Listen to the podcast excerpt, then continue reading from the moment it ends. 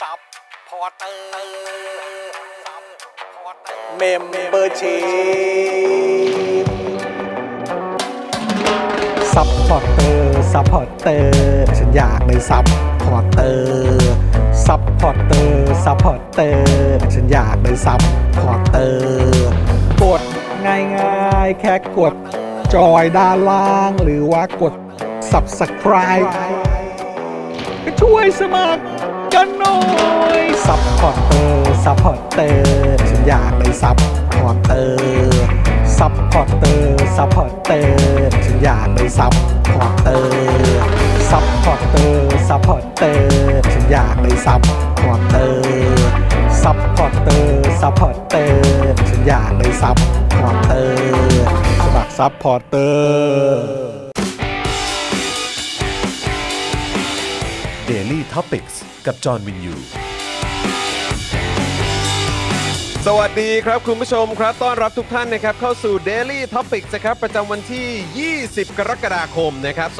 2565 นะครับ ครับ อยู่กับผมจอห์นวินยูนะครับ จอห์นอิอินะครับผมนะฮะแล้วก็แน่นอนนะครับ วันนี้อยู่กับคุณปาล์มดึกดึกๆงานดี สวัสดีครับคุณผู้ชมครับ AKA ปาล์มบินมาโดนต่อยนะครับ ใช่ครับ เออ นะฮะเผื่อ สวัสดีครับ ใ คุณผู้ชม จะดถึง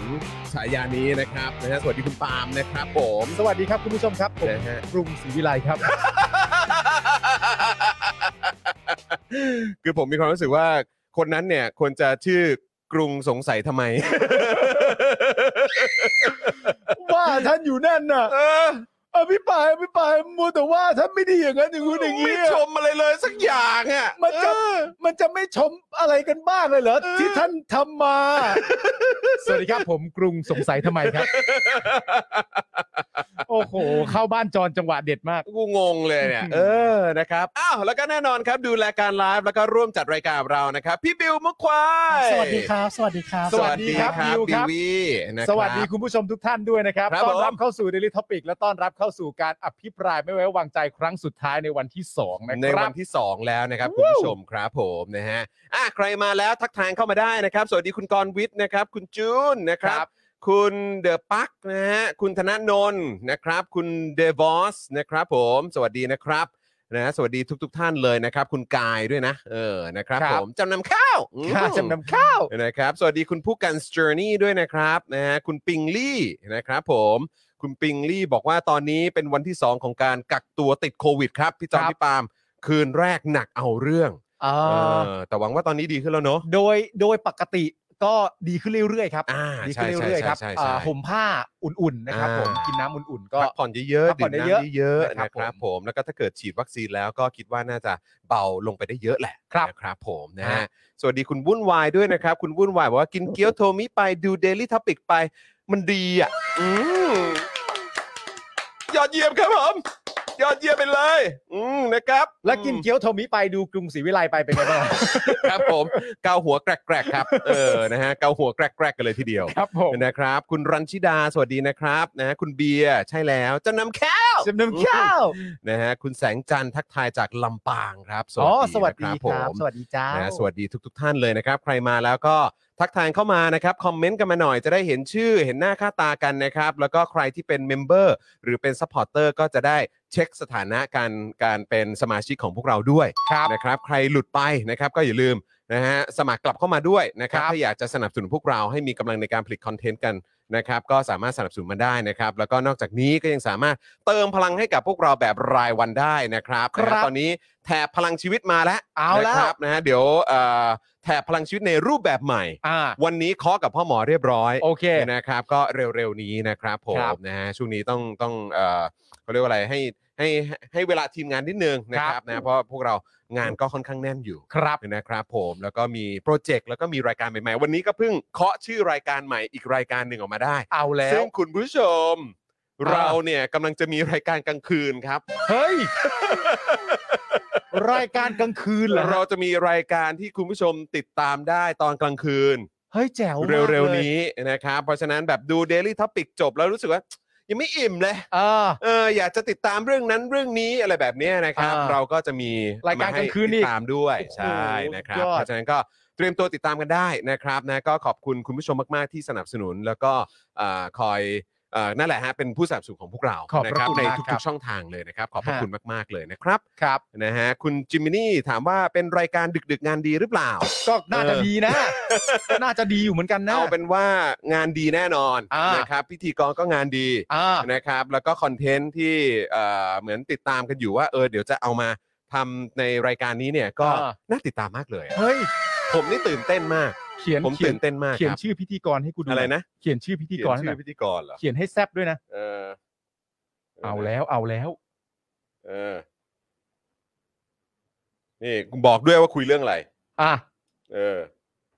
นี่ เอ้ เย ย ้เอาละครับผม เอาละครับผม เอาแล นะครับ ้ว เดี๋ยวคอยดูติดตามกันนะจ๊ะ เอาแล้วแล้วแล้วเป็นรายการกลางคืนเนี่ยเหรอก ลางคืนครับ เออก็ต้องกลางคืนนะ กลางคืน ก็ต้องกลางคืนเออก ลางคืน ใช่ใช่ ตอบโจทย์คนนอนดึก อุ้ยอุ้ยอันนี้จากใจนะคุณผู้ชม เออ ผมรู้สึกดีแทนคุณผู้ชมแล้วอะ ตอนเนี้ยหลังจากผมเห็นคอนเทนต์กับชื่ออะผมรู้สึกดีแทนคุณผู้ชมแล้ว เออ นะครับนะฮะอ่ะก็เดี๋ยวคอยติดตามกันนะครับ คุณผู้ชมครับ คุณไทนี่ส่งมาบอกหน่อยอยากรู้ เอ้ยเดี๋ยวให้ให้ให้เออเขาเรียกอะไรรอให้มึงถึงบ้านก่อน ให้ ดีก ส ว่าง สัยไปก่อน ให้สงสัยไปก่อน ให้ให้แบบเข้าใจความรู้สึกคุณผู้ชม ใช่ เธอไม่มีสิทธิ์หรอกนะคุณไทนี่ เออ เดี๋ยวรอดู เดี๋ยวรอดูแต่รับรองไทนี่ก็ต้องกรี๊ดเหมือนกัน ครับ เออ นะครับผม อ่ะ เดี๋ยวตอนนี้คุณปาล์ม ครับ ดูแลคุณผู้ชมใน ได้เลยครับ เอ่อดูแลแชทแป๊บหนึ่ง อ่าน นะครับ ผมขอผมขอเปิด Clubhouse ก่อน โอเคได้ เมื่อกี้เมื่อกี้มัวแต่แบบว่าเอ่อติดตาม ครับ เอ่อการอภิปรายจนแบบว่ายังไม่ได้เปิดห้อง Clubhouse ค ครับ รับ ผม อื คุณนราทิพย์ถามคำถามเข้ามาว่ากลางคืนนี่กี่โมง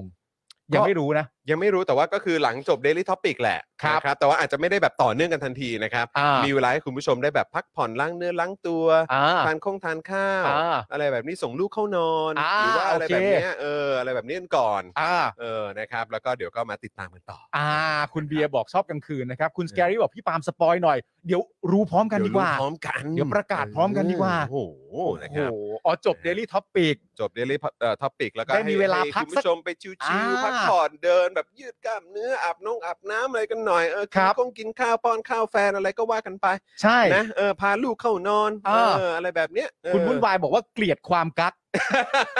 ผมบอกคุณวุ่นวายเลยนะ ขนาดผมเป็นคนไม่บอกอะผมยังเกลียดตัวเองเลย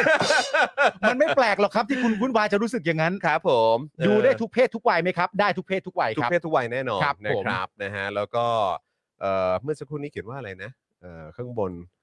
เอ่อไลฟ์หรือเปล่าคุณรันเอ่อคุณรันชิดาถามมาใช่ครับเป็นไลฟ์ เป็นไลฟ์ เป็นไลฟ์ ด้ คว รับ ย เป็นไล โอ้โห ฟ์ครับนะฮะเพราะฉะนั้นก็คือคุณผู้ชมก็จะมีส่วนร่วมกับรายการด้วย โอ้แจ๋วเลย นะ ฮะ ครับนะฮะเพราะฉะนั้นก็เอ่อเตรียมตัวติดตามกันได้ แล้วเป็นไงครับ คุณผู้ชมได้ติดตามเอ่อเทปสอง อ่า ของอาจารย์ลอยกันหรือยัง ครับ นะครับ ได้ข่าวว่ามีการถกเถียงกันหนักมาก เอ่อ ในช่องคอมเมนต์ เอ่อช่องคอมเมนต์สนุกสนานมาก โอ้ ครับ โหคุณผู้ชม ช่องคอม ะ เม รับ นต์สนุกสนานมาก มีแบบโอ้โหการแสดงความคิดเห็นกันแบบเข้มข้นมาก ใช่ ๆนะครับเอ่ออาจารย์ลอยก็มา อ่า ที่ช่องคอมเมนต์ของเราด้วย ใช่ ทั้งสองเทปนะครับ ใช่ รู้สึกเป็นเกียรติมากๆเลยนะครับ ผมก็ขอบพระคุณมากๆเลยนะครับนะแล้วก็ใครดูแล้วก็ติชมเข้ามาได้ ถ้าเกิดว่าชอบนะครับก็อย่าลืมช่วยกันกดไลค์แล้วก็ช่วยกันแชร์กันด้วยนะครับ คุณผู้ชมนี่เลยนะครับ Daily Topics เอ่อในช่องคอมเมนต์ตอนนี้ขอบคุณพี่ดำด้วยนะครับนะฮะเอ่อเอาลิงก์มาแชร์เรียบร้อยแล้ว ครับ นะ ผ ครับ ม ผมนะสำหรับ Spoke Dark Talk นะครับ ครั กับ บอาจารย์ลอยชุมเอ่อชุนพงษ์ทองนั่นเอง ใช่ นะ ค ค รั รั บบ ผม ตอน2เนี่ยมีชื่อว่าวิทยาศาสตร์แห่งการระลึกชาติ ครับผม นะครับอันนี้แหละแซบมาก ใช่ นะครับแซบมากนะครับ แล้วผมจะบอกคุณผู้ชมไว้เลยนะครับ ว่าสำหรับผมในฐานะพิธีกรเนี่ย ผมเข้าไปดูคอมเมนต์แล้วผมขอบคุณและสนุกกับทุกคอมเมนต์มาก ใช่ใช่ใช่ ผม ใช่ มีความสุขกับทุกคอมเมนต์มาก แม้จะเห็นตรงกันหรือเห็นไม่ตรงกัน แต่ผม อืม บอกเลยว่า ทุกคำพูดในคอมเมนต์ผมมีความสุขมาก อืม ผมสนุกสนานมาก ผม ใช่ ชอบการถกเถียงเหล่านี้ ใช่ มาก อื มากจริง ๆ ครับผม อย่างไรก็แล้วแต่ผมมีความรู้สึกว่ายินดีจริง ๆ เลยที่ถกเถียงกัน ใช่ใช่ใช่เป็นเรื่อง ดี ดีครับ ดีที่สุดเลยฮะ เป็นเรื่องดี ช มา อก บมาก นะครับ นะครับ นะฮะคุณจูนบอกว่าเห็นด้วยกับที่อาจารย์บอกว่า อะไรนะ ศาสนาคนรุ่นใหม่อาจเข้าใจมากกว่าการไปวัดไม่ต้องไปวัดคือเห็นด้วยมาก ครับ อ่าครับ ผม คุณแพ็คนะครับบอกว่าเลือกไม่ถูกเลยค่ะจะดูอภิปรายไม่ไม่ไว้วางใจหรือ Daily t o อปิกดี คือไม่คือผมบอกเลยนะ คือการอภิปรายไม่ไว้วางใจเนี่ย มันจะมันจะมันจะเบิร์กมากๆเลย ถ้าเกิดว่าไม่มีการประท้วงอะไรที่มันไร้สาระ ทุก นะครับ เรื่ แล้ อ ว ง มั จริ น ง ก็แล้วคือวันนี้โดยเฉพาะตอนที่มีการอภิปรายในช่วงของคุณธีรชชัยจากก้าวไกลเนี่ย อืม บอกได้เลยว่าคือแบบแสดงให้เห็นชัดเลยอะองค์ อ่า องครักษ์พิทักษ์เอ่อป้อมอ่ะ คนอื่ มากันเต็มเลย คนอื่นก็ไม่บ่อยขนาดนี้ แล้วต้องออกหน้ากันทุกคนด้วยนะ ใช่ ก็ตามสไตล์หัวหน้าพักใช่ไหม มันตามสไตล์หัวหน้าพักแล้วใน เออ ความเป็นจริงเราสามารถเช็คลิสต์ได้นะ ว่าแต่ละคนออกหรือยังอ่ะ ออ เห็น ออ เริ่มต้นเป๊ะแป๊บเดียวเนี่ย มามาแทบจะครบนะ มาแทบจะครบ คือถ้าชัยวุฒิไม่ได้เป็นรัฐมนตรีก็คงก็คงยกมือเหมือนกั ก็ต้องยกมือด้วย อยู่แล้ว เริ่มต้นจากนายไม่มีลำดับอ่ะ ครับ นายไม่มีลำดับมาเร็วมาก ค เล รับ ย ผม นายไม่มีลำดับแบบ ไม่ได้ไม่ได้ไม่ได้ครับ เออ ถูกต้องครับ นะครับ แล้วก็ช่วงของคุณชัยวุฒิตอนช่วงท้ายๆที่ อ่า คุณชนกใช่ไหมฮะ อ่า จากทางเพื่อไทยอภิปรายเนี่ยก็โอ้ ครับ ประท้วงกันยับเลย ผมมีความรู้สึก อืม ว่าถ้าเอาตามรูปแบบการช่วยเนี่ย อืม การประท้วงให้คุณชัยวุฒิเนี่ย ถูกต้องแล้ว เออ เพราะว่าผมเห็นคลิปแล้วเนี่ย อืม ผมมีความรู้สึกว่าคุณชัยวุฒิเนี่ยตอบประเด็นเรื่องสปายแวร์เนี่ย เออ ผมมีความรู้สึกว่า คุณชัยวุฒิน่าจะดื่มน้ำให้เต็มแก้ว ก่อน ถ้าอะไรมันไม่คล่องคอ ครับ ถ้าอะไรมันรู้สึกว่าอึดอักกระอักกระอ่วนตะกุกตะกักไปหน่อยเนี่ย คุณชัยวุฒิก็ควรจะดื่มน้ำสักอึกหนึ่งแล้วก็ เออ เรียบเรียงทุกอย่างให้ดี ครับ แล้วค่อยๆ ปล่อยออกมารวดเดียว ครับผม เหมือนคุณชัยวุฒิกลืนไม่เข้าคายไม่ออกอย่างเงี้ย อืม คนที่เป็นฝ่ายเชียร์คุณชัยวุฒิเขาก็ไม่สบายใจ แต่ว่าก็ต้องบอกว่าคำตอบของคุณชัยวุฒิมีประโยชน์ มี มีมีประโยชน์มากๆนะค คำ รับ ตอบของคุณชัยวุฒิเนี่ย ผมบอกได้เลยว่าตอบอย่างนี้ก็กันอีกยาว ใช่ครับผม ฮะ ขอบคุณจริง ๆ นะครับ เพราะว่าคือผมก็งงเหมือนกันว่าเฮ้ยตอบแบบนี้เนี่ยก็คือเป็นนาตาชาหรือเปล่าเนี่ย ใช่ นะครับพอตอบแบบนี้ปุ๊บเนี่ยนะครับ คนที่ออกมาทวีตแบบ อ่า แบบเอ่อยินดี อ่า ก็คือคุณเป๋าไอรอว์ครับ แน่นอนฮะ คุณเป๋าไอรอว์มา อ้าว อ่า สรุปว่ายอมแล้วว่ามีแบบนี้ก็ยาวสิครับ คุณคุณอารมณ์คุณเป๋าไอ้รอประมาณว่า ก็รอจะฟังอันนี้แหละ รออยู่เนี่ยอยากรู้ว่าจะตอบว่าอะไร เออ เออ พอ นะ ตอบมาลักษณะแบบนี้เสร็จเรียบร้อยเอ้า เหมือนที่คิด เออ สบายฮ ก็จะได้ไปต่อ ขอบคุณ เ คุณชัยวุฒิด้วย ขอบ นะค คุ รั ณ บ คุณชัยวุฒิครับ เนี่ยครับ นะฮะ จริงใจแบบเนี้ยดี คือต้องบอกเลยว่าตอบแบบนี้มันเป็นประโยชน์กับประเทศชาติครับ ใช่ เออ คุณชัย นะรับ วุฒิได้ทำหน้าที่ของคุณชัยวุฒิแล้วในฐานะรัฐมนตรีดิจิทัล ชื่นชม อันนี้ผม ชื่ช ขอบคุณคุณชัยวุฒิ ชื่นชมชื่นชม แต่ทีนี้เนี่ย แต่เรื่องอื่นก็ อีกเรื่อง เรื่องอื่นนั้นเรื่องหนึ่ง เรื่องอื่นก็ก็ว่ากันนะ อันนี้เราพูดเรื่องสปายแวร์ม้าบิน ครับ เฉยๆ ครับ จากเพกาซัส ครับ ซึ่ง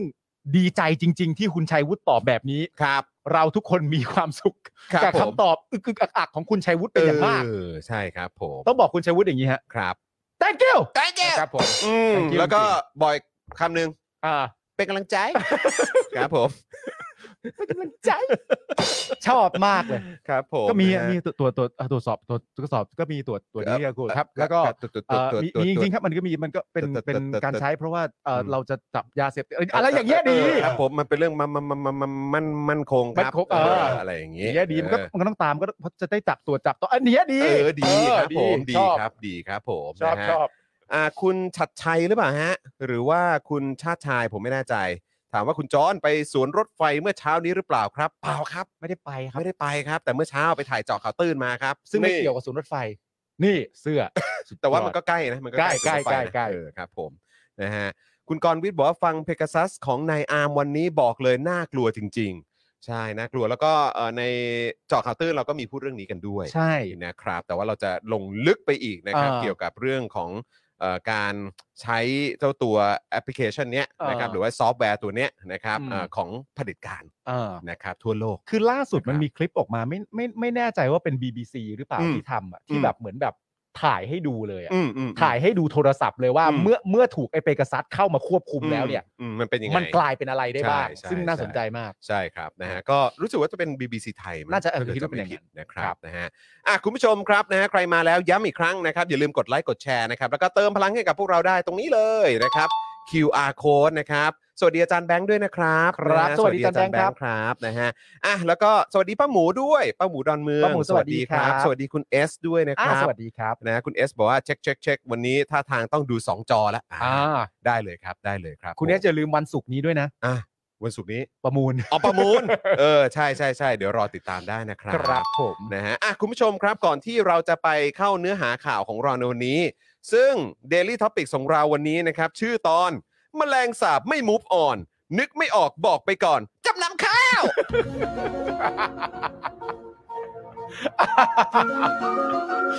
บิวเรื่องนี้มันพิศวงขนาดนั้นเลยเหรอ บิว บิวต้องคาดเดาได้อยู่ แล้วเราเราแค่กำลังรอเฉยๆว่าจำนำข้าวที่หนึ่งเนี่ยจะออกมาจากปากใคร เออ พอเป็นคนที่เป็นหัวหน้าพักประชาธิปัตย์ เอ เนี่ย อ เราก็มีความรู้สึกว่าถูกแล้ เอ ว อก็ต้องทรงนี้แหละ ตรงนี้แหละ เออ นะครับ แต่มันก็แปลกนะ เพราะว่าคืออย่างผมเห็นเอ่อที่คุณธีรชัยก้าวไกลเนี่ย อืม เขาอภิปรายเนี่ยก็มีการพูดถึงประเด็นของปปช อ่า ที่เกี่ยวข้องกับเรื่องของนาฬิกาหรู ครับ ใช่ไหมครับ 20 เรือนอะไรของป้อมอ่ะของ ครับ ประวิทย์อ่ะ อ่า เออ แล้วก็ดูแบบทางฝั่งรัฐบาลก็แบบ ไม่โอเคเลยพูดเรื่องในอดีตทำไม เออ เออ มันก็ผ่านมาแล้ว ใช่ อะไรแบบนี้นะ แต่ว่าในฝั่งรัฐบาลเองจำนำข้าวได้ด้วย อืม อย่างเรื่องจำนำข้าวเนี่ยว่า ครับผม ตายแล้ว คือมีคนจากรัฐบาลบางคนนี่ย้อนกลับไปถึง 11 ปีฮะ 11 ปีก็มี เออ หรือว่าคนในครมบางคนเนี่ยที่ เออ เป็นหัวหัวหลักๆ เนี่ยก็ย้อนไปจนถึงรัฐมนตรีที่โดนทำรัฐประหารในปี 49 ก็มี ก็มี โอ้โหจะไปไกลกันขนาด แล้ นั้ วน ก็ยังมี เลเหรอเ นายกบางคนที่พูดถึงเรื่องคนที่คิดถึงเอากลับมาให้ได้ ก็มี ก็มี อะไรวะ เอ เนี่ย อเว้ยแต่ว่าพอกลายเป็นว่าพูดเรื่องนาฬิกาหรู ไม่ได้ ไม่ได้ว่ะ ไม่ได้ไม่ได้ เออ ไม่ได้ นะมันเป็นเรื่องเก่ามาก เรื่อง แล้ว นา เน ฬิ อะ กาหรูเนี่ยอย่าไป เออ พูด เรื่อง ครั ทำ บ รัฐประหารเนี่ยอย่าไปพูด อ่า นะครับผมเรื่องที่ ครับ เคยทำอะไรมาบ้างเคยใช้ม .44 อะไรเนี่ยอย่าไปพูด เออ แต่ว่าไอ้พวกแบบอะไรจำนำข้าวอะไรอย่างเงี้ย อืม พูดได้ ครับผม นะฮะ คุณสุนทรบอกว่าเมื่อสักครู่พลเอกประวิตยตอบในสภาว่าคนที่ปฏิวัติคือประยุทธ์ตัวเองไม่เกี่ยว เอาแล้วเว้ย อันนี้อันนี้อันนี้เป็นการใช้พื้นที่รัฐสภาเนี่ย เพื่อเป็นการเหมือนเอ่อเขาเรียกว่าอะไร ในฐานะเป็นรองนายกด้วย แล้วก็ในการอภิปราย เออ เอ่ออย่างเป็นทางการในสภาด้วย ก็คือเป็นการประกาศตรงนั้นเลยหรือเปล่าว่า ตัวเองไม่มีส่วนเกี่ยวข้อง ถ้าเกิดว่าจะมีปัญหาอะไรอ่ะประยุทธ์คนเดียวอะไรอย่างเงี้ย เปล่าวะ นี่รักน้องไหมเนี่ย รักน้องไหมฮะ ถ้าผมบอกนี้เลยนะ คนรักกันไม่ทำแบบนี้นะ นั่นนะดิฮะ คนรัก เออ กันเขาไม่ทำกันแบบนี้ ผม นะ นึกว่าร่วมเป็นร่วมตาย เอออ อะไรแบบเนี้ยเออ เราแบบว่าแบบพี่น้องร่วมสาบาน แล้วเอาจริงๆอ่ะ ไอ้เฮียเสียงเมื่อกี้เฮียมากพี่น้องร่วมสาบาน รู้คือรู้เลยว่าแบบ รู้เลยว่าหนอแหน แล้วแล้วสิ่งที่มันน่าเศร้าที่สุดคืออะไรรู้ป่ะ เออ คือเนี่ยเป็นประโยคที่ลั่นมากเลยนะครับ ลั่นจริง ๆ เลยอะ อืม ลั่นสุดๆเลยอะแต่ประเด็นที่มันน่าสงสารก็คือว่า อืม กูก็รู้สึกจากใจจริง ๆอ่ะ ครับ ว่าตู่จะไม่เถียงเลย เออ เนื่องจากคนพูดอ่ะ ครับ ตู่เถียงไม่ได้ เออ เป็นพี่ เป็นพี่ เป็นพี่ ตู่ ที่ เถียงไม่ได้ เออ แต่เรายัง คบ ยืนยันนะฮะว่ายังไงตู่ก็มีอำนาจบารมีมากกว่าป้อมอยู่แล้ว เออ อั อั นนี้เรามั่นใจเลย นะ ป้อมสู้ตู่ไม่ได้ตู่นายก เออ ตู่นายกะ ป้อม ว้ย เป็นแค่ ป้อม รองนายก และ เออ เอ่อหัวหน้าพักพลังประชารัฐ ก็แค่นั้นน่ะ ป้อมสู้ตู่ไม่ได้ เออ แต่พอป้อมพูดว่ารัฐประหารไม่เกี่ยวกับตนเกี่ยวกับตู่เนี่ย ก็ต้องบอกว่าอ่ะตู่ก็รับไป ครับ ตู่ก็รับไป เป็นกำลังใจ เป็นกำลังใจ สู้ๆเขาเลย โอเค เออ นะครับ วันนี้คือมีถึง 2 ดอกใช่ไหม ใช่ ก็คือ 1 ก็คือเรื่องเอ่อว่ายอมรับว่าเพกาซัสเนี่ย มีจ ริง ใช่ เออ นะฮะแล้วก็อีกคนหนึ่งก็บอกว่า อ๋อ รัฐประหารน่ะเขาคนเดียว ผมไม่เกี่ยวนะ เออ ครับผม แหม่ดูเขาลาลานะ แต่ ดูดูล้ากันทั้งคอรมอเลย คนหนึงก็เดินออกไม่ยอมตอบ แต่ประเด็นคือผมกับคุณนะฟังไม่ต่อเนื่อง ครับ ณตอนนี้สิ่งที่ผมกับคุณควรจะงงก็คือว่า เออ นาฬิกา นาฬิกาแล้วมัน เออ ไปว่ากูไม่ได้ทำรัฐประหารได้ยังไง เออ ไอ้ช่วง อ๋ ที่มัน อไม่เพราะว่าเห็นเขาพูดไงเขาพูดถึงว่าเขาย้อนไปจนถึงเขาย้อนไปตั้งแต่เรื่องคอสชยึดอำนาจแล้ โอเคว อะไรแบบนี้ อ่า เออเขาก็คงมีการพาดพิง เพราะบอกว่า 3 คนไง อ่า เป็นการทำรัฐประหารโดยประยุทธ์ อ่า เอ่อประวิทย์แล้วก็ อ่า อนุพงศ์ ก็สามปอ อะไรแบบนี้นะครับเออประวิทย์ก็เลยรีบออกมาบอก เดี๋ยวต้องรอดูว่าเอ่ออนุพงศ์จะออกมาพูดด้วยหรือเปล่า โอ้โห เพราะว่าเอ่อเรื่องนี้ผมไม่เกี่ยวนะครับ เรื่องนี้ผมก็ไม่เกี่ยวครับ ก็ตามที่ พล พี่ เก ป้อมพูดเลย ประทธ์คนดีวนะ นะ ค ค รั รั บบ ผมก็คือคุณประยุทธ์จันทร์โอชาคนเดียวเท่านั้นแห ค ละ น ฮะ เดียวล้วนๆเลย ที่ทำรัฐประหาร ครับผม ใช่ พวกผมไม่รู้เรื่องนะครับ เลิกเรียกว่าสามปอได้เลยครับ ครับผม เรียกผมว่าเรียกพวกเราว่าสองปอกับอีกหนึ่งปอดีกว่า เออครับผม เราไม่เกี่ยวหรอก ค ฮะ รับผม เรื่องวันนั้น เธอก็คิดซะว่าฝันไป เออครับผม ไม่เป็นไรเธอไม่ต้องมาห่วงฉันไม่ต้องมาห่วงฉันหรอก เออนะครับ ว้าโดนทิ้งขว้างซะแล้ว ครับ ผม โถ่เอ้ย นะครับนะฮะอ่ะโอเค คุณผู้ชมครับ เดี๋ยวเรามาดูหัวข้อข่าวก่อนดีกว่าเนาะ ได้ครับ นะครับ ก็แน่นอนเราก็ต้องอัปเดตประเด็นของนักกิจกรรมที่ถูกดำเนินคดีทางการเมืองนะครับ ย้ำอีกครั้งว่าเราจะพูดกันทุกๆวันนะครับนะฮะติดตามการอภิปรายไม่ไว้วางใจในวันที่สองนะครับซึ่งเราจะย้อนของเมื่อวานนี้ด้วย ได้ได้ได้ครับ นะครับที่คุณประกรณ์วุฒินะครับได้เอ่อได้อภิปรายไป ครับ นะ ผม ซึ่งเราก็รู้สึกว่าตื่นตาตื่นใจมากเพราะว่าอ้าวคุณคุณประกรณ์วุฒินี่เป็นมือเบสวง Basher Basher เหรอวะเนี่ย ใช่ แล้วกูก็ส่งแบชเชอร์ขึ้นเวทีโคตรบ่อยเลย ใช่ กูจำไม่ได้ คุณไทนี่ อ่ะ สมัยที่จัดรายการดนตรีอ่ะ นั่นแหละครับ คุณไทนี่เพิ่งเล่าให้ฟังว่ามีวันหนึ่งเขารู้ว่าต้องสัมภาษณ์วง เออ แบชเชอ Basher ร์แล้วเขาก็เข้าห้องแต่งตัวไปแต่งหน้า ครับ แล้วเขาก็ฮัมเพลงแบชเชอร์เข้าไปอ่ะ อืม โดยไม่รู้ว่าแบชเชอร์ทั้งวงนั่งอยู่อ่ะ เออ ผมเนี่ยเคยมีประสบการณ์ที่รู้สึกหน้าแตก แล้วก็จนทุกวันนี้ก็ยังกราบขออภัยวงแบชเชอร์อยู่ คือ ก็คือผมอ่ะต้องแบบว่าผมก็ขึ้นเวทีไปก็คือวันนั้นก็มีศิลปินหลายวงใช่ไหมอันนั้นเป็นคอนเสิร์ตของ Hot Wave มั้ง อ่า สมัยนั้นก็คือ Hot FM อ่า ใช่ไหมฮะ 91.5 แล้วก็ตอนนั้นเนี่ยก็แบบก็ก็มันก็จะมีคล้ายๆเป็นเป็นเหมือนแบบทัวร์อะ อ่า ไปตามแบบห้างสรรพสินค้าต่างๆ อืม หรือว่าโรงเรียนต่าง อื ๆ ม ใช่ไหมแต่ตอนนั้นเนี่ยน่าจะเป็นช่วงที่ไปทัวร์กันที่ห้างสรรพสินค้า อืม แล้วก็เขาก็จะจัดคอนเสิร์ตแล้วก็จะมีศิลปินประมาณสักแบบ4ี่ห้าเบอร์อะไรแบบเนี้ย อ่า เออที่จะผลัดกันขึ้นเวทีอะไรอย่างเงี้ย อืม ซึ่งในในเวลาแต่ละวงเนี่ยเขาเล่นจบเนี่ยพิธีกรหรือว่าดีเจเนี่ยแหละ อ่า ก็จะขึ้นไปแล้วก็เหมือนแบบเหมือนดำเนิน อ่า ดำเนินบนเวทีกิจกรรม อ่า อะไรต่างๆ บนเวที อืม ระหว่างที่มีการเปลี่ยน อ่า เออเซตเครื่องดนตรีอะไร อ่า ต่างๆ แล้ว ช่วง เขาก็จะได้ ว่างมานนั้อะ เหมือนซาวเช็คกันด้วยอะไรอย่างเงี้ย อ่า ใช่ไหมเออเราก็มีลงไปข้างล่างไปคุยกับคุณผู้ฟัง อ่า เอ่อคนในคอนเสิร์ตหรือว่าไปตามบูธกิจกรรมต่างๆ แล้วก็ค่อยพอแบบได้ได้ยินสัญญาอ่าโอเคพร้อมแล้วอ่า อ่า แล้วก็กระโดดขึ้นไปบนเวทีอ่ะคุณผู้ชมครับ ตอนนี้ได้เวลาแล้วที่เราจะไปมั่นกันต่อนะครับ กับ อ่า วงดนตรีวงต่อไป อ่า แล้วกูเนี่ย ทำไม กูกูรู้ อ่ารู้ รู้ว่าวงต่อไปคือแบชเชอร์ อ่า เออ แต่ว่าพอถึงวินาทีที่กำลังจะพูดชื่อวง ไปพบกับวงแบชเชอร์ครับ ไอ้เหี้ยดีเลย์มาก อยู่ดีๆแม่งก็แบงค์ขึ้นมา แล้วคือแบบทั้งวงแบชเชอร์อะก็หันมามองกูคนเดียวอะ ว่าแบบ เอายังไง กูก็แบบอายมากอายมากแล้วแบบมันก็แบบขอโทษครับขอโทษครับอะไรอย่างเงี้ยแล้วแบบคือเขินเขินอ่ะแล้วคนข้างล่างแมันก็หัวล้อกันใหญ่เลยกูก็เขินที่หายเลยเป็นการเปิดตัวกูจะเอาให้เท่กันแต่คือแบบ อ่า กูแบบอยู่มันเป็นครั้งเดียวในในชีวิตจริงๆอะที่พลาดเออ แต่คือมึงมึงมึงคงตั้งใจปั้นมาในหัวตลอดเวลา ใช่ ว่ามึงจะจัดให้เขาแจมแจมๆมา อ่า อ่า ครับผมไม่เพราะว่าก่อนหน้านั้นก็พูดแบบพูดถึงชื่อเพลง อ่า พูดถึงว่าโอ้โหเพลงเขาฮอตขนาดไหน อ่า อยู่ในชาร์ตอะไรยังไงบ้าง แล้วตัวมึงเองก็ชอบเองอยู่แล้วด้วย เออ ชอบอยู่แล้ว แล้วก็กลายไปนแบบเอ้าไอ้เฮียชิบหายกูแม่ง วง ลากมาเออว่าจะเออไอ้ แบชเชอร์ ใช่ครับเดทแอร์กาอากาศครับคุณผู้ชม โอ้โห เออครับ แต่นะ ผม ตอนนี้มาเห็นกันอีกทีก็คือเป็นสสของพรรคก้าวไกลแล้ว ป่าปลื้มนะป่าปลื้ม ปราบปลื้มนะ ยิ ฮะ ดีมากครับ ยินดีมาก เมื่อกี้ นะครับ ตอนขับรถกับเอ่อขับรถมาเพิ่งโทรไปบอกคุณไทนี่คุณไทนี่ก็แบบว่าเอาเหรอ เออ เพราะคุณไทนี่ก็ดูอยู่กับเราใช่ไหมเมื่อวานก็แบบ ใช่ เอาตกใจ ช่ช่นะครับผม ก็ต้องย้ำจริงๆว่าเอ่อไม่เสียดายของฮะ ครับผ ไม่เสียดาย ไม่ ของ เสียดาย จริง ข ๆ อง ไม่ เล เสี ย ยดาย ครับ ของ ผมไม่เสียดายเลยนะครับ ครับ นะฮะอ่ะแล้วก็แน่นอนนะครับ เดี๋ยวเราจะมาคุยกันนะครับในประเด็นโทนี่ใช่ไหม อ่า ผู้ในคลับเฮาส์นะครับ ใช่ นะฮะเอ่อหัวข้อโลกป่วน ผู้นำเปลี่ยนไทยจะรับมืออย่างไร ครับผม นะครับ แล้วก็ยังมีประเด็นเรื่องสหรัฐจัดอันดับค้ามนุษย์ไทยเป็นเทียสองครับ แต่ อ่า ยังไม่ได้มาตรฐานขั้นต่ำที่สหรัฐกำหนดไว้ในหลายด้านนะครับ ครับผม นะฮะก็เรื่องนี้ก็ค่อนข้างเห็นความพยายามมาก อ่า นะฮะในการที่จะกลับขึ้นมาอยู่ในเทียสอง ใช่ หรือว่าเพื่อจะที่จะให้อยู่ในอันดับที่ดีขึ้นนะ ใช่ นะครับ ครับ เพราะว่าช่วงที่ผ่านมา หนักจริง ๆ ครับ โดยเฉพาะหลังรัฐประหารมา ใช่ครับ นะครับ และประเด็น ใหาย ก็ เรื่องที่มันจะได้มาตรฐานสากล ใช่ แล้วประเด็น นะครับ ก็คือมีเรื่องของคุณประวีนด้วยไง อ่าใช่ ใช่ไหมฮะ ถู มันก็ต้องรีบเร่งกันหน่อย ถูกต้องครับ นะ ผ ครั ม บ นะครับ ยาวครับเรื่องนี้ ยาว นะครับ ฮะยาวฮะ นะฮะอ่ะโอเค แต่ว่าก่อนอื่นเลยนะครับ เดี๋ยวเรามาขอบพระคุณ ครับ นะครับผู้สนับสนุนใจดีของเรากันก่อนดีกว่านะครับ ครับผมเริ่มต้นกันที่โทมิเกียวซาครับเกียวซา80 ปีตำนานแห่งความอร่อยนะครับ เข้าไปดูได้ที่ Facebook โทมิเกียวซาออฟฟิเชียลนะครับ หรือไม่ก็ไปกินกันที่ร้านเลยก็ได้นะครับผม ครับผม มีทั้งหน้าคลาสสิกนะครับ หน้าหมาล่า หน้าทาโกยากิ หน้าชีส หน้าดับเบิลชีสนะครับ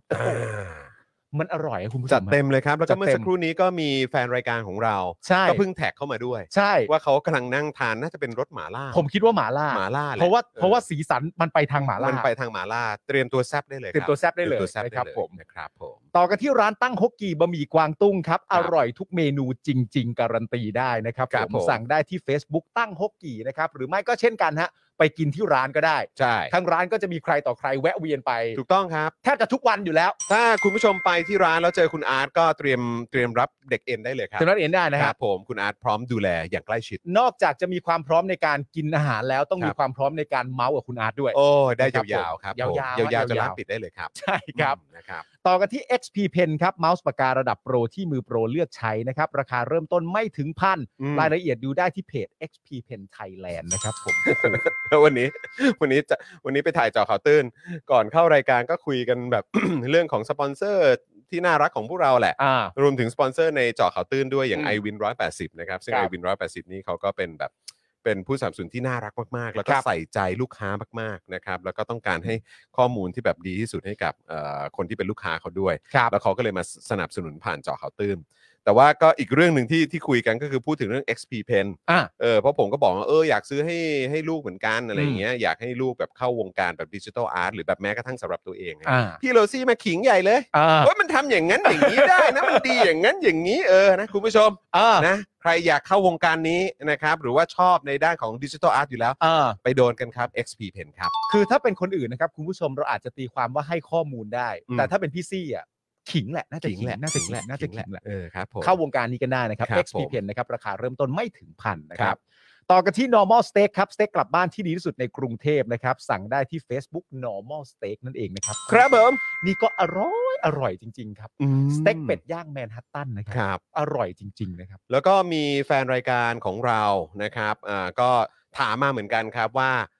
แล้ว normal steak เนี่ย อ่า จะไม่ไปเปิดที่ต่างจังหวัดหน่อยเหรอ หลายคนถามครับ เราก็แบบ โอ้โหแหมต้องเอ่อรอรอนิดนึงนะครับ ตอนนี้ เะไร ที่มี เงี้ย อัดกันมาเยอะๆที่ เออ ดันกันเยอะๆก็มีงามวงวาน งาม เนี่ วย งวาน งามวงวาน ในกรุงเอออันนั้น นนท์ฮะนนท์ ก็นนท์นนท์นนท์ ท์ฮะ นนท์อ๋อนนท์นนท์นนท์ หรือไม่อย่างนั้นก็ เออ ต่างจังหวัดไปเลยได้ไหมครับ เพราะว่าก็อยากกินสเต็กดี อ่า ๆ ส่งกลับบ้านก็ยังอร่อยเหมือนเดิมเนี่ย อยาก ครับ กิน ผ จ ม ริงๆนะฮะ normal steak นะครับ อันนี้ก็เอ่อเป็นการบอกต่อส่งต่อข้อมูล ครับ นะ ผม จากแฟนๆของ normal steak ด้วยนะครับ ครับผมส่งต่อข้อมูลกันอย่างต่อเนื่องครับ ครับ Oasis Coffee ครับคุณผู้ชมฮะ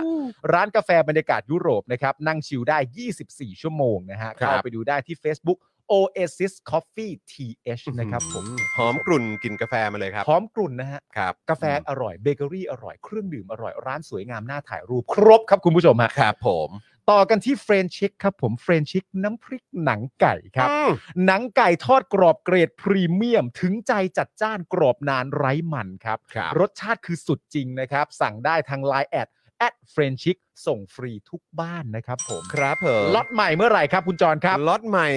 มาเสาร์นี้ครับ ล็อตใหม่มาเสาร์ มา นี้โอ เสาร์ เค นี้นะครับนะเพราะฉะนั้นก็อย่างที่บอกไปใครที่อยากจะเอ่อได้เอ่อในรอบส่งถัดไปเนี่ย อ่า แบบไม่ต้องรอ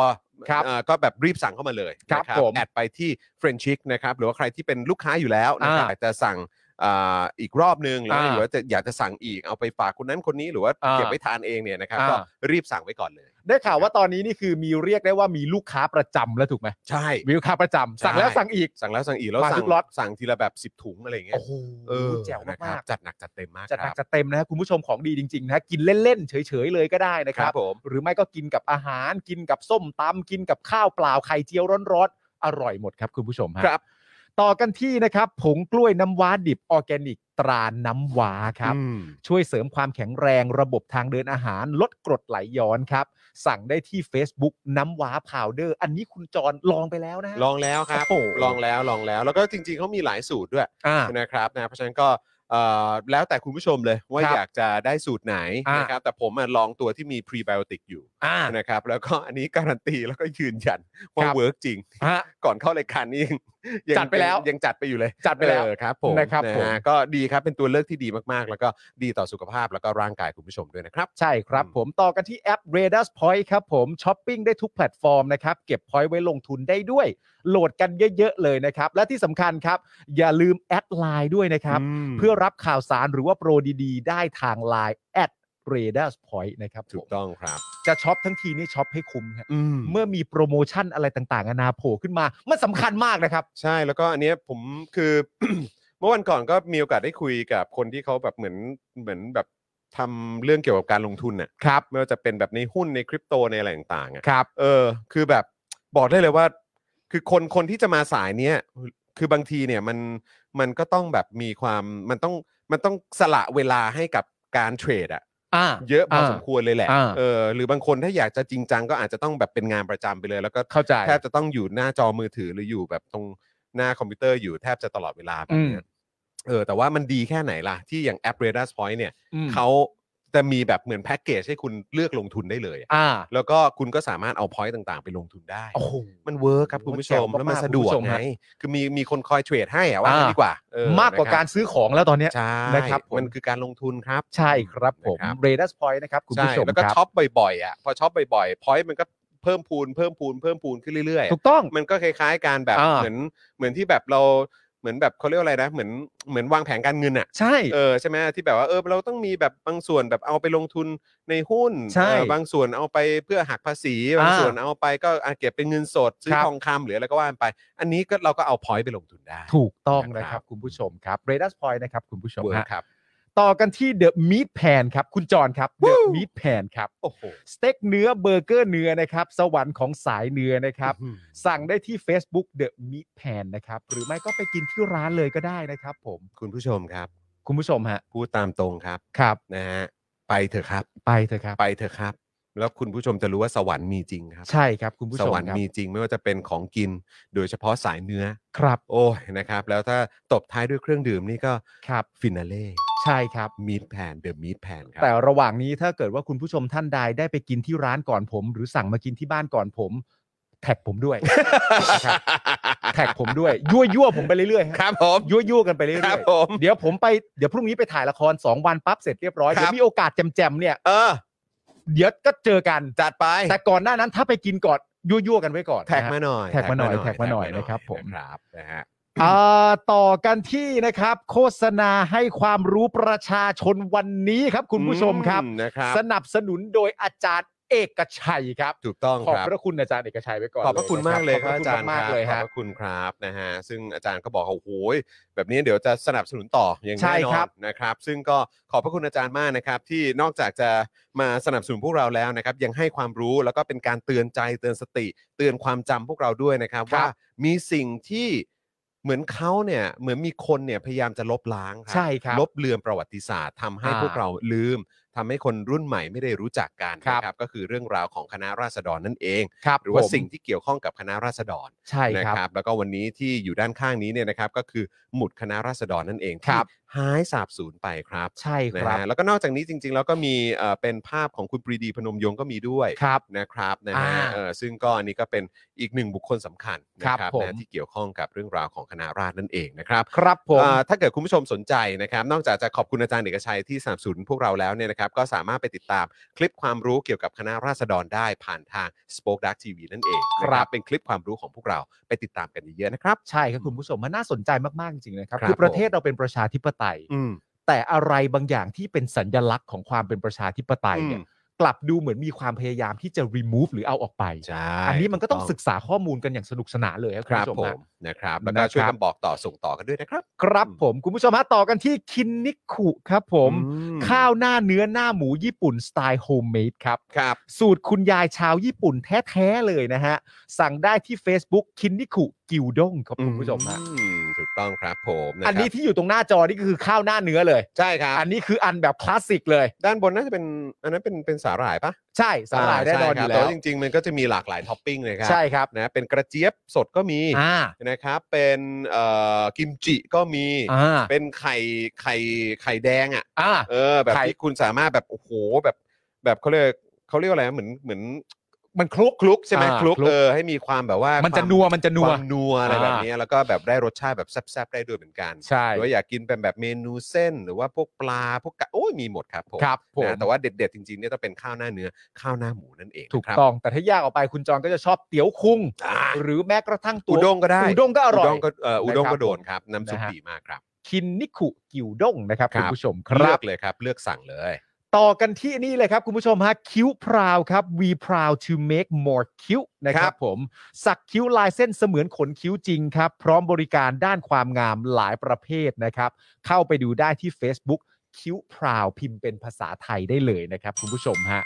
อันนี้ก็เรื่องสำคัญนะ เรื่องสำคัญเรื่องสำคัญจริงๆนะค เรื่ รั อบ ง เรา สำคัญ เราไปสัมภาษณ์หลาย ๆ ท่านมาแล้วนะครับ ฮะ เรื่องคิ้วเนี่ยมันก็บางทีบางคนนี่ก็แบบ บางทีอาจจะแบบบางๆเนอะ ใช่ แบบมันอาจจะไม่ค่อยชัดเท่าไหร่อะไรแบบ ใช่ เนี้ยนะครับก็ไปใช้บริการได้ ใช่ค แล้ว รับ ก็ลองไปเลือกดูกันได้นะครับ ครับ เขามีแบบรีวิวให้คุณผู้ชมดูเลยแบบ อ่า before after เลย ครับ นะครับเพราะฉะนั้นก็จะเห็นข้อแตกต่างนะครับว่าก่อนท อ่า ำ กั กับหลังจากมาใช้บริการคิ้วพราวแล้วเนี่ยโอ้ ใช่ โหมันเฉิดฉายขนาดไหน ใช่ฮะ เออ แล้วก็รูปแบบในการทำเนี่ยไม่ใช่ว่าแบบเดียวกันแล้วก็แปะซ้ำๆไปบนใบหน้าใครก็ได้ ก็ ไม่ ดู ใช่ ควา แบ ม บ เหมาะ นั้น ส นะ มนะ เขาดูโครงหน้าของแต่ละบุคคลเป็นหลักคุณผู้ชมนะ ใช่ โอ้โห นะครับเพราะฉะนั้นเชี่ยวชาญนะค ค รั รับ บ มีประสบการณ์นะครับ แล้วก็คุ้มค่าอย่างแท้จริงนะครับ ใช่ครับคุณผู้ชมฮะ แล้วเรามาต่อกันที่ผู้สนับสนุนรายใหม่ของเราฮะคุณจอนคุณผู้ชมฮะ ครับผม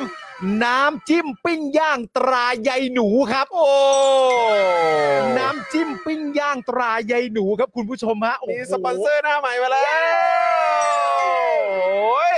น้ำจิ้มปิ้งย่างตราใยหนูครับ น้ำจิ้มปิ้งย่างรสแซ่บถึงใจใครๆก็ชอบครับ อืม และยังมีน้ำตาลตะโหนดด้วยคุณผู้ชมฮะ สนใจติดต่อได้นะครับทางไลน์แอดแอดยายหนูครับ นี่ไง นี่ไง ตรงนี้เลย ตรงนี้ ที่ขึ้ เลอยยู่นี้เลย นี่ตรงนี้เลย Y A I N O O H นะครับผม แอดยายนู แอดยายหนู แอดยายนู นะครับ มีทั้งน้ำจิ้มปิ้งย่างรสแซ่บถึงใจนะครับ อืม แล้วก็ยังมีน้ำตาลตะโหนดด้วยคุณผู้ชมฮะ โอ้ยนะครับ โอ้ยดีใจมากเลยครับนะฮะ แล้วก็เดี๋ยวจะเอ่อรีบอุดหนุน ใช่ แล้วมารีวิวให้คุณผู้ชมติดตามอย่างแน่นอน ใช่ ครับม แต่ตอนนี้ปิ้งย่างนี่ก็ต้องบอกว่าเป็นเมนูที่อยู่ในลิสต์เหมือนกันนะ เออว่ะ มันมัน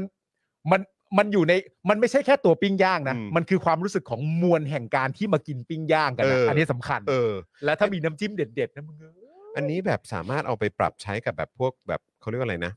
อ่า เออหมูกระทะได้ไหม ได้อยู่แล้วครับ ได้ใช่ไหม ดะก็ปิ้งย่างไงครับ ไม่แล้วคืออะไรรู้ป่ะ อันเนี้ยมันทำให้ผมนึกถึงใครรู้ป่ะ ไข่ คุณนายประดิษฐ์ซึ่ง อ่าฮะ ผมอ่ะรู้สึกว่าถ้ามีน้ำจิ้มอันเนี้ย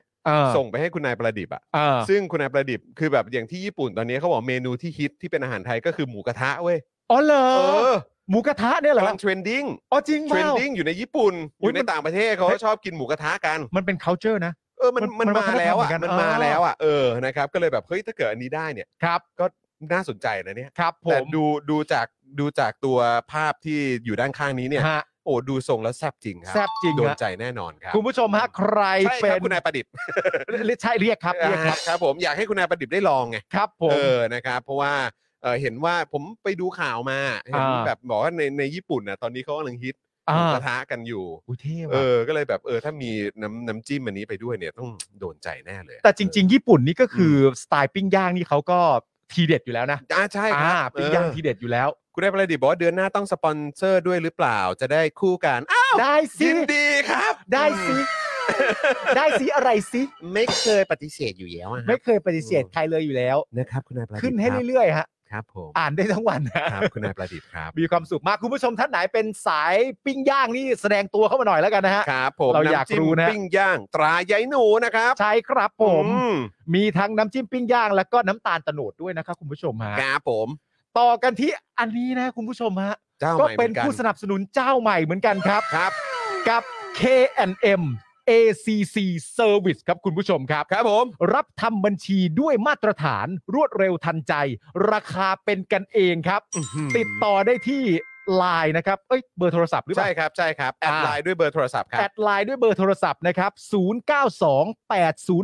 0928084572 ฮะ ตรงนี้เลยครับคุณผู้ชม คุณ นี่ จอห์น เล จิ๊บ ย เป๊ะมาก เป๊ะไหมเป๊ะไหมนี่เลยนะครับแอดไลน์ด้วยเบอร์นี้เลยนะครับ ใช่ กับ ครับ KNM ACC Service นั่นเองนะค ครั รับบ ผม นะฮะตอนนี้มันสำคัญนะคุณผู้ชม สำคัญฮะ นะครับ เรื่องการทำบัญชี ครับ นะครับ แล้วก็ยิ่งอาตอนนี้เนี่ยประเทศ ฮะ ของเรานี่ก็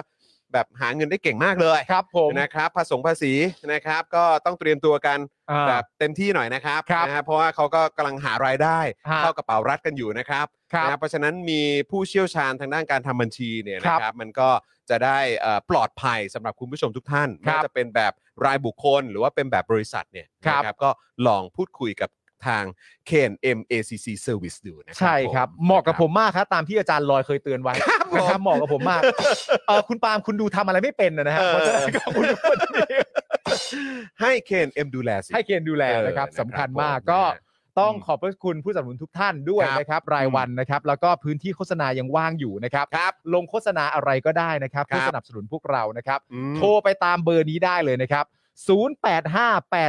0858275918 ครับ ครับ หรือว่า inbox เข้าไปก็ได้นะครับ ที่ Facebook Daily Topics นะครับ เพื่อเข้าไปสอบถามรายละเอียด ราคาจำนวนวันจำนวนเดือนจำนวนปีได้หมดเลยนะครับคุณผู้ชมครับ ใช่แล้วครับผมนะฮะคุณเบียร์บอกว่าโห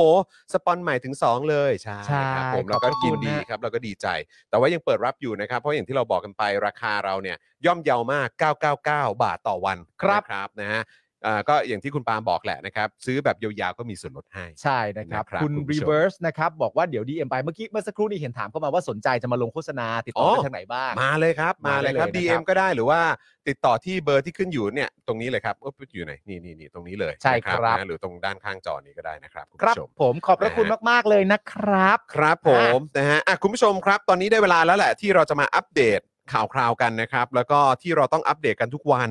นะครับ เพื่อตอกย้ำให้คุณผู้ชมนะครับ ได้ทราบว่ามีคนที่ถูกคุมขังอยู่ ครับ ไม่ได้รับสิทธิ์ในการประกันตัวอยู่นะครับ แล้วเขาก็อดอาหารประท้วงอยู่เพื่อต่อสู้นะครับนะฮะเพื่อให้เขาได้รับสิทธิ์ในการประกันตัว ครับ นะครับนะฮะก็เราก็ต้องส่งเสียงให้กับพวกเขาเอ่ออยู่ทุกๆ วันนะครับ ครับ เมื่อวานนี้นะครับศูนย์ทนายความเพื่อสิทธิมนุษยชนรายงานว่าศาลอาญามีคำสั่งไม่อนุญาตให้ประกันตัว 7 สมาชิกกลุ่มทะลุฟ้า จากกรณีทำกิจกรรมชุมนุมและสาดสี หน้าที่ทำการพักประชาธิปัตย์เพื่อเรียกร้องให้ลาออกจากพักร่วมรัฐบาลเมื่อวันที่ 30 กรกฎาคม 64 นะครับ ครับ โดยคดีนี้นะครับมีราเมศรัตนชเวงนะครับ อืม โฆษกพักประชาธิปัตย์เป็นผู้กล่าวหา ไว้ที่สอนอบางซื่อนะครับ มีผู้ถูกกล่าวหา 10 คน ซึ่งเมื่อวันนี้มี 1 คนติดโควิดนะครับทำให้อาการสั่งฟ้องเฉพาะผู้ถูกกล่าวหา 9 รายไปก่อนครับ ครับผม สาสีนะครับ ครับ อืมนะฮะโดยสารให้เหตุผลที่ไม่อนุญาตให้ประกันตัวครับ คุณผู้ชม นี่คือเป็นคดีสาสีนะครับ ครับ นะครับ แล้วก็สารเนี่ยก็ไม่ให้ประกันตัวด้วยนะครับ ครับ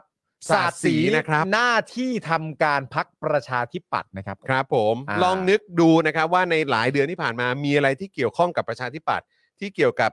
ตำรวจ ใช่ เกี่ยวกับศาลเกี่ยวกับ อ่า อะไรพวกนี้บ้าง แล้วมันมีเรื่องของการประกันตัวอะไรหรือเปล่าผมก็ไม่นะเอออา ก็แล้วแต่คุณผู้ชมนะครับ แต่ว่า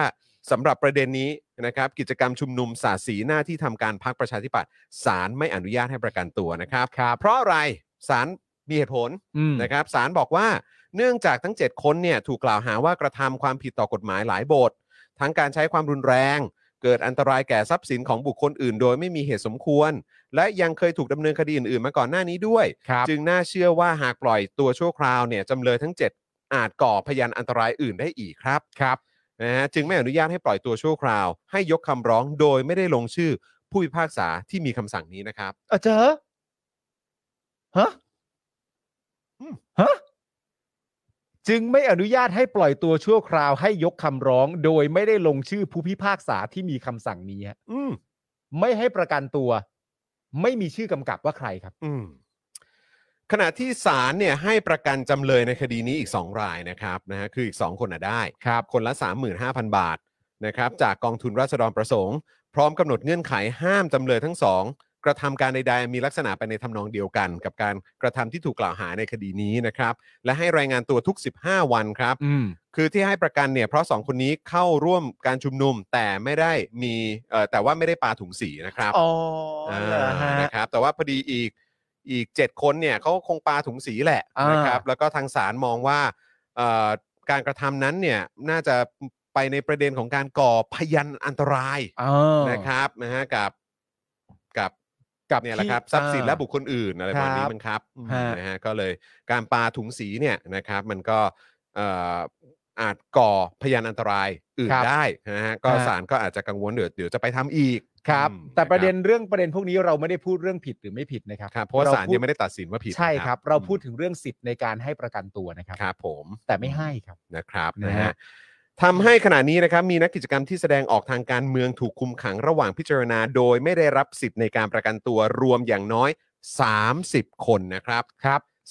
30 คนนะครับที่ถูกคุมขังระหว่างการพิจารณา และไม่ได้รับสิทธิ์ในการประกันตัวนะครับ ครับ โดยมีผู้อดอาหารประท้วง 3 คน ย้ำอีกครั้งก็คือคุณบุ้ง คุณใบปอ และคุณธีรวิทย์ ครับ ซึ่งโดยเฉพาะประเด็นของคุณบุ้งและคุณใบปอเนี่ยตอนนี้อาการน่าเป็นห่วงนะครับ ครับ มาก ๆ เลยนะครับ ฮะ เพราะอดอาหารมา 49 วันแล้ว ครับ นะครับ คุณบุ้งกับคุณใบปอเนี่ยถูกขังมา 79 วันแล้วนะครับ ครับผม นะฮะส่วนคุณธีรวิทย์เนี่ยก็ยังคงอดอาหารต่อไป แม้ว่าจะหายจากโควิดแล้วก็ตาม แล้วเดี๋ยววันหนึ่งเนี่ยนะครับคุณผู้ชมฮะคุณธีรวิทย์ที่อดอาหารเนี่ย ถ้ายังเป็นอย่างนี้ต่อไปจำนวนวัน มันก็จะไปเท่ากับ มันก็จะ คุณใบ เพิ่ม ป ขึ้นเรื่อยๆ มันก็ ครับ เพิ่มอะ ใช่ครับ นะครับ อืมนะฮะ แหม อ่ะเอ่อเมื่อวานนี้ครับนะฮะพี่ด่างครับ ครับ เอ่อกฤษดางนุจจรัตน์นะครับ ครับ นะฮะซึ่งเป็นเอ่อทนายความ ครั นะ บ ครับด้านสิทธิมนุษยชน ได้โพสต์จดหมายที่เขียนถึงนายกรัฐมนตรี สหพันธรัฐเยอรมันครับ ครับ อันนี้น่าสนใจคุณผู้ชมฮะ อันนี้ ยาก คือต้อง ให้ ต้องเขียนจดหมายไปถึงนายกไม่ใช่นายกบ้านเรานะครับ ใช่ ไม่ไม่ใช่นายกประเทศไทยนะครับ แต่ ครับ ว่าเป็นนายกของสหพันธรัฐเยอรมันครับ ไม่ได้เขียนให้ไอ้ตู่อะฮะ ใช่ครับ เขียนให้นายกสหพันธรัฐที่ประเทศเยอรมัน ซึ่งมีใจความโดยสรุปนะครับว่า ตอนนี้เนี่ยใบปอแล้วก็บุ้งเนี่ยซึ่งเป็นเด็กสาวชาวไทย 2 ราย ที่จะตายจากการต่อสู้เพื่อเสรีภาพและความเท่าเทียมกันของมนุษย์ ซึ่งคนหนึ่งเป็นนักศึกษา อีกคนหนึ่งเป็นครูสอนพิเศษ โดยทั้งคู่ถูกกล่าวหาและฟ้องร้องจากรัฐไทย ในข้อหาว่าดูหมิ่นพระมหากษัตริย์ ที่อาจทำให้ต้องติดคุกถึง 15 ปีครับ อืม ทั้งเธอทั้งสองไม่ได้รับอนุญาตให้ประกันตัวในระหว่างการพิจารณาคดี เธอถูกขังที่เรือนจำตลอดมาจนถึงวันนี้ ทนายความและครอบครัวของเธอพยายามยื่นขอประกันตัว เพื่อให้เธอออกมาต่อสู้คดีในระหว่างที่ยังไม่มีการตัดสินว่า เธอถูกหรือผิด แต่ศาลไทยปฏิเสธไม่ให้เธอประกันตัวจนทุกวันนี้ เธอทั้งสองประกาศอดอาหารมา 48 วันแล้ว ครับ นะครับ แต่ปัจจุบันคือ 49 นะค ใช่ รับ ฮะ เพื่อประท้วงความไม่เป็นธรรมที่ขังเธอไว้ ด้วยเหตุผลเพียงแค่ว่า กลัวว่าเธอจะไปก่อให้เกิดพยันอันตรายอื่นอีกครับ อืม เมื่อวานนี้นะครับก็มีการพิจารณาคดีครั้งแรก หลังจากที่เธอที่หลังจากที่ขังเธอไว้เป็นเวลา 2 เดือน เธอทั้งสองมีอาการสุดหนักจนผู้พิพากษาต้องสั่งให้เลื่อนการพิจารณาคดีออกไป และส่งเธอเข้าโรงพยาบาลที่ใกล้ที่สุด ซึ่งต่อมาก็ให้ส่งเธอเข้าเรือนจำคุมขังต่อไป ครับ ครอบครัวของเธอทั้งสอง ตัดสินใจยื่นขอประกันตัวเธออีกครั้ง เพื่อนำเธอไปรักษาที่โรงพยาบาล หลังจากที่อาการสุดหนักลงเมื่อวานนี้ แต่ศาลไทยปฏิเสธ และสั่งให้ขังเธอต่อไป สิ่งที่เด็กสาวทั้งสองถูกกล่าวหาในคดีนี้ ก็เพียงเพราะว่าเธอทำการสำรวจความคิดเห็นของประชาชน ว่าขบวนเสด็จของพระมหากษัตริย์ สร้างความเดือดร้อนต่อประชาชนในการสัญจรไปมาหรือไม่ อืม ข้อกล่าวหานี้ในประเทศของท่านอาจดูเป็นเรื่องตลก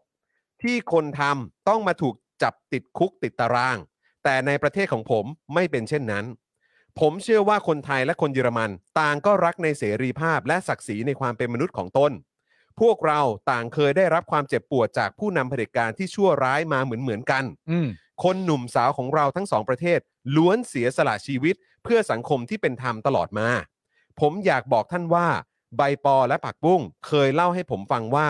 เธอทั้งสองมีวีรสตรีคนเดียวกัน ก็คือโซฟีโช ครับ เด็กสาวที่ถูกสังหารโดยเผด็จการในประเทศของท่าน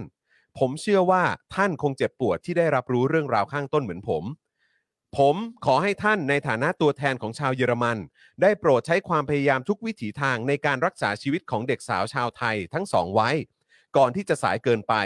ผมเชื่อว่าท่านในฐานะนายกรัฐมนตรีของสหพันธรัฐเยอรมัน มีพลังอำนาจเพียงพอที่จะหยุดยั้งความโหดร้ายนี้ได้ ผมยินดีที่จะให้ข้อมูลทุกอย่างที่ท่านต้องการ เพื่อรักษาชีวิตของเด็กสาวทั้งสอง เพื่อรักษาความยุติธรรม และศักดิ์ศรีความเป็นมนุษย์ของพวกเราทุกคนครับ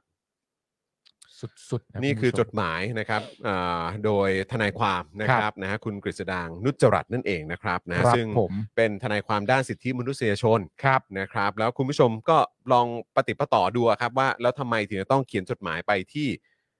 ไปหานายกรัฐมนตรีของสหพันธรัฐเยอรมัน ใช่ครับ นะครับ ก็ลองเออคำนวณกันดูได้ ครับผม นะครับ นะครับ แล้วก็เนื้อหาตรงนี้เนี่ย ก็อยากฝากทุกคนช่วยกันแชร์ด้วยนะครับ ครับผม อืมนะฮะ ก็นั่นแหละครับเอ่อมี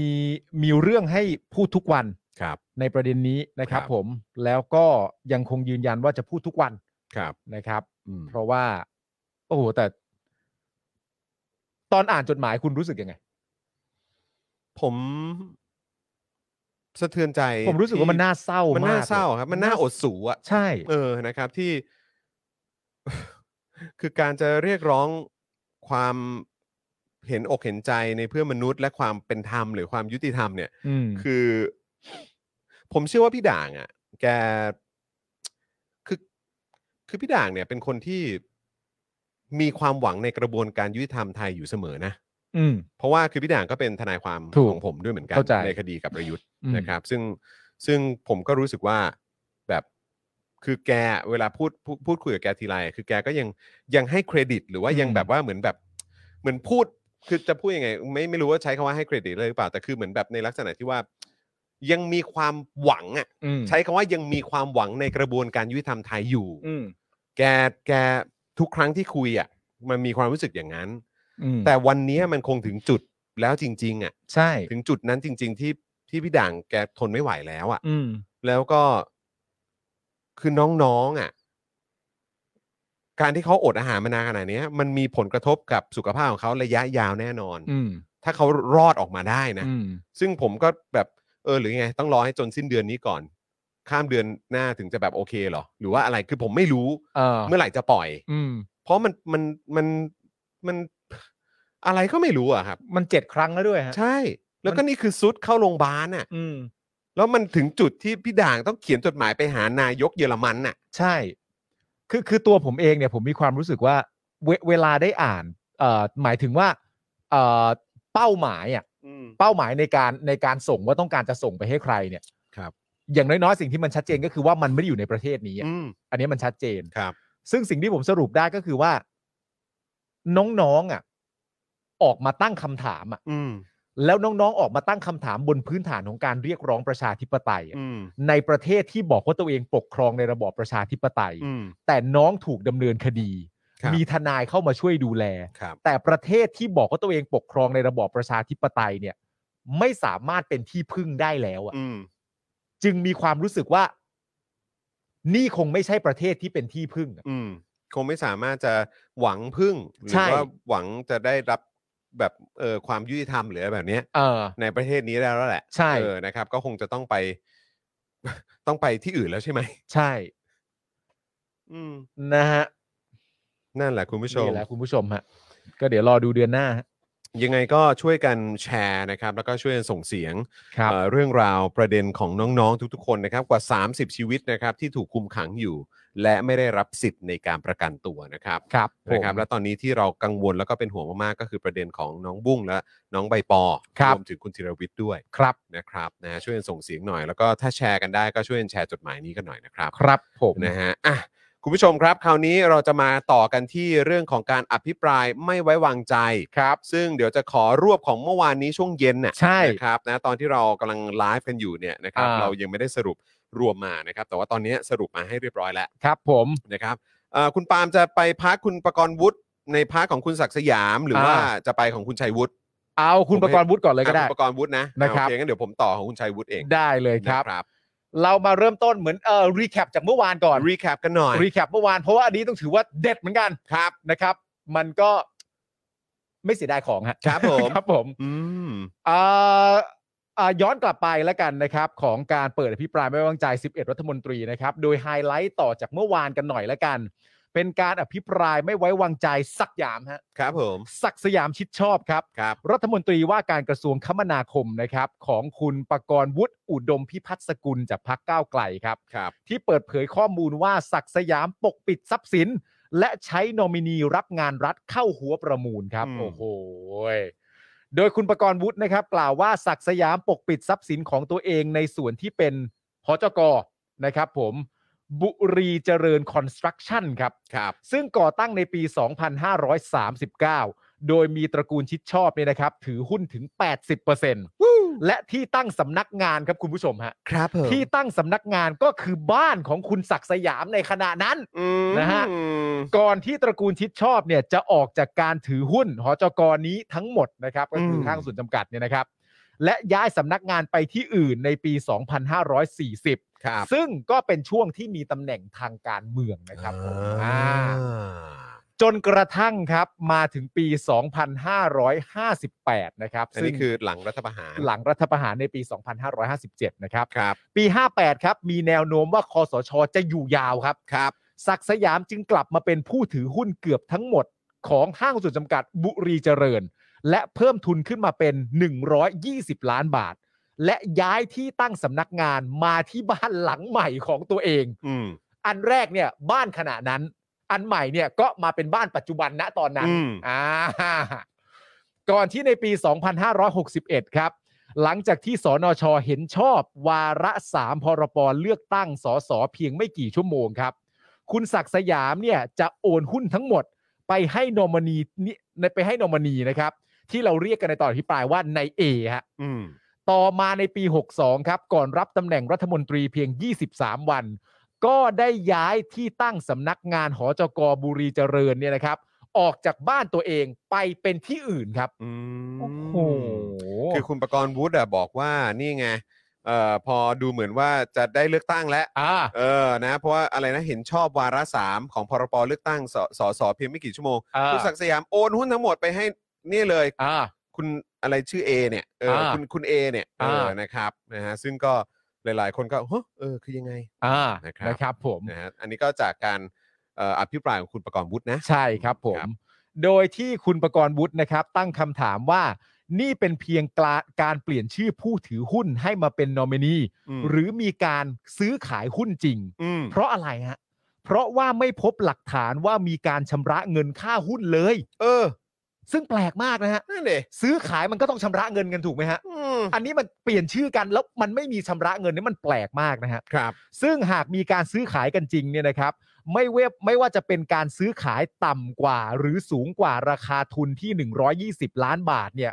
คุณศักดิ์สยามหรือผู้ถือหุ้นคนใหม่ ก็จำเป็นต้องยื่นมูลค่าหุ้นส่วนเกิน เป็นรายได้เพื่อเสียภาษี อืม หรือหากซื้อขายเท่ากับให้มันราคาเท่าทุนเนี่ย คุณศักดิ์สยามก็ต้องระบุเงินที่ได้จากการขายหุ้น ในบัญชีทรัพย์สินที่ยื่นให้กับปปช ในปี 2562 อยู่ดีเข้าใจไหมฮะ อืม แต่ประเด็นก็คือว่ามันไม่มีฮะ มันไม่มีครับ มันไม่ ไอ้ ได้ เงิน มีมันไม่ได้มีก้อนนี้อยู่อ่ะ มันไม่มีก้อนนี้อ่ะ เออ ไม่ว่าคุณจะขายต่ำกว่าสูงกว่าหรือเท่าทุน เท่าทุนก็คือซื้อแบบไม่หากำไร ซึ่งแปลกมากนะ อืม ซึ่งแปลกมากนะ เพราะบริษัทมันพัฒนามา อืม แต่ประเด็นก็คือว่า ตอนที่ยื่นทรัพย์สินให้กับปปชตรวจสอบก่อนที่จะรับตำแหน่งหรืออะไรต่างๆนานานั่นนู่นนี่เนี่ยมันไม่มีอะ อืม ไอ้เงินก้อนนี้นี่มันหายไปไหนอะเขาตั้ง ครับคำถามกันนะ ค ค รั รั บบ ผม คุณประกรณ์วุฒินะครับ ยังเล่าต่อว่า กล่าวว่านะครับ นอกจากจะซุกหุ้นแล้วเนี่ย คุณศักดิ์สยามนะครับ ยังนำหอจกบุรีเจริญ มาเป็นคู่สัญญากับรัฐ มันเป็นเรื่องใหญ่กันตรงนี้แหละฮะ มันดูแปลกๆกันตรงนี้แหละครับ นำหอจกบุรีเจริญเนี่ยนะครับ มาเป็นคู่สัญญากับรัฐ อ๋อเพราะฉะนั้นเออโทษนะฮะแปลว่ามี 2 ประเด็นหนึ่ง อ่า ก็คือว่าไอ้เรื่องหุ้นอันเนี้ย อ่า เออที่บอกว่ามีการเปลี่ยนไปแล้ว อ่า คนอื่นเอาไปแล้วเอออา แบบยกให้คนอื่นไม่เกี่ยวตัวเองแล้วเนี่ย อ่า เอออันนี้ก็คือตัวเงินเนี่ยก็ยังไม่เคลียร์ ใช่ อันนี้ก็มันมันก็เป็นข้อสังเกตหนึ่ง อ่า แล้วพออันที่สองปุ๊บก็คือไอ้บริษัทที่ที่ตัวเองเคยมีหุ้นเนี่ย อ่า เออซึ่งตอนนี้ก็ยังไม่เคลียร์คือเนี่ยรอรอต้องการคำตอบเนี่ย อ่า เกี่ยวกับเรื่องนี้เนี่ย ใช่ ก็คือมาเป็นคู่สัญญากับรัฐด้วย ใช่ คือผมแบ่งให้เป็นประเด็นได้ง่ายๆฮะ ครับ หนึ่งก็คือเรื่องว่าถ้าคุณศักดิ์สยามจะรับตำแหน่งอะไรต่างๆนานาเนี่ย อืม คุณศักดิ์สยามจะถือหุ้นนั่นนู่นนี่อะไรต่างๆนานาเนี่ยอย่างที่บอกไปมันก็จะดูไม่ไม่แฝงเพราะมันดูเป็นการแทรกแซง ครับ มันดูเป็นการซ้ำซ้อนเดี๋ยว อืม ออกนโยบายอะไรต่างๆนานาก็ดู ผลประโยชน์ทับซ้อนไง เอื้อผลประโยชน์ทับซ้อนมันดูแปลก ใช่ ๆคุณศักดิ์สยามบอกว่าเคยอธิบายแล้วว่ามันไม่ใช่ของเขาแล้วเพราะมันโอนไปแล้ว อืม อ่ะทีนี้ก็ฟังดูเซฟ อืม เพราะมันไม่ใช่ของเขาแล้ว อืม แต่ประเด็นถ้าโอนไปแล้วเสร็จเรียบร้อย หรือว่ามีการซื้อขายกันจริง มั ๆ นก็ต้อยเนี่งมีหลักฐาน มันก็ต้องมีหลักฐาน แต่เราไม่เห็นหลักฐานนั้นในการยื่นให้กับปปช หาไม่เจอไง มันก็แปลกไปใหญ่ เออ เพราะว่าไม่งั้นมันรู้ว่าอ่ะตกลงมันเกิดอะไรขึ้นแต่ยังไงก็แล้วแต่หลักฐานที่ปปชมันไม่มี อืม แล้วพอย้อนกลับมาอีกประเด็นหนึ่งก็คือเรื่องคู่สัญญาฮะ อืม บอกว่าหอจกบุรีเจริญเนี่ยมาเป็นคู่สัญญากับรัฐ รับงานในกระทรวงคมนาคมที่ตัวเองเป็นรัฐมนตรี โอ้ รับงานในกระทรวงคมนาคมที่ตัวเองเป็นรัฐมนตรี เป็นมูลค่ากว่าพันล้านบาทครับ อืม โดยหลายงานเนี่ยมีความผิดปกติก็คือ ราคาที่ชนะประมูลต่ำกว่าราคากลางเฉลี่ยไม่ถึง 0.3%และฮะคุณผู้ชมฮะ อืม และมีคู่เทียบเพียงรายเดียว อืมคือคู่เทียบก็คือบริษัทที่เหมือนมาประมูลแข่งอ่ะ มาแข่งขันกัน เออ มา ครับ บิด ผม กัน เออมาบิดกันอ่ะ เออซึ่งเป็นบริษัทที่บริจาคเงินให้พักภูมิใจไทย 5 ล้านบาทในปี 2562 ที่แข่งกันน่ะ ที่แข่งกัน บ นะคุ ริ ณ ษัท ผู้ชม ที่แข่งกันบิดแข่งกันประมูลเนี่ยไอ้บริษัทนี้เนี่ยซึ่งแพ้ไปต่างๆมาเป็นคู่เทียบกันเนี่ย เออบ ริจาคเงินให้กับพักภูมิใจไทย 5 ล้านบาทในปี 62 เอ นะ อ อันนี้ คู่ คือช่วงช่วงจะเลือกตั้งใช่ไหม ใช่ เออ คู่เทียบอะมีแค่รายเดียว ครับ และรายเดียวที่ว่านั้นเนี่ย บริจาคเงินให้ภูมิใจไทย 5 ล้านบาทในปี อืม 62 นี่แข่งกัน ครับ วู้สุดยอดครับ บังเอิญบังเอิญแล้วก็ดูแบบ ดูไม่มีอะไร ดูไม่มีอะไร เนาะต้อง ดู บอกว่า ดูโปร่งใส ดูแบบไม่มีอะไร ไม่มีอะไรให้พวกเราต้องคิดมาก ใช่ อืม อย่าไปคิดมาก ถูกต้อง เข้าใจไหม ครับอืม มันไม่มีอะไร ไม่ ลย เอานะ อย่าคิดมาก ยังไม่จบเท่านี้ฮะ ครับ กลับมาเรื่องใน A กันต่อฮะใน A ที่น่าสนใจ มากนะครับผม คุณประกรณ์วุฒินะครับ ยังเปิดเผยข้อมูลเกี่ยวกับตัวใน A เพราะใน A เนี่ยมีส่วนร่วมอยู่ในหลายเรื่องมากในประเด็นเหล่านี้นะครับ ที่ที่เขาระบุว่าเป็นนอมินีไง อ่า เออนะครับ ที่ระบุว่าเป็นนอมินีของศักดิ์สยามเนี่ยนะครับ ด้วยว่าใน A เนี่ย แจ้งข้อมูลรายได้เพียงปีละประมาณ 1 0 0 0 0แสนบาท ใน A เนี่ยนะครับ เออเออเออใช่ แจ้งรายได้ปีละประมาณ 1 เออ 0 0 0 0แสนบาท เออ โดยมีแหล่งรายได้เพียงแหล่งเดียว คือการได้เงินเดือนละ 9,000 บาท 9,000 บาทได้มาจากไหนฮะ ครับ ได้มาจากบริษัทศิลาชัยบุรีรัมย์ครับ อ่า ซึ่งเป็นธุรกิจครอบครัวของตระกูลให้ทายอ่ะให้ทาย ตระกูลอะไรฮะ ตระกูลอะไรฮะ ตระกูลอะไรครับเนี่ย อ่ะเฉลยเลยนะ อ่ะ ตระกูลชิดชอบ เนี่ยฮะ เฮ้ยจริงเหรอเนี่ย จริงสิจ้าจอนนะครั What บ โอ้ what What เรื่องจริงเหรอเนี่ยมันน่าสำคัญมากนะฮะโนมานีที่ว่าใน A เนี่ย ครับ แจงรายได้ได้เงินทั้งปีเนี่ยหนึ่งแสนบาท ถามว่า ครับ รายได้มาจากไหนเนี่ยบอกได้มาเดือนละ 9,000 บาท จาก อืม บริษัทศิลาชัยบุรีรัมย์ศิลาชัยบุรีรัมย์เป็นบริษัทในธุรกิจครอบครัวของตระกูลชิดชอบนะครับ ครับผม นะฮะแต่นายเอกลับสามารถซื้อต่อที่ดินในพื้นที่พิพาทเขากระโดง ต่อจากนายชัยชิดชอบบิดาของนายศักดิ์สยาม และผู้ซื้อหุ้นหอจกบุรีเจริญทั้งหมด และเป็นผู้ซื้อหุ้น อ่า ใช่ไหม และเป็นผู้ซื้อหุ้นหอจกบุรีเจริญทั้งหมดมาจากศักดิ์สยาม ได้ มันเงินส่วนไหนอะฮะ อุ้ยอุ้ยอุ๊ยอุ้ย มันอุ๊ยมันเงินยังไงอะ ฮะ ก็ได้เงินเท่านี้แล้วแจ้งว่าเท่านี้อะแล้วบริษัทมันมีมูลค่าอะไรต่างๆนานามากมายและตอนบิดนี่มันเป็นพันล้านนะ เออ มันมายังไงเนี่ยฮะ เฮ้ยในเอะในเอน่าสนใจมากเลย ชอบในเอมาก เออ ที่สำคัญต่อเนื่องครับ ครับ ก็คือในเอเนี่ยนะฮะโอ้ ครับ โห ครับ เวลาอ่านไปนี่ก็จำได้ตอนที่คุณประกรณ์พุทธพูดนะ ครับ ที่สำคัญเนี่ยนะฮะในเอเนี่ยคุณผู้ชมฮะ เข้ามาเป็นลูกจ้างบริษัทศิลาชัยด้วยนะครับ อืม ในปี 2558 ในเวลาไล่เลี่ยกับช่วงที่นายศักดิ์สยาม เข้ามาเป็นกรรมการบริษัทศิลาชัย ก่อนที่จะมารับโอนหุ้นบุรีเจริญทั้งหมดจากศักดิ์สยามในปี 2561 ครับ อืม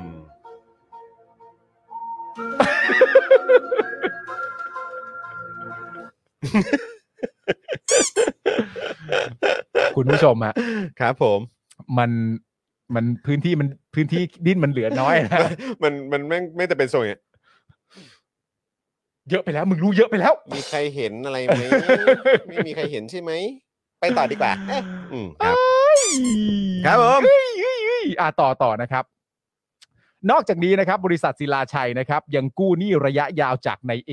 ครับ กู้หนี้ระยะยาวจากใน A ได้ด้วยนะ ครับ ในช่วงปี 2561 ถึง 2564 ครับ ครับ ยอดสุดท้ายเนี่ยนะครับ อยู่ที่ราว2เอ่อ250.2 ล้านบาทครับ ครับ โดยทั้งหมดเนี่ยเป็นการกู้เงินไม่มีสัญญาครับโอ้ไม่มีกู้หนี้ สองร้อยกว่าล้านนะ ไม่มีสัญญา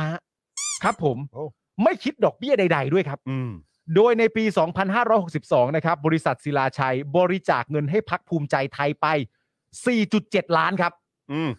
นายเอยังร่วมบริจาคให้พักไปอีก 2.77 ล้านบาทครับ โอ้โห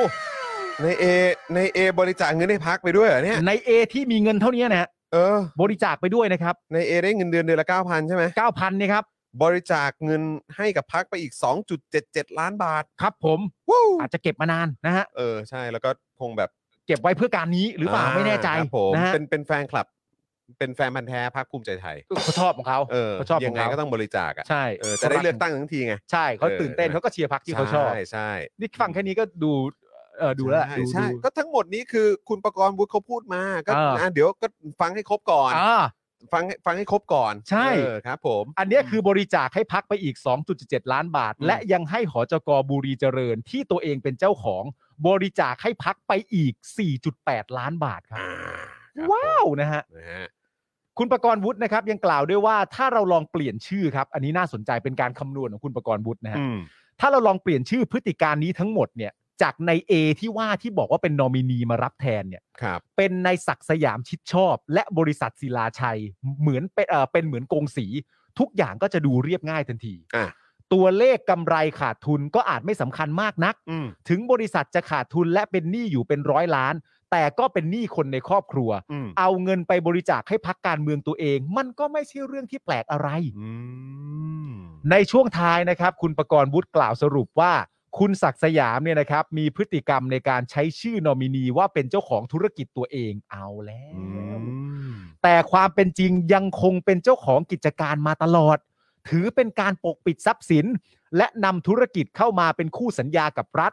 ซึ่งเป็นการใช้อำนาจขัดต่อบทบัญญัติแห่งรัฐธรรมนูญหรือกฎหมายครับ อืม เพื่อให้ตนเองมีส่วนได้รับผลประโยชน์จากโครงการต่างๆ ของรัฐ และยังมีพฤติกรรมเป็นการหัวประมูล เพื่อแสวงหาผลประโยชน์ให้พวกพ้องและตัวเอง จึงไม่สามารถจะไว้วางใจให้ดำรงตำแหน่งรัฐมนตรีว่าการกระทรวงคมนาคมได้อีกต่อไปครับ อืมอันนี้ก็เป็นการอภิปรายโดยคุณประกรณ์วุฒิ ใช่ จากก้าวไกลนะครับ ทั้งหมดนี้ก็คือข้อมูลจากฝั่งของคุณประกรณ์วุฒิจาก ครับ การอภิปรายของฝ่ายค้าน ครับ ซึ่งเดี๋ยวสักครู่เดี๋ยวก็จะมาฟังคำอธิบายหรือคำชี้แจง ใช่ ของทางคุณศักดิ์สยามนะ ใช่ ครับนะแต่ว่านอกจากคุณประกรณ์วุฒิแล้วก็ยังมีคนอื่นด้วยใช่ไหม ยังมีคนอื่นครับ ยังมีคุณกมลศักดิ์ลีวาเมาะนะครับ แล้วก็คุณทวีสอดส่องจากพักประชาชาตินะครับ อืม รวมถึงคุณพัฒนาสับโสจากพักเพื่อไทยด้วย อืม นะฮะก็ได้อภิปรายไม่ไว้วางใจศักดิ์สยามด้วยเอ่อด้วยนะครับ ซึ่งสสจากพักประชาชาติเนี่ยนะครับ อภิปรายในประเด็นที่ศักดิ์สยามครอบครองที่ดินที่เขากระโดงครับ อืม ซึ่งเป็นที่ดินของการรถไฟแห่งประเทศไทย อืม ขณะที่คุณพัฒนาสับโสนะครับ อธิบายเรื่องที่จังหวัดบุรีรัมย์ได้งบประมาณกรมทางหลวงมากกว่าจังหวัดอื่นหลายเท่าเลยนะ นี่ บุรีรัมย์นะ นี่ นะ อืมแปลว่าพัฒนากรมทางหลวง มันก็อยู่อยู่ภายใต้ของของกระทรวงคมนาคมเหรอ ก็คิดว่าน่าจะเป็นอย่างนั้นนะ ก็มันก็คือการ มันก็ เดิทง คมนาคมนะ คมนาคม เออ นะม โดยที่คุณพัฒนาทรัพย์โสนะครับ อภิปรายว่ามีการจัดสรรงบประมาณกรมทางหลวงที่เทงบประมาณไปที่จังหวัดบุรีรัมย์มากถึง 2,421 ล้านบาทครับ บุรีรัมย์นะครับ กรมทางหลวงมากถึง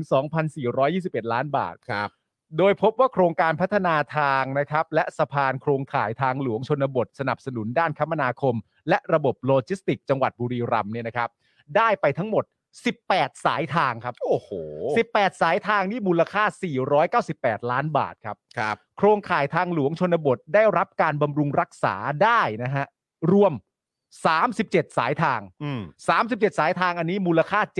737 ล้านบาทนะครับ ว้าวน อกจากนี้ครับ โครงการอำนวยความปลอดภัยสนับสนุนด้านคมนาคม และระบบโลจิสติกส์จังหวัดบุรีรัมย์นะครับ ได้ไปถึง 61 โครงการนะ โอ้โหหกสิบเอ็ด 61 โครงการเลยเหรอ เออ มูลค่ากว่า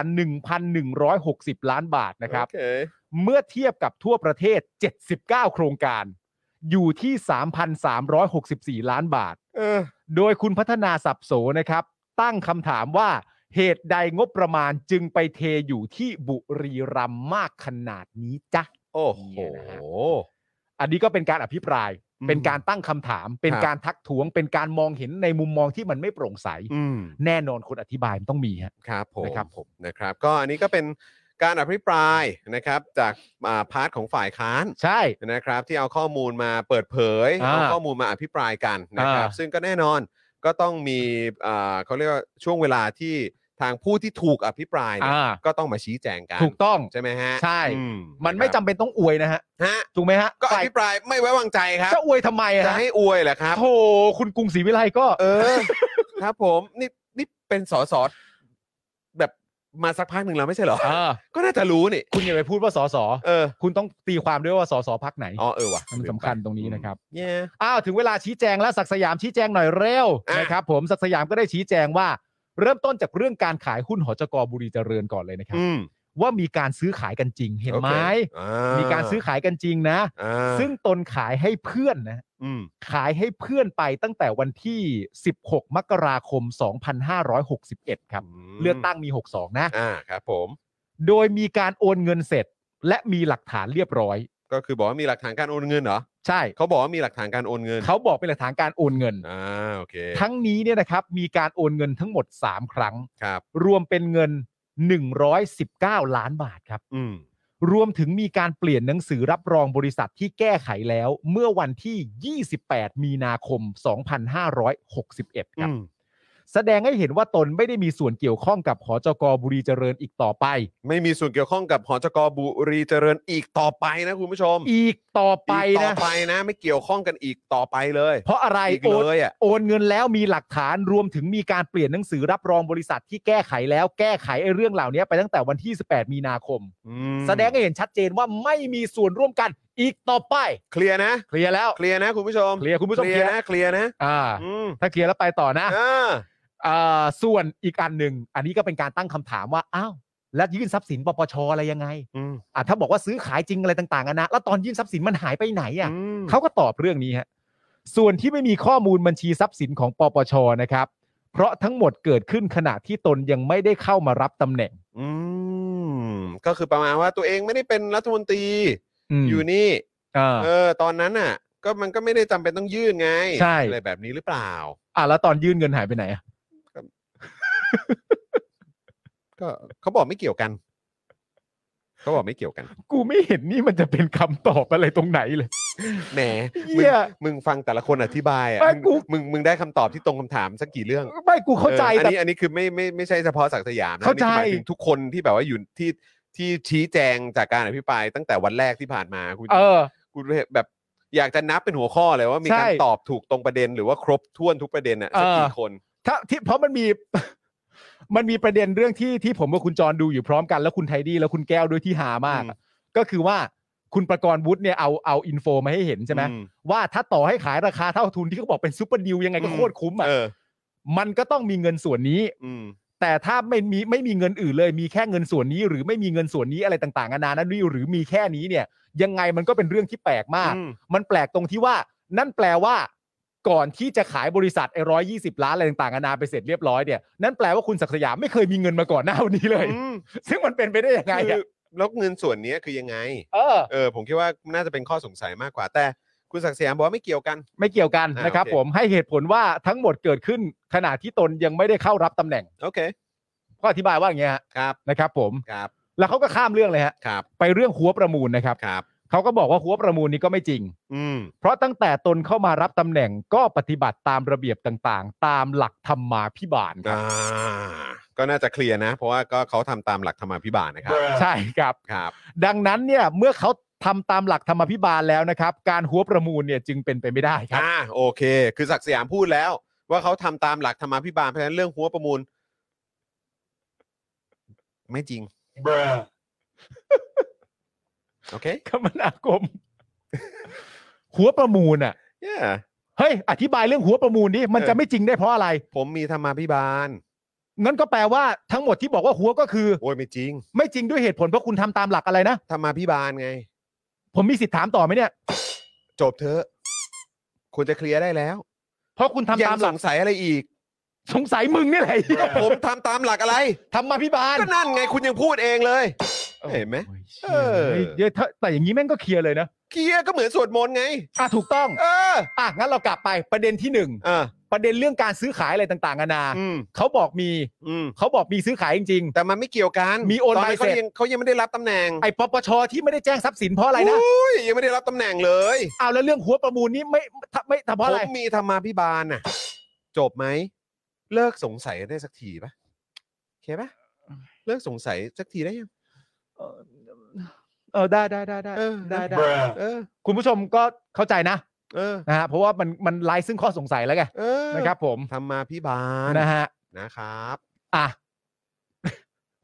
แต่ละประเด็นที่เราได้คำตอบอะคือประมาณนี้เองนะ ครับ โอนเงิน อืม แสดงทรัพย์สิน หัวประมูล อืม ประมาณเท่าเนี้ยคำตอบ ครั อะ บผม งั้นเรา คุณรับกินเขาบอกว่าอ้าวเขาจะไม่เปิดเพลงสักหน่อยเหรอ คนละเรื่อง นั้นกองทัพแล้ว เอออย่านั้น ใช่แล้ว กันมีของไอ้พวกนี้มัน หรือ กันมืง เขาอาจจะยังไม่ได้แต่งก็ได้ เออ อ่า คุณวสันต์บอกเอ้าเอ้าย้ำย้ำเอ้าเอ้าเอ้า โอเค อ้าว อืม อ่าเรื่องต่อไป เรื่องการกล่าวหาว่าคมนาคมจัดงบไปจังหวัดบุรีรัมย์มากผิดปกติเนี่ยนะฮะ อืม คุณศักดิ์สยามเนี่ยบอกว่าทั้งหมดเป็นไปตามกระบวนการ อืม ไม่มีการสั่งการวางเอ่อว่างงบเนี่ยต้องไปลงตรงไหน อ่า ถ้าเปรียบเทียบย้อนหลัง 10 ปีที่ผ่านมาจังหวัดบุรีรัมย์ไม่ได้มีงบมากกว่าหากเทียบเคียงจังหวัดอื่น อืม ส่วนงบประมาณที่สูงขึ้นในช่วงท้ายๆเพราะในอดีตจังหวัดบุรีรัมย์และจังหวัดใกล้เคียงได้รับการจัดสรรน้อย อืม ทำให้เกิดความเหลื่อมล้ำในการพัฒนา อ๋อก็คือก่อนหน้านี้ เอ บุ อ รีรัมย์อ่ะก็ไม่ได้ได้เยอะนะ ใช่ เออแล้วเหมือนตอนนี้ก็มาทบเพิ่มขึ้น เพราะว่าเมื่อก่อนก็ได้น้อยไง ใช่ ตอนนี้ก็กลัวว่ามันจะดูเหลื่อมล้ำกันเลยนี่ไง ใช่ เออ แต่ว่าประเด็นที่บอกว่าได้น้อยเนี่ยนะ อืม คุณผู้ชมครับ มันจะต้องได้น้อยมากๆเลยนะครับ อืม เพราะบุรีรัมย์เนี่ยได้ไปถึง 61 โครงการมูลค่ากว่า 1,160 ล้านบาทเลยนะครับ ครับผม ถ้าต้องยัดเพิ่มเติมให้มากขนาดนี้เนี่ยไอตอนเหลื่อมล้ำคงเหลื่อมล้ำมากๆเลยนะฮะ ครับผม โอ้โห คือเมื่อ แปล ก่อก น จ ได้ ริง แค่ เชียว โครงการสองโครงการหรือเปล่า ใช่ แล้วเขาบอกเมื่อเที ยบกับทั่วประเทศเนี่ย79 โครงการอยู่ที่ 3,364อ่ะ โอเค บุรีรัมย์เอาไป 61 1,000 กว่าล้านแล้วอะ่ะ มันต้องที่ผ่านมามันต้องได้ไปครึ่งโครงการเหรอหรือว่าไง แปลกจริงเลยนะครับ อ่ะแต่เขาก็ได้น้อยแหละ อ่ะได้น้อย เขาบกเขา ได้ ได้ น้ น้ อ อย ย นะครับ เขาได้อย ผม นะครับอืม เอ่อแล้วเขาบอกว่าซึ่งเอ่อจังหวัดบุรีรัมย์เนี่ยนะครับ พัฒนาโดยภาคเอกชนครับ อืม ก่อให้เกิดการสร้างงาน อืม การท่องเที่ยวจำนวนมาก จึงต้องการสร้างระบบคมนาคมให้รองรับกับสิ่งเหล่านี้ ซึ่งไม่มีการกระจุกตัวแต่อย่างใด โอ้ไม่มีนะคุณผู้ชม นี่เขาอธิบายเคลียร์แล้วนะเคลียร์แล้วคุณผู้ชม คุณผู้ชมฮะ เคลียร์มากเคลียร์มาก คุณผู้ชมกลับไปฟังทุกอย่างที่คุณประกรณ์วุฒิพูดนะฮะ ครับผม และดูสิ่งที่คุณประกรณ์วุฒิและประชาชนได้จากการตอบเนี่ยฮะ ครับผม โอ้โห คุณผู้ชมฮะ ครับผม เคลียร์ไหมฮะ อืม เคลียร์แล้วฮะ เนอะเคลียร์เนอะ นี่คือสิ่งที่เราได้จากศักยามคมนาคมฮะ ทำมาพี่ดาเออ ทำมา ทำมาพี่บานอย่างเดียวผมว่ากระจุกแล้วฮะ ผมว่าเต็มที่แล้ คว รับผม นะครับผม นะฮะเขาเรียกว่าเป็นการตบฉาดแบบว่าพวกฝ่ายค้าน ครับ อืมจ้องจับผิด ใช่ ให้รู้สะบ้าง ครับผ เอ ม อ นี่ ไม่มีธรรมาพิบาลไง ครับผม เออครับผม จริง ๆ ตบฝ่ายค้านก็ไม่น่าตบหน้าตัวเอง นะฮะจริงๆต้องยอมรับคือถ้าถ้าตบฝ่ายค้านก็เอาด้วยหลักฐานมาตบฝ่ายค้านเลย ไม่น่ายืนตบหน้าตัวเองไปเรื่อยๆอย่างนี้เลยนะฮะประชาชนเขาเห็นนะแล้วเพิ่งวันแรกด้วยนะของคุณประกรณ์วุฒิอ่ะ อันนี้อันนี้คือคือคือหน้าสั่นเลยนะฮะ หน้าสั่นเลยฮะ หน้าสั่นเลยฮะ เดินมาอนี่อ คุณนึกว่าเขินนั่นน่ะ แดงแป๊ดมาเลย กินมะเขือเทศมาเหรอ โอ้โหอาจารย์จัดคนต่อไปให้ฟังหน่อยสิมันยังไง พี่วุฒิผมดีกว่าพี่วุฒิ เอาเอาเอาซะหน่อย พี่วุฒิ เอาซะหน่อย พี่วุฒิเออพี่ชัยวุฒิ พี่ชัยวุฒิ ของผมนะครับนะฮะชัยวุฒิธนาคมานุสรณ์นะครับนะฮะเออเออธนาคมานุสรณ์อ่ะถูกแล้วรัฐมนตรีว่าการกระทรวงดิจิทัลเพื่อเศรษฐกิจและก็สังคม เดี๋ยว นะครับนะฮะก็กล่าวยอมรับในสภาครับ เฮ้ยอะไรวะ นะฮะหลังถูกสรันทิมสุวรรณ อ่าน นะครับสสพักเพื่อไทยอภิปรายประเด็นอาชญากรรมไซเบอร์ อ่า และแก๊งคอร์เซ็นเตอร์ครับ น่า โอ้โหอันนี่เรื่องใหญ่ เรื่องใหญ่เลย ใหญ่เรื่องใหญ่ เจอกันทุกวัน ครับ นะ ว่าประเทศไทยเนี่ยมีการใช้สปายแวร์เพก a ซัสจริงครับ อ้าวแหละ มันเพิ่งเป็นกระแสแล้วก็เป็นประเด็นขึ้นมา ใช่ ไหมครับ เพราะว่าทางไอรอเนี่ยก็มีการเปิดเผยข้อมูลนะครับหลังจากที่เขาไปร่วมกับทาง Citizen Lab มั้งถ้าเกิด ใช่ ผมจำไม่ผิดนะครับแล้วก็มีการตรวจสอบออกมาว่า มีการใช้แอปพลิเคชันนี้เนี่ย อืม เจาะระบบเจาะข้อมูลเอ่อส่วนบุคคล ครับ นะครับของนักวิชาการนะครับแล้วก็นักกิจกรรมทางด้านประชาธิปไตยของประเทศไทยเนี่ยที่คอนเฟิร์มมาเนี่ยนะครับ เออ สามสิบรายด้วยกัน ถูกต้อง นะครับซึ่งมีการตรวจน่าจะเป็นน่าจะ 50 กว่าคนมั้งถ้าเกิดผมจำไม่ผิด เออ เออนะครับหรือว่าหรือว่าร้อยผมผมไม่แน่ใจแต่ว่าที่เจอเนี่ยชัดเจนแล้วก็มีร่องรอย อ่า นะครับทางดิจิทัล ใช่ นะครับหลักฐานต่างๆว่ามีอ่าว่าเพก a ซัสเนี่ยเจาะเข้ามาจริงๆเนี่ย ใช่ สากว่าราย ใช่ครับ นะครับคอนเฟิร์มเราด้วยนะครับนะซึ่งก็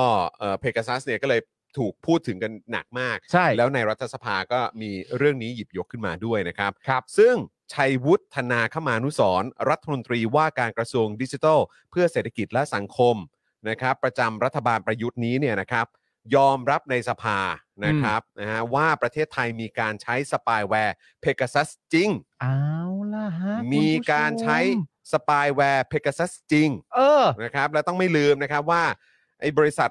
นี้เนี่ยที่ขายไอ้ตัวเพก a ซัสเนี่ยเขาขายให้เฉพาะรัฐบาลเท่านั้นนะครับ ใช่ครับ เขาไม่ขายให้เอกชนเขาไม่ ถูกค ขาย รับ ให้ประชาชนนะครับ ครับ เขาขายให้รัฐบาลเท่านั้นนะครับ ครับ แล้วชัยวุฒิก็ยอมรับด้วย บอกว่ามีการใช้จริง อ่า ประเทศไทยมีการใช้สปายแวร์เพก a ซัสจริง ครับผม แต่ว่าใช้ในคดีด้านความมั่นคง แล้วก็ยาเสพติดนะครับ อ๋อครับ อืมนะครับ ครับ ซึ่งไม่ได้อยู่ภายใต้อำนาจของกระทรวง DES า หรือว่ากระทรวงดิจิทัล เพื่อเศรษฐกิจและสังคมที่ชัยวุฒิเนี่ยรับผิดชอบอยู่ ใช่ครับ หลังจากก่อนหน้านี้ชัยวุฒิก็เคยให้สัมภาษณ์กับ BBC ไทยนะครับว่าไม่ทราบเรื่องนี้เลย อ่า บางเรื่องเนี่ยก็เป็นรายละเอียดปลีกย่อย ครับ รัฐมนตรีเนี่ยเขาจะไปลงแบบดูทุกอย่างเนี่ยก็คงเป็นไปไม่ได้ ไอ้ตอบ อืม เรื่องว่าไม่ทราบเรื่องเนี่ย อืม แป๊บแป๊บก่อนหน้าจะมาตอบ แป๊บ เองนะฮะ ใช่ ว่าใช้มีการใช้จริงเนี่ยฮะ สงสัยก็คงรีบไปเช็คมามั้ง โอ้ทำงาน สง เร็ว สัยทำงาน เพราะเดี๋ยวต้องตอบ ไป ประชาช เช็ น คมาใช่ อ่า เออนะครับ ทั้งนี้นะครับชัยวุฒิก็ชี้แจงในสภาเกี่ยวกับสปายแวร์เพก a ซัสนะครับว่า เรื่องสปายแวร์ที่เข้าไปดักฟัง หรือว่าสิงอยู่ในตัวเครื่องมือถือ แล้วก็จะรู้เหมือนสามารถดูหน้าจอการพูดคุยนะครับ การส่งข้อความทั้งหมดเนี่ยอันนี้ตนน่ะรู้ว่ามีจริง ครับ ระบบนี้มีจริง ครับ เราเคยศึกษาอยู่ แต่กระทรวงดิจิทัลไม่ได้เป็นคนทำเรื่องนี้ เพราะไม่มีอำนาจ เท่าที่ทราบเนี่ยจะใช้ในงานด้านความมั่นคง หรือว่าด้านยาเสพติด เออ เพราะว่าต้องไปจับคนร้ายที่ค้ายาเสพติดไง อ่า เออ ก็ต้องไปดักฟังว่า เอ้ยเขาจะส่งยาที่ไหน เขาเนี่ยเข้าใจว่ามันมีการใช้ในลักษณะนี้ คือชัยวุฒิเนี่ยเข้าใจว่ามันมีการใช้ในลักษณะนี้ อืม แต่มันต้องเป็นคดีพิเศษไง แล้วก็ ครับ ต้องเป็นคดีสำคัญด้วย เออ ซึ่งชัยวุฒิเองเนี่ยก็เคยได้ยินนะว่ามี เออ แต่ไม่ใช่หน่วยงานที่ชัยวุฒิดูแลนะ แต่ว่าชัยวุฒิอะรู้ว่ามีว่ามีอำนาจแบบนั้นที่ให้ทำได้ เออ อ่านะครับ แต่ ก็ ผมสงสัยนะตอนนี้ว่า แล้วชัยวุฒิจะตอบเรื่องนี้ออกมาทั้งหมดทำไม เพราะว่าโดยรวมแล้วชัยวุฒิเหมือนพยายามจะบอกว่าฉันไม่รู้อ่ะ เออไม่ก็มีคนถามไง เออ ก็ทางเพื่อไทยถามมาไง ก็แบบอ๋อได้ยินว่ามันได้ยินว่ามันประมาณนี้นะ อืม ได้ยินว่าประมาณนั้นนะ อืม มันน่าจะมีหน้าที่เอาไว้ทำแบบนี้นะ อ่ะ แล้วเกี่ยวปะเนี่ยอ๋อไม่เกี่ยวดิ เออ เอาไม่เกี่ยวนี่ไม่ แต่ เกี่ยว ถามว่ามีจริงไหม มี แล้ว มี บ้านเรามีการใช้ไหม มี มี แต่เอาไว้ทำเรื่องยาเสพติด อยู่ เออ ในการดูแลของคุณหรือเปล่าไม่ใช่ ไม่ใช่ ไม่มี ใช่ทันทีเลย เออ ทันทีเลยครับ ไม่มีมันเป็นเรื่องความมั่นคง อืม ความมั่นคงนี่ใครได้บ้างวะดู อื ดู ม นะ นั่นน่ะสิมีใครเขาดูแลฝ่ายความ มั่น มั่น ค ค ง ง อยู่ บ้า บ้าง ง นะ อืมนะครับผม นะฮะอ่ะแต่ว่าก็ต้องบอกว่าการยอมรับว่ามีอยู่จริงและมีการใช้จริงนะครับของ อ่า คุณชัยวุฒิเนี่ยก็น่าจะทำให้เราไปต่อยอด ได้ แล้วก็ทราบรายละเอียดเพิ่มเติมได้นะครับในอนาคต คุณผู้ชมฮะสองเรื่องที่เราต้องจำในเรื่องเนี้ยหนึ่งมีอยู่จริงนะฮะ ครับ สองที่หนักกว่ามีอยู่จริงก็คือว่า มีการใช้จริงนะครับ ครับ ประเทศไทยของเรามีสปายแวร์เพก a ซัสอยู่จริง และมีการใช้จริงๆนะฮะ ครับ โดยอ้างว่าเพื่อเรื่องเกี่ยวกับความมั่นคงและยาเสพติด เท่านั้น เท่านั้น เท่านั้น เท่ แล้วก็อย่าลืม เ นะครับว่าความมั่นคงนี่ความมั่นคงใครวะ ความมั่นคงของใครนั้นเรื่องที่หนึ่ง อืมครับ และคุณผู้ชมคิดว่าถ้า 2 ประเด็นนี้มันเป็นแบบนั้นจริง ๆ เรื่องยาเสพติดอะไรต่างๆนานาคุณผู้ชมลองย้อนกลับไปดูรายชื่อว่ามีใครถูกเจ้าสปายแวร์ตัวนี้เข้าไปในโทรศัพท์บ้าง อืม น่าสนใจมาก ได้ตามต่อครับนะฮะซึ่งก็เอ่อเห็นคุณเป๋ายิ่งชีพอาชานนท์เนี่ยอ ค อ รั ก บ มายืนยันแล้วนะครับ ว่าเดี๋ยวจะดำเนินการเรื่องนี้ต่อ ใช่ นะครับเพราะว่าก็รัฐมนตรีดีอ่ะ เออ ประจำรัฐบาลของประยุทธ์เนี่ยออกมาแบบยืนยันเองว่ามี อืม อยู่จริงงั้นก็ถ้ามีอยู่จริงก็ต้อง เออ ตามที่มาที่ไปได้ ใช่ ซึ่ง เออ คุณเป่าเขาก็เป็นหนึ่งในบุคคลที่มีไอ้สปายแวร์เพก a ซัสมายุ่งกับเขาด้วย แล้วก็ ไง โดนแทบจะเยอะสุดเลยมั้ง ใช่ไหม เออลำดับต้นๆเลยอะครับ เออ ติดติดท็อปทรีอ่ะว่างั้นดีกว่า เออ นะครับรู้สึกว่าอีกท่านหนึ่งเนี่ยจะเป็นคนที่ดูแลบัญชีเอ่อราษฎรประสงค์เนี่ยแหละ เออ เออนะครับนะฮะก็โดนกันเป็น 10 ครั้งเลยฮะ ครับ เออนะครับแต่ที่โดนสูงสุดนี่จะโดนเจาะไป 13 ครั้งมั้ง ใช่ใช่ใช่ เออนะครับนักวิชาการก็โดนครับ อืม อาจารย์มหาวิทยาลัยก็โดนครับ ครับ ว้าวอืมนะครับ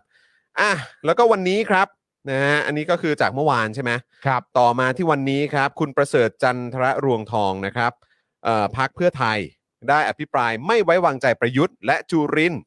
นะครับรัฐมนตรีพาณิชย์ในข้อกล่าวหาการทุจริตถุงมือยางภาค 2 ครับ ครับ โดยบอกว่าประยุทธ์เนี่ยรู้ถึงการทุจริตทุจริตที่เกิดขึ้นที่องค์การคลังสินค้า และรู้ว่ามีความเสียหายที่เกิดขึ้นถึง 2,000 ล้านบาท เออ แต่กลับเพิกเฉย ครับ และปัจจุบันเนี่ยยังไม่สามารถติดตามเงินที่หายไป 2,000 ล้านบาทกลับคืนมาได้ อืม โ โหจริงไหมเนี่ยเงิน 2,000 ล้านนะฮะ ยังเอากลับมาไม่ได้ จะเอา นะ กลับมาไม่ได้เหรอครับเนี่ย โอ้โห ส่วนจุรินทร์เนี่ยก็ปล่อยให้เกิดการทุจริต เพราะคนที่ทำผิดเนี่ยเป็นคนใกล้ชิดที่จุรินทร์แต่งตั้งขึ้นมาเอง เอาละ เอาละสิ เออ นะครับ ซึ่งจุรินทร์เนี่ยก็ชี้แจงครับ ครับ แต่ผมบอกเลยจุรินทร์ชี้แจงนี่ก็เคลียร์เหมือนกัน โอ้จุลินนี่ เคลียร์เลยคุณผู้ชม ต้องบอกว่าตอบตอบอย่างฉะฉานอ่ะ อ่า เออ ฉาฉานเลยเคลียร์มากครับ เคลียร์ ร์เลยคุณผู้ชม เออ เพราะจุรินทร์เนี่ยบอกว่าที่คุณประเสริฐเอามาพูดเนี่ย อ่า มันเป็นการฉายหนังเก่า อ่า แต่มาเติมว่าจากการอภิปรายรอบนั้นเนี่ยยังไม่มีความคืบหน้า ครับ ซึ่งจุรินทร์ยืนยันว่า โอ้ยไม่เป็นความจริงนะฮอบอืมเพราะว่าคดีเนี่ยอยู่ที่ปปชแล้วฮอบ อ่า อืมแล้วก็คาดว่าจะชี้มูลความผิดได้ในเร็วๆนี้ละครับผม ครับผม อืนะจุรินทร์บอกด้วยว่าเรื่องการทุจริตถุงมือยางเนี่ยไม่เกี่ยวกับต้น ครับ นะครับ เรื่องนี้ไม่เกี่ยวกับคุณจุรินทร์ ไม่เกี่ยวจริงๆ โอเคไหมคุณผู้ชม คุณผู้ชมมันไม่เกี่ยวจริง ไม่เกี่ยวจริง ๆใช่ ๆนะ แล้วก็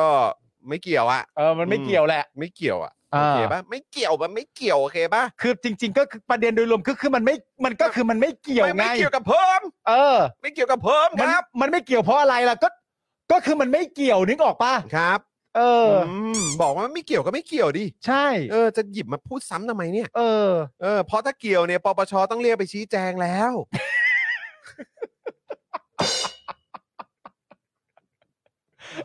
อ๋อโอ้โอเค เหมือนที่กูพูดกับมึงในบ้าน ปะ คุณผู้ชม อืม ถ้าเกี่ยวอะปปชผู้อาหังการอะ อืม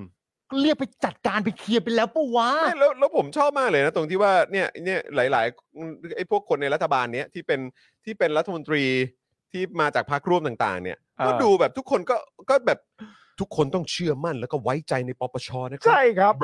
อย่างเนี้ยไอ้เอ่อที่คุณธีรชัยกำลังอภิปรายเมื่อช่วงเมื่อช่วงเย็นเนี่ย ใช่ ที่พูดเรื่องนาฬิกาป้อมอ่ะ เออ แล้วก็แบบไพบูลย์ก็ออกมาปปชเขาจบไปแล้วนะครับ เออ ไอ้คนนั้นคนนี้ก็ปปชจบแล้วค่ะ ใช่ครับ อะไอย่างเงี้ยนู่นนั่นนี่พอสักทีได้ไหมคะ ใช่ อะไรอย่างเงี้ยเออก็แบบว่าทุกคนนี่ดูมีความมั่นอกมั่นใจในปปชมาก ใช่ค แต่ รับ คือแบบไอ้ตอนที่ทหารมันออกมายึดอำนาจแล้วบอกว่าจะมาปราบคอร์รัปชันเนี่ย ใช่ค มึ รั ง บ ไม่เห็นจะเหลียวแลปปชเลย เออมึงไม่ถามปปชเลยนะ ใช่ แล้วคือกูก็ไม่เข้าใจว่าจะมีปปชไว้ทำไม ถ้าเกิด เออ ว่าปปชมันเป็นหน่วยงานในการปราบคอร์รัปชัน ใช่ ใช่ไหมถ้าเกิดว่าจะมีทหารมาปราบคอร์รัปชันแล้วงั้นก็ยุบไปสิปปชเนี่ย เอ แต่ อ พอตอนนี้ปุ๊บอุ้ยปปชเขาว่ามาอย่างนี้ก็ต้องเชื่อปปชสิคะ และไอตอนปปชบอกว่าคอร์รัปชันสูงสุดเกิดในยุครัฐบาล อืม เนี้ยไอ้ไอ้คอสชเนี่ย อืม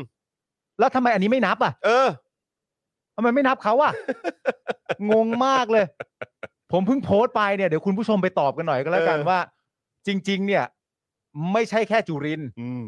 ไม่ใช่แค่ศักดิ์สยาม อืม ผมเชื่อว่าอีกทุก ๆ คนต่อจากนี้ไปเนี่ย อืม ทุก ๆ คนจะต้องพูดว่าซึ่งหลายคนมากนะฮะ ที่มีการอ้างว่า เรื่องนั้นปปชดูแล้ว เรื่องนี้ปปชตรวจสอบแล้ว เรื่องนี้แจ้งปปชไปแล้ว เรื่องนั้นปปชจัดการแล้ว เรื่องนั้นปปชพิสูจน์แล้ว อืม ผมอยากถามคุณผู้ชมว่า รู้สึกยังไงกับการที่รัฐมนตรีของรัฐบาลนี้ อ้างปปชว่าปปชดูแล้ว ตรวจสอบแล้ว เห็นแล้ว นั่นน่ะสิครับ คุณผู้ชมส่งเข้ามาฮะ นั่นเนี่ยฮะ มันยังไงฮะ แล้วคือไอ้ประเด็นที่เกี่ยวกับว่าเออใครตั้งปปชหรือหรือปปชมีแบบความใกล้ชิดกับใครอะไรยังไงบ้าง เรื่องนี้ก็คงไม่เกี่ยวอะเนาะ ครับ อืมนะครับ จุรินทร์บอกว่าเรื่องการทุจริตเนี่ย มันไม่เกี่ยวกับตนนะ เพราะว่าถ้าเกี่ยวเนี่ยปปชต้องเรียกไปชี้แจงแล้ว น่าจะ ส่วนคนที่ทำผิดตอนนี้เนี่ยก็ได้ไล่ออกแล้วก็ดำเนินคดีแล้ว อืม อืมซึ่งอคสเนี่ยจะทวงเงินคืน 3 ก้อนใหญ่เลยนะ ใจเลย เออ ก็คือทวงเงินทุจริตถุงมือยาง 2,000 ล้าน ครับ พร้อมดอกเบี้ยด้วยนะ แล้วก็2เนี่ยก็คือทวงเงิน 54,861 ล้านบาท จากการทุจริตจำนำข้าว อ๋ออ มนะครับ จำนำข้าวเหรอ จำนำข้าว อ่า อืมนะครับ และ3ครับทวงเงินทุจริตจำนำมันสำปะหลังครับ อ่า คู่แฝดกับการทุจริตจำนำข้าวที่เป็นรัฐบาลเก่าสร้างเอาไว้ อ๋อ ต้องไปทวงคืนเงินมาทั้งหมด 33,000 ล้านบาทครับ ครับโอ้โห อืม มันเรื่องใหญ่นะจำนำข้าวเนี่ย ครับผม โอ้ครับผม นะฮะจุรินทร์ก็ยังบอกด้วยนะครับว่าตอนนี้เนี่ยสั่งเร่งรัดทั้ง 3 ก้อน ไม่ได้เลือกที่รักมักที่ชัง อืม เพราะนี่มันคือเงินของรัฐตกน้ำไม่ไหลตกไฟไม่ไหม้ต้องดำเนินการเอาเอามาคืนนะครับ เอาคืนมา ม นอกจากนี้ปปชได้เปิดเผย คะแนนความโปร่งใสของอคสด้วยนะ อ๋อเหรอฮะ ปปชเขายืนยันเลยว่าโอ้โหอคสเนี่ยโปร่งใสมาก เออ ว่ามีคะแนนดี ขึ้นมาถึง 93.59 คะแนนเลยเนาะ อ๋อใช่ใช่ มากกว่ารัฐบาลยุคเพื่อไทยที่ไม่ถึง 70 คะแนน เออ อืมแต่ถ้าบอกว่าคดีถุงมือยางไม่คืบหน้าแสดงว่าฝ่ายค้านหูดับแล้วครับ อ๋อ นั่นผมว่าก็เคลียร์ นะครับ จุลินทร์ชี้แจงแบบนี้ผมว่าต้องยกมือไว้ไว้ไว้วางใจแล้วแหละ ใช่ ครับผม คือไร้ซึ่งข้อกังขาเลยครับ ใช่ ณผู้ม ครับผม อืมนะครับ ก็คือเอ่อถามถาม อุ้ยแบบนี้ผมก็ยกมือให้ ใช่ อืมครับ กูยกนิ้วให้เลยแหละ เออยกนิ้วย กนิ้ว ให้ ให้ เล เลย ย ยกนิ้วให้เลย ใครถามถามถามถุงมือตอบจำนำข้าวกูว่าเขาเหนือ เออ กูว่าเขาเหนือกูว่าหายาก นะครับ ไม่แปลกใจเลยที่พักประชาธิปัตย์ลูกพักหลายคนเนี่ยออกมาบอกว่าคนนี้เนี่ยรับตำแหน่งมาหลายกระทรวง อืม แล้ว เฮ้ยโอ้โหธมด เพราะว่าเก่ง ที่ไหน แบบนี้นี่เองอะ ใช่ใช่ใช่ ถุงมือว่ายังไงตามอะไรต่างกันอะจำนำข้าวมันเยอะมากนะเงินทองนี่มันต้อง ถูกต้อง ใช้มันต้อง นะ ตามกลับมานะ เออเดี๋ยวจัดให้เดี๋ยวจัดให้ เดี๋ยว นี่ จัด กำลังตาม ให้ จัดอยู่ นี่ อืม ช่วงนี้คนที่ทำงานหนักสุดนี่เอาอีกแล้วนะฮะ อืม โดเรมอนอีกแล้วฮะ มึงนั่งทำแมชชีนอีกแล้ว โดเรมอนนี่ทำงานสุดแล้วตอนนี้ ไอประยุทธ์ก็ย้อนกู จุลินก็ย้อนกู ใครก็ย้อนกู นั่งกันจริงเลย นี่ต่อไปนี้นี่โดเรมอนจะล็อกลิ้นชักและแดกกุญแจแล้วนะ เออ มึงเปิดไปไหนไม่ได้แล้วนะโดเรมอนนี่มีอีกประตูหนึ่งฮะ อะไรฮะ ประตูไปทุกคนทุกแห่งฮะ อ่า อันเนี้ยโดเรมอนจะมอบประตูให้จุลินครับ เป็นประตูชื่อประตูใหม่ ครับ ประตูไปไหนก็ไปไป อันนี้เป็นประตูใหม่ที่โดเรมอนคิดมา ครับผม โดเรมอนแม่งแบบว่า เอ้ย นี่เรามีประตูทุก เออ ไปทุกคนทุกแห่ง ครับ แต่ไม่เหมาะกับมึงหรอก ครับ แต่นี่ประตูใหม่ของมึง มันชื่อประตูอะไรวะ ประตูไปไหนก็ไปไปมึงอะ ไปไหนก็ไป ไปไหนก็ไปจะไปไหนก็ไปไป โอ้ยเหียไปแล้วจำนำข้าวกันใหญ่แล้วโอ้ย เอาเอาเอาเอาเอา อ้าว ยังไม่จบ เฮ้ยไม่จบ เอ อีกเหร อ อ ยังมีอีกนะครับ คราวนี้นะครับมาที่เอ่ออีกหนึ่งท่านจากทางพรรคก้าวไกล ครับ นะครับ คุณประเสริฐพงศ์สอนวัฒน์ อ่า นะครับ อภิปรายไม่ไว้วางใจนิพนธ์บุญยามณี อ่า รัฐมนตรีว่าช่วยว่าการกระทรวงมหาดไทย ครับ นะครับ กรณีใช้นโยบายและโครงการเดินสำรวจออกโฉนดที่ดิน อ่า ซึ่งเป็นนโยบายของรัฐบาลที่ต้องการออกโฉนดให้กับชาวบ้าน อืม แต่พบว่ามีการออกเอกสารสิทธิ์ถือครองให้กับนายทุนครับ อ้า อืม วโอเค โดยคุณประเสริฐพงศ์นะครับ ยกตัวอย่างกรณีการออกโฉนดที่ดินที่มองว่ามีความไม่ชอบมาพากลครับ อืม และเอื้อประโยชน์ให้แก่กลุ่มนายทุน อันนี้ย้ำนะครับ อันนี้เป็นประเด็นเรื่องของการออกโฉนดที่ดินที่มองว่ามีความไม่ชอบมาพากล แล้วก็เอื้อประโยชน์ให้กับกลุ่มนายทุน ครับ อย่างเช่น เกาะนุ้ยนอกจังหวัดกระบี่ อ่า ซึ่งเป็นการออกโฉนดในพื้นที่เกาะเป็นป่าดิบอนุรักษ์นะครับ และไม่พบหลักฐานว่ามีการเข้าไปลงหลักปักฐานการใช้งานจริง แต่กลับมีกระบวนการเข้าไปสร้างร่องรอยการใช้ประโยชน์ปลอม อ่า ซึ่งคุณประเสริฐพงษ์เนี่ยตั้งข้อสังเกตว่ากรณีนี้นิพนธ์มีส่วนรู้เห็นในกระบวนการออกโฉนดนี้หรือไม่ อืม นอกจากนี้เนี่ยก็ยังมีที่หาดนาใต้จังหวัดพังงา ที่มีการออกโฉนดที่ดิน 27 แปลง โดยผู้ที่ได้รับโฉนดล้วนแล้วแต่เป็นกลุ่มในายทุน เป็นนักธุรกิจใหญ่ทั้งนั้น อืม นะครับ ซึ่งคุณประเสริฐพงศ์กล่าวว่า คุณนิพนธ์เนี่ยไม่ควรใช้อำนาจหน้าที่ของตัวเองจากที่เป็นรัฐมนตรีช่วยมหาดไทย ไปตักตวงผลประโยชน์เพื่อเข้ากระเป๋าตัวเอง ครับ ออกเอกสารที่ดินเพื่อเอื้อประโยชน์ให้กับพรรคพวก ซึ่งเกรงว่ากรณีนี้จะซ้ำรอยกับอดีตรัฐมนตรีจากพรรคเดียวกัน ก็คือพรรคประชาธิปัตย์ครับ อ๋อ นะฮะในครั้งสมัยที่มีคดีเรื่องสปก4ขีด01 นาน จำกันได้ใช่ไหมย ครับผม นะครับ ซึ่งเป็นเหตุหนึ่งนะครับที่ทำให้ต้องยุบสภาในสมัยนั้นเนี่ยแหละครับ ครับผม นะฮะอันนี้ก็เป็นนะฮะการอภิปรายของคุณประเสริฐพงษ์จากก้าวไกล ครับผม คุณนิพนธ์เนี่ยก็ต้องมาชี้แจง อ่า ก็ชี้แจงว่า ข้อมูลที่คุณประเสริฐพงษ์นำมาเนี่ยเป็นเรื่องที่นึกเอาเอง อ่า ถ้าเกิดถามแค่เนี้ยไปถามในห้องกระทู้แยก เฉพาะจะดีกว่า โดยรายชื่อที่พูดมาเนี่ยคุณนิพนธ์ยืนยันว่าไม่รู้จัก แล้วก็ไม่มีความเกี่ยวข้อง ส่วนเรื่องเกาะนุ้ยนอกเนี่ย นิพนธ์บอกว่าไม่ได้ปล่อยปละละเลย ได้มีการตรวจสอบแล้ว เออเออเออเอ่อเอ่อตอบอย่างนี้เลยเหรอ ทอมงี้ครับ ตอบอย่างนี้เลยเหรอ เคลียร์นะคุณผู้ชม เคลียร์ฮะ คือเรื่องแบบเนี้ยถ้าคุณประเสริฐพงษ์อ่ะอยากถามอ่ะไปถามในห้องกระถามกระทู้แยก เออ มาถามเลยตรงนี้ เรื่อง บ้าปล่า เรื่องแค่นี้เอง เรื่องแค่นี้อะ เอ เอ อ อ แล้วก็ไอ้เรื่องเกาะนุ้ยนอกอะไรเนี่ยโว้ยไม่ได้ปล่อยป่าละเลย ไม่เกี่ยวข้องนะ ตะลุยอยู่ ตะลุยอยู่ เออ โอ้ยดูอยู่ ตรวจสอบ ตรวจสอบอยู่ บูอยู่นี่ บูอยู่เนี่ยบูอยู่ เ โอ้โหนะครับ ก็เคลียร์เลยเนอะ เออเคลียร์เลย เออว่ะ จบแล้วครับผมไม่สงสัยแล้วเนี่ย โอ้โห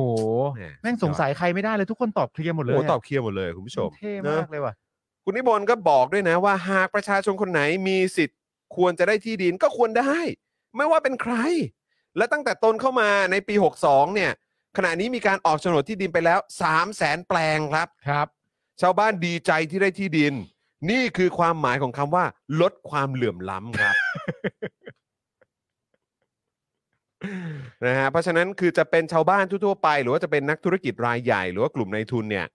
ทุกคนก็เท่าเทียมกันโอเคป่ะ ใช่ เออ ลดความเหลื่อมล้ำ ก็เป็นประชาชนเหมือนกันไง ใช่ อืม เหมือนก็จริง ๆ ตัวนายกก็พูดได้ใช่ไหมฮะว่าโปรแกรมการแจกเงินในช่วงภาวะโควิด ก็แบบว่านี่ประชาชนที่ได้ก็ดีใจนี่ไงลดความเหลื่อมล้ำแล้ว ห้าสิบห้าล้านบัญชี 55 ล้านบัญชี ครับผม จอด ครับผมนะฮะเอาอีกหนึ่งคนดีกว่า โอ้คนนี้เลย โอ้ยคนนี้ดีกว่า เออ นะครับเขาลงมาจุติแล้วครับ ครับ นะฮะเพราะเขาคือจุติไกรเลิกษ์ครับ ถูกต้องครับคนนี้น่าจะมาเวลาประมาณบ่ายสาม บ่ายสาม เออ บ่ายสาม ประมาณนี้ คนนี้นี่เขาควรจะมีประตูไปที่ไหนก็ได้ไหม เขาไม่เรียกประตูไปที่ไหนก็ได้ ค ค รั รับบ ผม เขาเรียกประตูไปที่ไหนก็ไปไป อ๋อโอเค ไปไหนก็ไป นะครับรัฐมนตรีว่าการกระทรวงพัฒนาสังคมและความมั่นคงของมนุษย์ครับ Yeah นะฮะจุติไกรเลิกษ์ครับ ครับผม กลับมาชี้แจงนะครับ หลังจากเมื่อวานนี้ถูกคุณนัชชา บุญชัยอินทร์สวัสดิ์พักก้าวไกลโอ้คนนี้ก็แซบ คนนี้นี่หลังจากจุดตีตอบเสร็จเรียบร้อยคนที่เดือดสุดคือคุณนัชชา เนี่ยแหละเฮ้ย ไม่ตอบกูเลยนะ นัชชาไม่ไหวแล้วนะ นัชชาไม่ไหวแล้วเห็นมีการท้าทายกันมาก่อนว่าแบบเอาให้ให้มันได้แล้วกัน เออแล้วก็เห็นมีพูดถึงคดี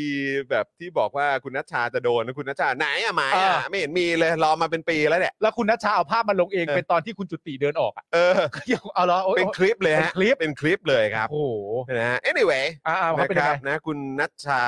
บุญชัยอินทร์สวัสดิ์พรรคก้าวไกลเนี่ยอภิปรายไม่ไว้วางใจในประเด็น เรื่องการดูแลการเคหะแห่งชาติ ครับ ว่ามีการทุจริตหาผลประโยชน์ให้กับตัวเอง อ่า นะครับอันนี้อภิปรายคุณจุติไกรเลิกษ์นะครับรัฐมนตรีว่าการกระทรวงพัฒนาสังคม และความมั่นคงของมนุษย์ ครับ นะครับนะเอ่อโดยจุติเนี่ยชี้แจงว่าตนเนี่ย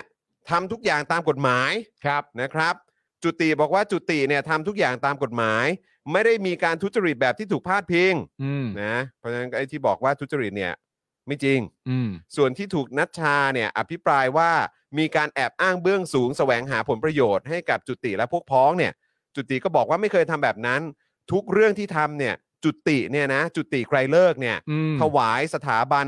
ทำทำทุกเรื่องเนี่ยเพื่อถวายสถาบันพระมหากษัตริย์อยู่แล้ว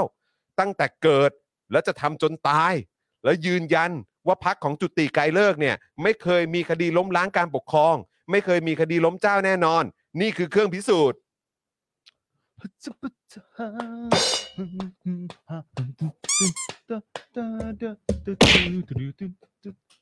ฮะตอบไปแล้วเหรอ ตอบแล้ว เฮ้ย เออ เฮ้ยฟังไม่ทันเลย ก็คือจุติบอกว่าตัวเองทำตามกฎหมายทุกอย่าง แล้วก็จุติเนี่ยก็ทำทุกเรื่องถวายสถาบันกษัตริย์ อืม ใช่ไหม อืม แล้วก็ที่สำคัญเนี่ยพักของจุติเนี่ยไม่เคยมีคดีล้มล้างการปกครองนะ เอาแล้วคำถามเรื่องเคหสถานอะไรพวกเนี้ย เอออ๋อไอการการเคหาแห่งชาติเหรอ เออแห่งชาติ ก็ก็นี่ไงก็บอกแล้วไง เขาไม่ทำอะไรแบบนั้นแน่นอน เพราะเขาทำทุกอย่างถวายสถาบันกษัตริย์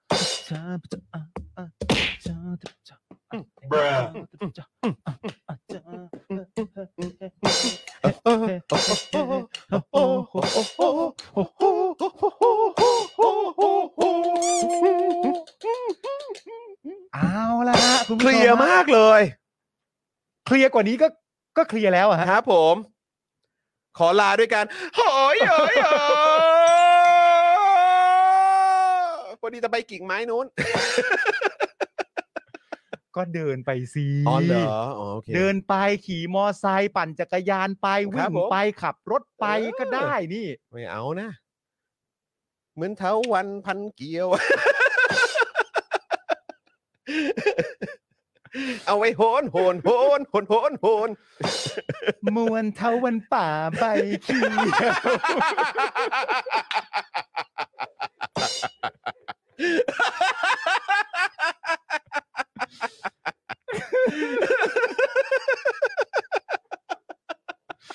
จุติเลย มวนเทาวันป่าใบเขียวชัดแล้วเนี่ย เออ เคลียร์เนาะ เคลียร์ เคลียร์เนาะเคลียร์เคลียร์เคลียร์ เคลียร์ใครไม่เคลียร์ก็แย่แล้ว เออครับผม เคลียร์กูโคตรเคลียร์ เอ เลย อครับผม ชอบมากเลย มวนเทาวันป่าใบเขียว นะอืม โอ้โหแต่แบบ ครับผม อันนี้มันสุดยอดมากเลยนะรู้แล้วรู้วิธีคำตอบเลยอะ ครับ คือคือคุณจิตรไกรเลิกษ์เนี่ย อันไหนที่พอจะตอบได้ ซึ่งก็ไม่ได้ตรงนะครับ อันไหนที่พอจะตอบได้ก็พยายามจะตอบ อ่า เพราะว่าคุณนัชชาเนี่ยชี้แจงไปประมาณสักยี่สิบสามสิบประเด็นอะ ครับ เออ อันไหนที่ตอบออกมาก็ใช้สไตล์เดียวกันก็คือว่า สมมติเรื่องแบบเอ่อเคหะแห่งชาติหรืออะไรต่างกันานานั่นนู่นนี่อันไหนประเด็นไหนตอบไม่ได้ก็ใช้คำพูดว่า อันนี้ยืนยันว่าไม่ได้ทำฮะ เออ ว้าว ว้ าว โคตรเท่เลย คือคุณเข้าใจไหมว่าเราอยู่ในสังคมที่แบบว่า เชื่อกันที่คำพูดอะ ใช่ หลักฐานไม่ต้อง วัดกันดิ เออ วัดกันดิ เชื่อคำพูดผม เออ ผมเป็นใคร เออ ผมเคยมีคดีล้มล้างไหม ใช่ เออ เออ คุณพงษ์พัฒน์บอกว่าก๊อปคำตอบนี้วางทุกคน แต่มันก๊อปคำตอบนี้จริงๆนะฮะ ครับ อันไหนที่ไม่ได้ก็บอกว่ายืนยันว่าไม่นั่นนู่นนี่มีสองอย่างยืนยันด้วยตัวเองกับปปชยืนยันให้ ครับผม ซึ่งสนุกสนานมากนะฮะ ครับผม ส่วนอีกอันหนึ่งที่ตลกมากก็คือว่า พยายามจะบอกว่ามันมันจะมีพื้นที่ที่แบบเรื่องเกี่ยวกับถมอะไรต่างๆนานา อืม นู่นนี่ที่ประเด็นแถวๆร่มเกล้า เออ แล้ว แล้วเขาก็บอกว่าอันนั้นน่ะ มันเป็นข้อมูลที่ผิด ไอ้ อืม พื้นที่ที่คุณนัชชาเอามาแสดงอ่ะ อื มันไม่ใช่ร่มเกล้า อื มันเป็นพื้นที่ที่สมุทรปราการ อ่า แล้วก็อะไรต่างๆนานาใหญ่โตพอปฏิอ่ะพอตอบคำถามเสร็จเรียบร้อย คุณนัชชามาตอบ ก็ตอนผมพูด ผมก็บอกว่าไม่ใช่ร่มเกล้า เออ ผมก็บอกว่าที่ที่เอามาดูมันมีหลายที่และอันนั้นคือสมุดปราการ ผมก็บอกตั้งแต่แรกอยู่แล้ว คุณขยี้เรื่องอะไรเนี่ย คุณกำลังคุณกำลังต่อสู้กับอะไรเนี่ย งงไปหมด แล้วนี่ดีนะประธานให้อ่ะประธานให้เพราะว่าพอตอบมาเสร็จเรียบร้อยเนี่ย คุณนัชชาอ่านคืนอ่ะ ประมาณสัก 30ถึง29ถึง30 ข้ออ่ะ เออ และอ่านคืนเรียงทุกข้อแบบว่า คุณตอบคำถามนี้ ผมพูดถามคุณว่าอย่างนี้ เออ คุณตอบคำถามนี้ข้อ 2 ผมถามคุณว่าอย่างนี้ แล้วคุณไปตอบอย่างนี้ทำไม ไล่มา 30 ข้อ เออ หลังจากจุติไกลเลิกตอบเสร็จแล้วอะ ครับ คือ ไม่ได้อะไรเลย คือไม่ได้อะไรเลย ตึง งงไปเลย ตึงตึง แต่ประเด็นนี้ถ้าถ้าถ้าแต่แต่คุณจุติไกลเลิกเนี่ย อืม ผมพูดไว้นิดหนึ่งก็คือว่า ถ้าเอาเพลินนะ เอาไม่ตั้งใจฟังอ่ะ ตอบเก่งมากนะ อ่า ไม่แต่พักนี้เขาสไตล์นี้อยู่แล้ว เข้าใจ ใช่ แต่อันเนี้ยตอบไล่มายาวๆเลย อั นะ นนี้ต้องบอกว่าโปร โปรเออเป็นโปร โอ้คืแม่ง ออยากจะดูงานนะเรียนรู้งานนะ อ่า เออครับผมสมาชิกใหม่ๆอ่ะ เออ เนี่ยดูดูดูงานพี่เขาไว้ ดูงานพี่จุติไว้ ไปที่ดีๆก็ดูได้นะ เออ ที่ที่ดีๆก็ดูได้ เออ คนเรามันเก่งได้หลายแบบอย่าแบบนี้เลย ซัดยาวนะว่า อันนี้ไม่นะครับ แล้วทำไมมาทำกับเราแบบนี้มาพูดกับเราแบบนี้ อันนี้ยืนยันว่าเป็นความจริงแล้วไล่ยาวแบบโอ้โหไม่มีพักเลยแบบเซียนมากปรึ๊ดเสร็จเรียบร้อย คุณนัชชาแบบเออ ฮะ ไม่ซึ่งซึ่งก็คล้ายๆกับตอนคุณนิพนธ์ไง อ่ะใช่ ก็คือถามเรื่องถามเรื่องที่ดิน อ่า แต่ตอบเรื่องรถรถอะไรรถรถดับเพลิงหรือสัก อ่า อย่างอะเออ เออ ซึ่งแบบ คือวิธี What? วิธีการตอบมัน เออ คือแบบนี้เว้ย เออ วิธีการตอบมันก็คือว่าสมมติว่ากูขยายความเสร็จเรียบร้อยแล้วว่า คุณทำอย่างเงี้ยมันอาจจะฟังดูโอเค แต่จริง ๆ มันไม่โอเค เนื่องจากมันเป็นแบบนี้แบบนี้แบบนี้แบบนี้ อืม แล้วพอถึงเวลาตอบอ่ะ คุณก็จะตอบว่านี่ไงโอเค อืม ทั้งทั้งที่เขาอธิบายไปแล้วว่ามันฟังดูว่าอันเนี้ยโอเค อืม แต่ว่าจริง ๆ แล้วไม่โอเค เนื่องจากเมื่อตีออกมาเพิ่มมันจะเป็นอย่างนี้ ซึ่งมันผิดและผิดและผิด เออตอบมาซิตรง ต เนี้ อย บมาสิ อืม แต่ถึงเวลาตอบก็คือว่า ก็คุณก็ไปดูสิครับ ว่าตรงนี้เนี่ยเราทำกันอย่างเรียบร้อยแล้วมันโอเคแล้ แล้ว ว มันโอเคแล้ว ใช่ มันโอเคแล้ว อันเนี้ยมันโอเคแล้ว เออ และคุณนัชชาก็ต้องมาถามทีหลังว่า ผมไม่ได้ถามอันนี้ อันนี้กูพูดแล้วว่ามันได้ กูถามอันนี้อันนี้อันนี้ เออ สบาย นั่นแหละครับ สบาย แล้วก็ท้ายสุดก็ก็คงจะแบบนี้แหละ ใช่ ไม่จำนำข้าวก็ล้มล้างการปกครองอะไรก็ไม่รู้เออ ฮ่า วนกันอยู่อย่างนี้อืมนะครับอ่ะแล้วก็วันนี้นะครับก็เห็นว่ามีเอ่อก็ที่เราเพิ่งดูกันไปก็มีของคุณ อ่า ธีรชัยด้วยใช่ไหม ครับ ก้าวไกลนะครับ อภิปรายไม่ไว้วางใจเอ่อพลเอกประวิทย์ อืม นะครับ เรื่องของปปชคดีนาฬิกาเพื่อนอ่ะ อ่า นะครับนะฮะแต่ว่าเมื่อกี้น้ำนิ่งน่ารักมากเลยน้ำนิ่งส่งมาเอ่อให้ดูว่ามันมีท่อนตอนที่ประวิทย์ออกมาบอกด้วอ๋อย นะ เออยังไม่ได้ดูเหมื เรื่ อน อ กั ง น เรื่องว่าแบบอะไรทำรัฐทหารไม่เกี่ยวอ่ะ อ่า เออในในในขอดูนิดนึงได้ไหมครับ อืม เรื่องเรื่องของปฏิวัติเนี่ย ผมก็ไม่ได้ไปเกี่ยวข้อง นี่ครับคนปฏิวัติท่านนายกเนี่ยคนเดียวนนายกท่านอนุพงศ์ก็ไม่ได้เกี่ยวข้อง คุณก็เอาผมไปเกี่ยวข้องเออ ผมยังไม่รู้เลยจะปฏิวัติเมื่อไหร่ เฮ้ย สามปอสามเปอร์อะไรอย่างเงี้ยนะพูดไปเรื่อย นะ เอาเอาเรื่องจริงเขาว่าดีกว่าครับนะครับ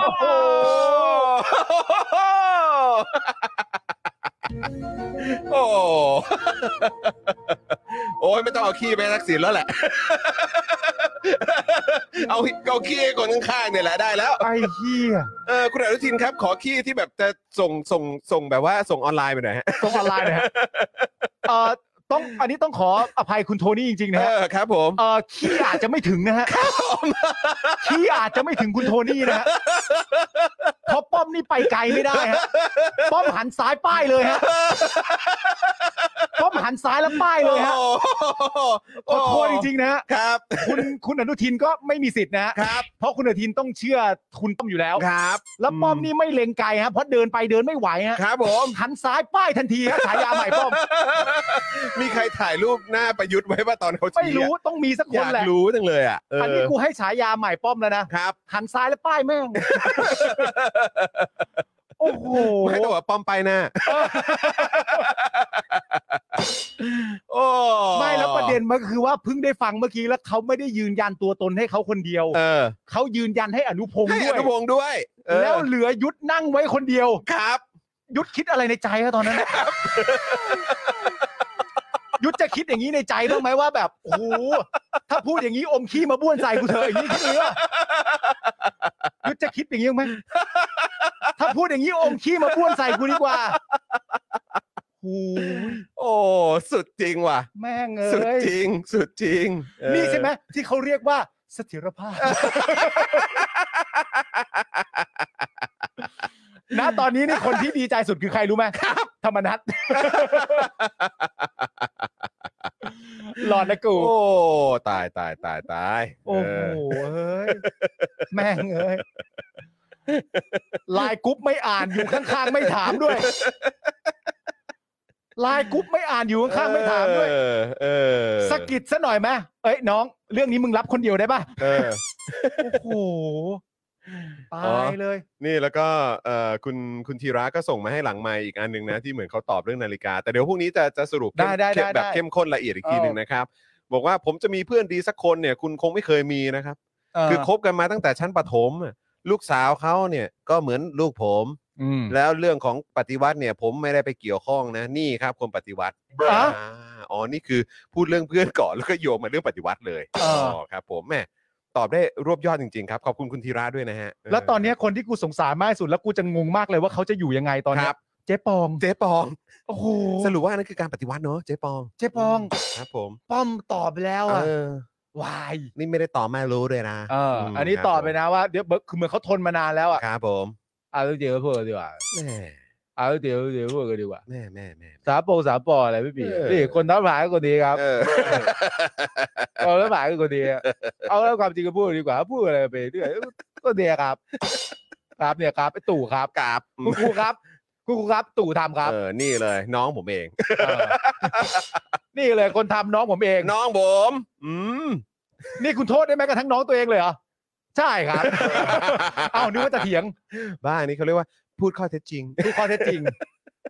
รับไปเลย คนอื่นไม่มีใครทำเลยนี่ทำคนเดียวเลย ผมยังไม่รู้เรื่องเลยจะไปรัฐประหารกันเมื่อไหร่นั่นแน่แล้วคนรู้คือใคร นี่ใครตู่ครับเนี่ยครับครับผม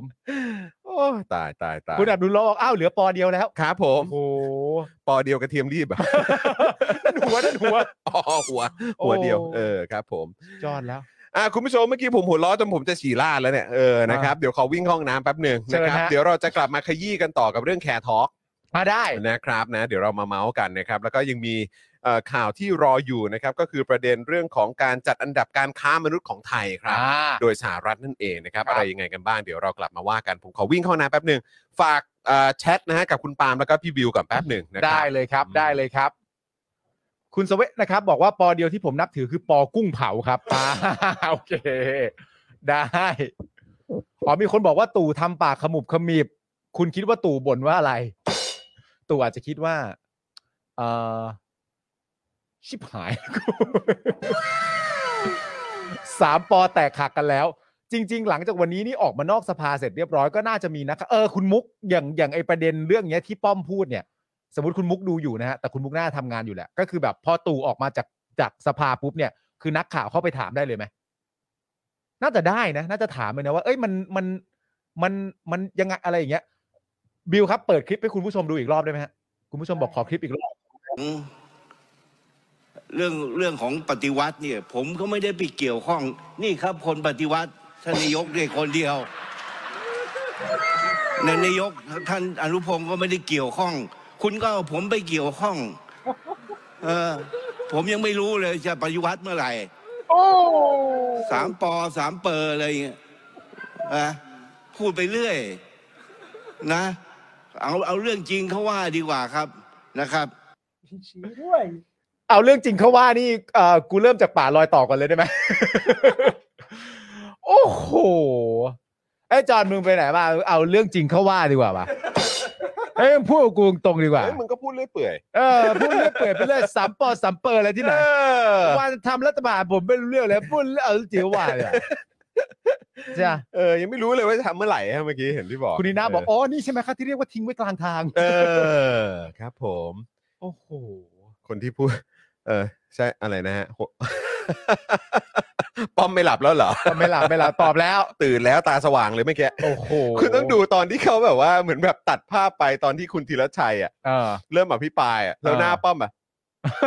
ฟัง เฮ้ยเขาฟัง เฮ้ เขา ย ฟัง เอ้ยมันเอาแล้วอ่ะมันเอาแล้วมันเอาแล้ว เออมันเอาแล้ว เออเออเริ่มเริ่มเริ่มแบบว่ามีมียิ้มยิ้มหัวเราะ อ่า คึกคึกคึกอะไรแบบเนี้ยเออนะครับ แต่ แล้วหลังจากนั้นครับนะฮะ อ่า ขบวนองครักษ์ก็มากัน ใช่ ทุกเพศทุกวัย แต่ว่าป้อมอาจจะคิดไม่ได้ใจแล้วก็ได้ว่า เออทีละใจเอออ่ะมีอะไรพูดพูดไปเลย เพราะตอนจบเรื่องรัฐประหารเดี๋ยวกูโยนข้างๆอยู่แล้วพูดไปเลยมึงพูดไปเลย กูทางนี้อยู่แล้วกูกูหันซ้ายป้ายขี้อยู่แล้วกูไม่ต้องห่วงอะไรอยู่แล้วสบายพูดไปเลยพูดไปเลย ส่วนเรื่องเรื่องนาฬิกาก็คือแบบ เออ ก็เอ่อลูกเพื่อนใช่ไหม อ่าใช่ ลูกเพื่อนบอกว่า ใช่ อ่าชอบที่เอ่อคุณพ่อของตัวเองเนี่ย ชอบให้ป้อมยืมนาฬิกาเป็นปกติอยู่แล้ว อ่าครับผม โอ้ย นะ อืม ก็ตามนั้นเนาะ ครับ อ่ะคราวนี้มาที่เจ้าของโต๊ะที่มีคนไปเกาะดีกว่า นะนะนะนะเออไหน เอ ขอ อบ ขอบอยู่ไหนขอบอยู่ไหนเออขอบขอบอยู่ไหนเออเออนะ เจ้าของ โต๊ะที่บอกว่า อืมแต่ก่อนไม่ก้าวร้าวอย่างนี้ นะ ทำไมอย่างนี้เดี๋ยวนี้ละขึงขังแต่ก่อนไม่ได้ก้าวร้าวแบบ นั่น นี้ น่ะสิคือยังไงฮะ ตอน เ ตอนขอไม่ก้าวร้าวแบบนี้นะครับ เออ ครับผมนะ เรื่องที่สองครับ สรุปที่โทนี่พูดใน Care Talk X Care Clubhouse กันหน่อยดีกว่า สักหน่อย นะครับ สิอืม หัวข้อนี้นะฮะ หัวข้อก็คือโลกป่วนผู้นำเปลี่ยนไทยจะรับมืออย่างไร อืม เมื่อวานนี้นะครับ คุณโทนี่วูดซัมได้ร่วมพูดคุยในรายการ Care Talk X Care Clubhouse นะครับ หัวข้อโลกป่วนผู้นำเปลี่ยนไทยจะรับมืออย่างไร โดยพูดถึงการเปลี่ยนผู้นำของหลายประเทศที่เกิดขึ้นภายในปีนี้ อืม รวมถึงมีการพูดถึงการอภิปรายในสภาด้วยนะครับ โดยในช่วงแรกนะครับ ก็มีการอัปเดตของคุณโทนี่เองที่ไปผ่าตัดนิ้วในถุงน้ำดี อ๋อเหรอ แล้วก็ผ่าตัดไส้เลื่อนด้วย อืม อ๋อ ซึ่งทุกอย่างเนี่ยผ่านไปด้วยดีนะครับ Energy ไม่ตก ครับ โดยโทนี่นะครับได้พูดถึงที่คุณอนุทินพูดในสภานะครับว่าเตรียมขี้หมาให้โทนี่แล้ว เพราะว่าไทยฉีดวัคซีนครบ 100 ล้านโดสได้ในปี อ่า 64 ตามที่โทนี่เคยท้าไว้ โอ้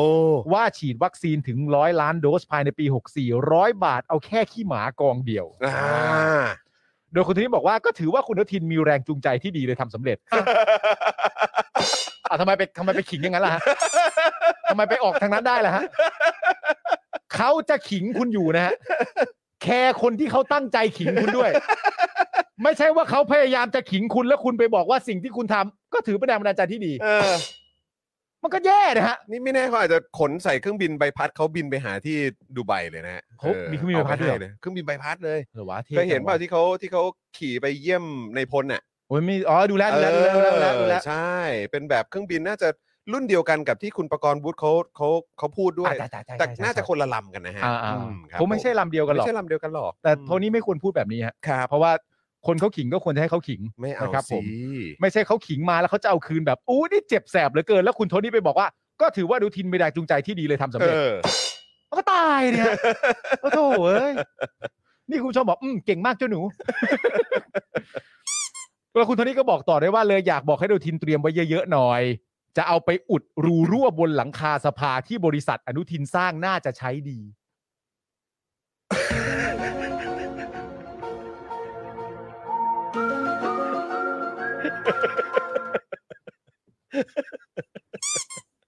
ไม่ไม่ดีโทนี่ไม่ดีไม่ดี โอ้โห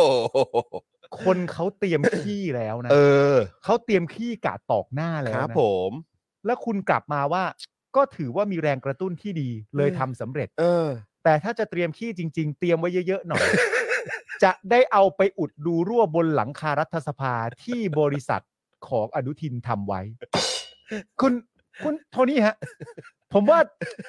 ผมว่ามันไม่ได้นะฮะอย่างนี้ โทนี่ครับ นี่มัน เออ ไม่ได้นะอัฮะนนี้ไม่ใช่ทีแคสนะฮะ ไม่ทีแคส เอ นะฮะ อครับ มันไม่ได้มันไม่ไม่ไม่ได้เน้นเรื่องการเชื่อมโยง มั นะ นไม่ ฮะ ได้การเชื่อมโยงฮะ คุณโทนี่จะมาทำแบบนี้ไม่ได้นะ เอ ฮะ อคุณโทนี่นะอันนี่ไม่ใช่สี่แยกนะฮะ การจะ เออ อยู่ดีจะไปลากคนมาตบได้ยังไงฮะ ไม่ไม่ไม่เออครับ ผม ไม่เอาไม่เอาอย่างเงี้ย โทนี่ไม่เอาฮะนี่ผมอันนี้ผมไม่เห็นด้วยจริงๆฮะ เออครับผม ผมบอกเลยว่าเรื่องราวเหล่านี้เนี่ยผมไม่ได้สะใจนะ ฮะผมไม่ได้สะใจเลยไม่เลยครับ ไม่เลยแค่แม่งเอ้ยอนุทินต้องคิดว่าดอกเนี้ย แม่งตับเนี้ยโทนี่แม่งร้อง เออ ไอ้เหี้ยเจอหลังคาเข้าไป ครับผม ไม่เป็นไรไม่เป็นไรนะ ไม่เป็นไร ไม่เป็นไรไม่เป็นไร ไม่เป็นไรครับ โดยอ่าคุณโทนี่เนี่ยนะครับ ครับ ได้พูดถึงหลังคาที่รั่วเอ้ยไม่ใช่ไม่ใช่โทษ อันนี้ โท พูด ษ ไปแล้วพูดไปแล้ว พูดไปแล้ว พูดไปแล้ว โทษโทษ พูดไปแล้วครับ โทนี่เนี่ยได้พูดถึงเรื่องที่รัฐบาลประยุทธ์จะแก้ไขกฎหมายให้ต่างชาติซื้อที่ดินได้หนึ่งไร่ อ่า ว่าตนเองเนี่ยไม่ขัดข้อง ซึ่ง เออ เขาไม่ขัดข้องอยู่แล้วแหละ ครับผม ใช่ไหม อืม แต่หากให้ต่างชาติซื้อได้เนี่ยที่ดินและบ้านราคาก็จะสูงขึ้น อืม จะส่งผลกระทบต่อคนที่มีรายได้น้อย อืม หรือผู้ที่กำลังสร้างเนื้อสร้างตัว อืม คิดหรือเปล่าว่าคนเหล่านี้จะอยู่ยังไง อืม อีกหน่อยก็จะมีโฮมเลสหรือว่าคนไร้บ้านเนี่ยนะครับ เยอะพอเป็นประยุทธ์คิดบอกกระตุ้นเศรษฐกิจ แต่พอเป็นโทนี่คิดไปบอกว่าขายชาติ เออ สมัยโทนี่คิดใช่ไหม ใช่ ก็บอกว่าขายชาติ แต่ถ้า เออ เกิดว่าเป็นประยุทธ์เนี่ย เออ ประยุทธ์บอกเนี่ย มัน โอ๊ย จำเป็นมันกระตุ้นเศรษฐกิจ ค่ะ เออ อืมครับผม ก็ไม่เป็นไร โทนี่ ครับ บอกนะฮะก็ไม่เป็นไร ก็เป็นเรื่องของสลิม เขา ตนเนี่ยเป็นลอดช่อง ไม่ใช่สลิม เอาเอาเข้าไปเอาเอา อ่าโอเค เอาเข้าไปเอาเอาแล้วก็เอา เออ เออเอาเข้าไป โอเค เจ็บแสบเหลือเกิน โอเค เฮ้ยถามไปทำไมผ่าตัดนิ้วแล้วมันเก๋าจัง วะทำไมผ่าตัดนิ้วไว้เก๋าจังอะ เพิ่งเสียเลือดมาเพิ่งเสียเลือดมา เพิ่งเสียเลือดมาแล้วต้องดุเลยเหรอเพิ่งเสียเลือดมาต้องดุถ้าเป็นเกมเนี่ยมันจะมีกล่องเติมลวดเดินไปแตะได้นะเดินไปแตะได้ หลายดอกแล้วนะเราอะ เออ เราหลายดอกแล้วนะ อะไรอันนี้ อ่ะ เออ โดยที่ คุณโทนี่เนี่ยยังได้พูดถึงที่ประยุทธ์พูดกับเอ่อคุณหมอชลนานในสภาว่า ใครเป็นนายกที่เก่ง ก็ให้ไปเอากลับมาให้ได้ก็แล้วกัน เออ ซึ่งโทนี่พูดว่าถึงตนจะอยู่ต่างประเทศ แต่มีอะไรก็ปรึกษาตนได้ อ่ะ เพราะตนเนี่ยเป็นรุ่นพี่ของประยุทธ์ครับ ตอนจะเป็นนายพลเนี่ยยังมาขอให้ตนเอ่อยังมาขอตนเลย ยังให้คนใช่ไหม เออ ตอนที่จะเป็นนายพลเนี่ยยังให้คนมาขอตนเลย อ๋อเหรอ เออ ม ตรงนี้เนี่ยไม่ใช่เรื่องใหญ่ที่จะมาปรึกษารุ่นพี่เพื่อให้บ้านเมืองมันดีขึ้น โอ้ตอนอยากเป็นนายพลนี่ก็คือให้คนมาขอเหรอ เออ นี่ให้คนมาขอเหรอ ใช่ เพื่อให้ตัวเองได้เป็นนายพล ใช่ อันี้คือตามคำบอกเล่าของโทนี่นะ ใช่ เออ คือโทนี่บอกว่าตอนประยุทธ์อยากเป็นนายพลเนี่ย เออ ก็ให้คนมาขอ เออ ให้ประยุทธ์อ่ะได้เป็นนายพลได้ไหมกับ ใช่ กับเอ่อทักษิณ กับทักษิณ อันนี้คือที่ทักษิณเล่านะ ทักษิณลาบก็ อ๋อ ทักษิณเป็นรัฐบาลอยู่ใช่ไหมล่ะ อ่า เออ โอ แล้วประยุทธ์ เค อยากเป็นนายพลเนี่ย เออ ทักษิณก็บอกว่า ก็ตอนณตอนนั้นยังให้คนมาขอให้ตัวเองอะให้ได้เป็นแต่ไม่ได้มาเอง เออ แต่ก็สงสัยว่าไอ้คนที่ว่านะใคร เออ ก็อยากรู้เหมือนกันเนะ อยากรู้เหมือนกัน เออครับผม คนป้ายเปล่า คนป้ายเปล่า เออ โอ้โหเราก็บอกว่าตรงเนี้ย ก็เลยไม่ใช่เรื่องใหญ่ อ่า ที่จะมาจะมาปรึกษารุ่นพี่ให้บ้านเมืองมันดีขึ้น อืม แล้วก็ไม่ต้องบอกว่าไปตามมันกลับมาให้ได้สิ อืม ขอตอบว่า ผมกลับแน่ ผมกลับแน่ โอ้ ครับผม เอาแล้วไงล่ะ อืมครับผ เอา ม แล้ว อืม แหมครับ เฮ้ย ผมเออเราเมาส์เขาเมาส์สนุกดีเนาะ ไม่ เป็นอะไรหรือเปล่า คือช่วงหลัง Daily Topic ไม่ได้เมนชั่นว่าเป็นพิธีกรภาคสนาม เอ แล้วก็ อครับ แล้ว ผมก็ดุดุใช่ไหม ครับ เป็นอะไรของขึ้นหรือเปล่าเนี่ย ของขึ้นหรือเปล่า โอเคครับ เป็นไร โอเค โอเค ไม่เป็นไร คบผม ได้ให้เป็นต่อนะ ครับผมแหมครับ เออ ผมก็ตอนนั้นอยากให้พักก่อน เออ ไปแบบหาคุณหมอมา เออ ใช่ห ไม่ได้พูดอะไร เออโหกลับมานี่เดือดเลย เออ มครับผม เขาบอกว่าที่เอ่อโทนี่เนี่ยนะครับ ยังบอกว่าที่ประยุทธ์บอกว่าไม่รู้ว่าตนอยู่ไหนเนี่ย โทนี่จะบอกว่าตนก็อยู่ในใจประยุทธ์ตลอดนะ ครับ ตนนะอยู่ในใจประยุทธ์ตลอด เออ เพราะประยุทธ์คิดถึงตนตลอด ครับผม เวลานักข่าวถามเวลาอภิปรายในสภา ก็นึกถึงตนเป็นคนแรก โอ้ยตายแล้ว ขอโทษอาจารย์น้องด้วยนะ อาจารย์น้องนี่ก็คือภรรยา ของประยุทธ์เขานะฮะ อาจารย์น้องอยู่ที่บ้านอ๋อไม่เป็นไรค่ะ ไม่เป็นไร ครับอ่าไม่เป็นไรครับก็การที่เขาได้คิดถึงใครสักคน ก็ก็โอเคครับนะครับ ก็ต้องขอขอโทษอาจารย์น้องด้วยนะครับ ครับ ที่ประยุทธ์เนี่ยคิดถึงแต่ตน อืม ประยุทธ์อาจจะอึดอัดที่คนคิดว่าประยุทธ์ทำงานไม่เก่ง อืม โทนี่เนี่ยแนะว่าจริง ๆ แล้วประยุทธ์ไม่ต้องคิดอะไรเลย อืม แค่ตั้งใจทำงานให้เท่าตน อืม แต่ต้องทำอย่างมีกลยุทธ์มากกว่านี้ โอ้ โอ้โห อันดับแรกคือตั้งใจทำงานให้เท่ากับโทนี่นะ เออ แล้วก็ที่ในที่สุดก็จะทำอะไรอ่ะก็มีกลยุทธ์มากกว่านี้หน่อย เออ โอ้ อ๋อ โอ้ เอ ครับผม อด่าแหละอืม ฟังก็วิเคราะห์ดูแล้ว อ่ะ วิ ด่า เคราะห์ดูแล้ว เออเมื่อกี้วิเคราะห์สักพักหนึ่ง ครับผม พอมึงตอนอ่านเองเท่าไหร่พอมึงอ่านย้ำแล้วได้ยินเสียงในหูตัวเอง เออ ก็แบบอ้าด่าแหละเออน่าจะด่า ประยุทธ์ไม่ต้องอย่างแรกเลยนะ ครับ การที่พูดว่าประยุทธ์ไม่ต้องคิดอะไรเลยอ่ะ เออ มันอาจจะแปลว่า มึงคิดไม่ได้อยู่แล้ว แล้วคือตอนคือที่ผ่านมาคือพอ เออ ว่าเออไม่ต้องคิดอะไรเลยอ่ะ เออ ประชาชนทั้งประเทศก็จะถามว่า เออ ที่ผ่านมาคือคิดแล้วเหรอ ใช่ โทนี่ก็พูดไปเรื่อยไปเปื่อยอ่ะ เออเว้อ เออ เอออะไรเนี่ย บอกว่าประยุทธ์ไม่ต้องคิดได้เลย อืม แค่ตั้งใจทำงานให้เท่าตนก็คือว่าเรื่องคิดเนี่ยอาจจะไม่ใช่เรื่องมึงถนัด อ่ะ แต่เรื่องตั้งใจมันวัดกันได้อะ อ่า ก็ อ่า ตั้งใจทำงานให้เท่าตน อ่า แต่อย่างไรก็ดีแล้วถ้าจะให้เท่าจริง ๆ เนี่ย ครับ ความตั้งใจอย่างเดียวเนี่ยมันไม่พอ เออทำสเปซสปะไม่ได้ สเปซสป่านี่ประเทศมันยิ่งแย่ ครับ ต้องมีกลยุทธ์ด้วย เอออ่ าด่าแหละดูแล้วด่าแหละนะครับผมอาโทนี่ก็พูดถึงกลยุทธ์สามแกนด้วยนะเว้ย เอ เพื่อ อนเออเอาสามแกนด้วยเหรอ สามแกนของประยุทธ์เนี่ยว่า ครับผม เอ่อตนไม่รู้ เออ ว่าทำไมจู่ๆประยุทธ์ถึงหยิบเรื่องนี้ขึ้นมาพู ด ซึ่งเนื้อหาทั้งหมดไม่ใช่แกนทางเศรษฐกิจ อ้าวไม่ใช่เหรอครับ เอาไม่ใช่เหรอฮะ เนี่ย เอาเหรอ หลายอย่างเป็นเทรนด์ที่ อ๋อ ต้องมีการส่งเสริมกัน อ๋อ จึงอยากให้รัฐบาลกลับไปทบทวนใหม่ คือคือจะบอกว่าเอออันเนี้ยมันไม่ใช่แกนทางเศรษฐกิจนะ ใช่ แบบนี้เขาเรียกว่าเทรนด์ เออ เออ อันนี้ เพราะ อั ฉะนั้นนคือ นี้ ถ้า เป็น จะเอา เทรนด์ เทรนด์มาเป็นแกนเนี่ยมัน เออ ก็ไม่ได้ ใช่ เพราะเทรนด์มันเป็นแกนไม่ได้ เออเทรนด์มันเป็นกระแส ออเพราะฉะนั้นคือต้องเอาเป็นว่ากลับไปทำความเข้าใจใหม่ เออ เออ ไปทบทวนใหม่ ไม่ เออ ไม่ต้องทำความเข้าใจสิ่งที่ตัวเองพูดสามแกนด้วยนะทำความเข้าใจเรื่องแกนกับเทรนด์ น่ะ ให้เรียบร้อยก่อน มันไม่เหมือนกัน it's not the same แล้วอยู่ดีจะมานี่เราจะเป็นหับรถยนต์มีหลายประเทศติดต่ออะไรเข้ามาแล้ว เออ แล้วก็มีเรื่องคมนาคมสร้างอะไรต่างๆนานา เออ นั่นนู่นนี่ อืม อันนี้มันเป็นเทรนด์ กับเทรนด์นะ มันไม่ใช่แกนนะ ไม่ใช่แกน เออครับผม เทรนด์แปลว่า เออ หลากหลายประเทศก็อยากจะอาจจะอยากทำแบบนี้ อ่า แต่มันอาจจะไม่ใช่แกนทางเศรษฐกิจ อ่า เพราะฉะนั้นก็รัฐบาลทั้งรัฐบาลเลยก็กลับไปทบทวนกันใหม่ก่อน ครับผ นี่ ม โทนี่ว่าไว้ นะ นะครับผม อ่ายังไงคนเขียนสคริปต์ฝากด้วยนะครับ ครับผม เขาเขาพูดเขามึงไม่คิดเลยว่าเขาพูด เอง ลุกเขาดีมากนะมึง ลุกเขาดีมาก หันข้างหน่อยหน่อย แต่ว่าถ้าเกิดจะบอกว่า เขาเข้าใจเขาเข้าใจว่าไอ้สามแกนนี้เอ้ย เออ ว่าว่าไอ้เทรนด์นี้เนี่ยมันคือแกนเนี่ย เออ ก็ไม่แน่ ก็อาจจะเป็นแม่งก็ได้ เข้าใจป่ะเข้าใจป่ะแล้วก็บอกต่อจากนี้เราจะเรียกว่าเหล่านี้ว่าเป็นแกนนะ อ่า แล้วเราจะยึดเหล่านี้เป็นแกนสามแกนก็พอเออ ที่ผ่านมา กูอ่านสคริปต์มึงอ่ะ เออ คนด่ามาเยอะแล้ว เออ มั มาน นี่ นี่เองเลย ไม่ได้กูเขียนเอง เออ ทุกคนแบบอย่า หยุดก่อน หยุดก่อน หยุดก่อน ไม่เอาแล้วไม่เอาแล้ว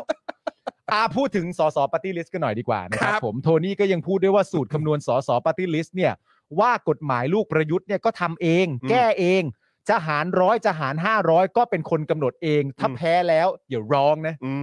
ม จบเลย จบเลย คือจะบอกว่าก็ให้กรีดออกมา คลิดออกมาฮะ มันแน่นอกเลยครับ เรื่องนี้มันแน่นอกเลยครับน้องไบรท์ครับ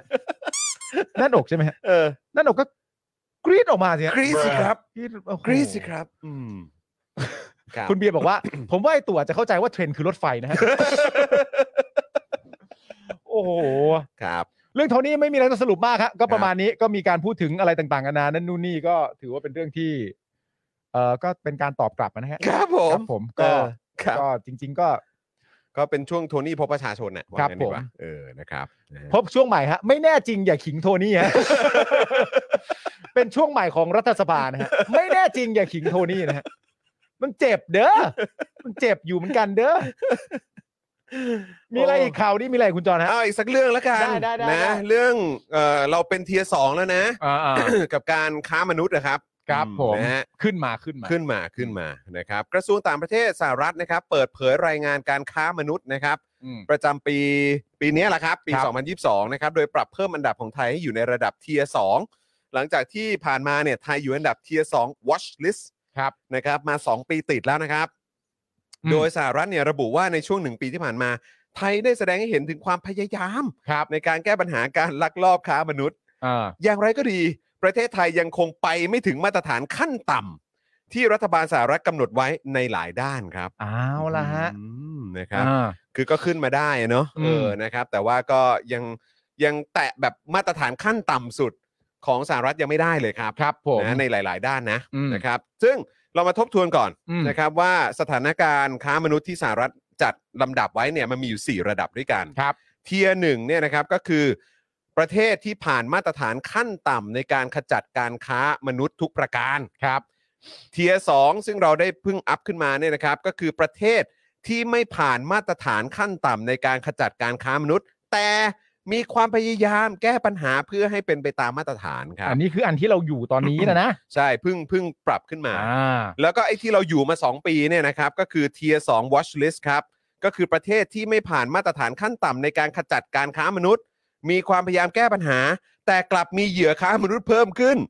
หรือไม่สามารถส่งหลักฐานชี้แจงในปีที่ผ่านมาได้ อ่า นะครับ โอเ แล้วก็เทียสามที่มันแย่ที่สุดเนี่ยนะครับก็คือประเทศที่ไม่ผ่านมาตรฐานขั้นต่ำในการขจัดการค้ามนุษย์ทุกประการ แล้วก็ไม่พยายามแก้ปัญหาด้วย อืม โดยในรายงานล่าสุดนะครับ สหรัฐระบุนะครับว่ารัฐบาลไทยได้แสดงให้เห็นถึงความพยายามที่เพิ่มมากขึ้น ครับ เมื่อเทียบกับปีก่อนหน้านี้นะครับ และเมื่อพิจารณาจากผลกระทบของโควิด -19 ที่มีต่อเออสถานการณ์การค้ามนุษย์แล้วเนี่ย จึงตัดสินใจขยับประเทศไทยขึ้นมาอยู่ในกลุ่มที่ 2 ครับ อย่างไรก็ตามพบว่ารัฐบาลไทยไม่ได้ปฏิบัติตามมาตรฐานขั้นต่ำอย่างเต็มที่ ครับ ในการขจัดปัญหาการค้ามนุษย์ตามที่สหรัฐกำหนดไว้ อืม เช่น ผู้ถูกดำเนินคดีและลงโทษในคดีค้ามนุษย์มีจำนวนลดลง อืม เจ้าหน้าที่ยังขาดความรู้ความเข้าใจในการระบุตัว ผู้ตกเป็นเหยื่อของการค้ามนุษย์ ครับ การทุจริตและการสมรู้ร่วมคิดของเจ้าหน้าที่รัฐ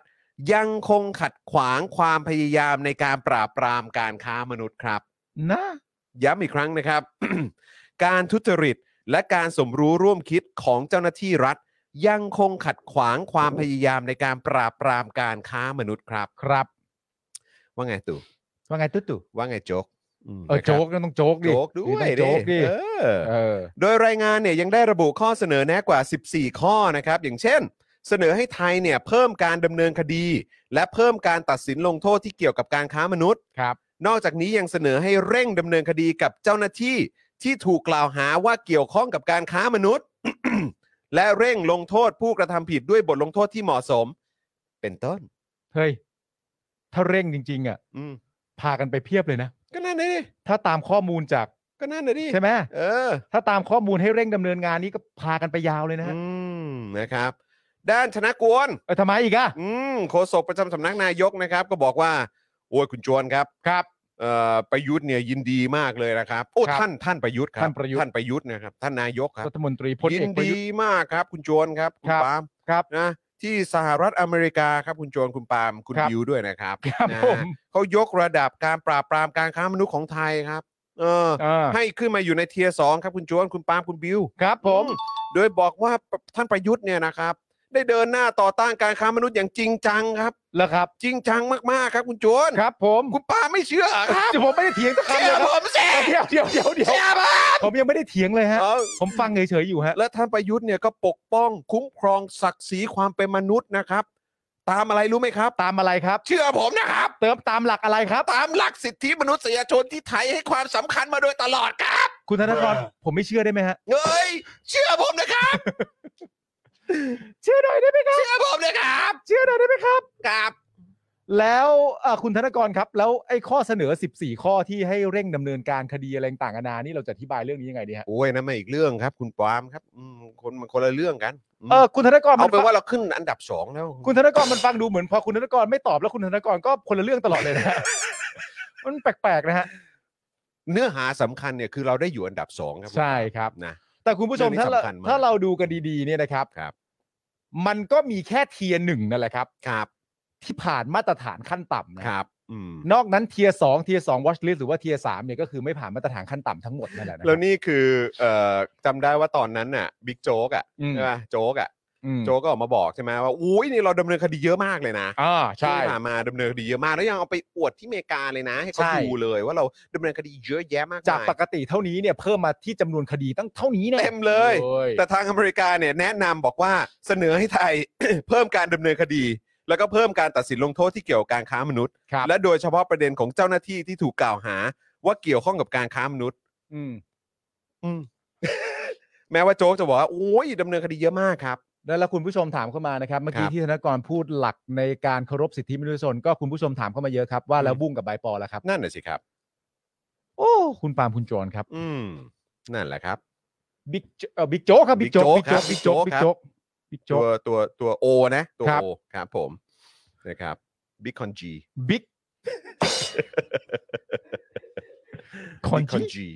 อายุคอนจี เอออืมอายุ อา คอน ยุ จี คอนจี อืมอายุคอนจีอายุคอนจีมี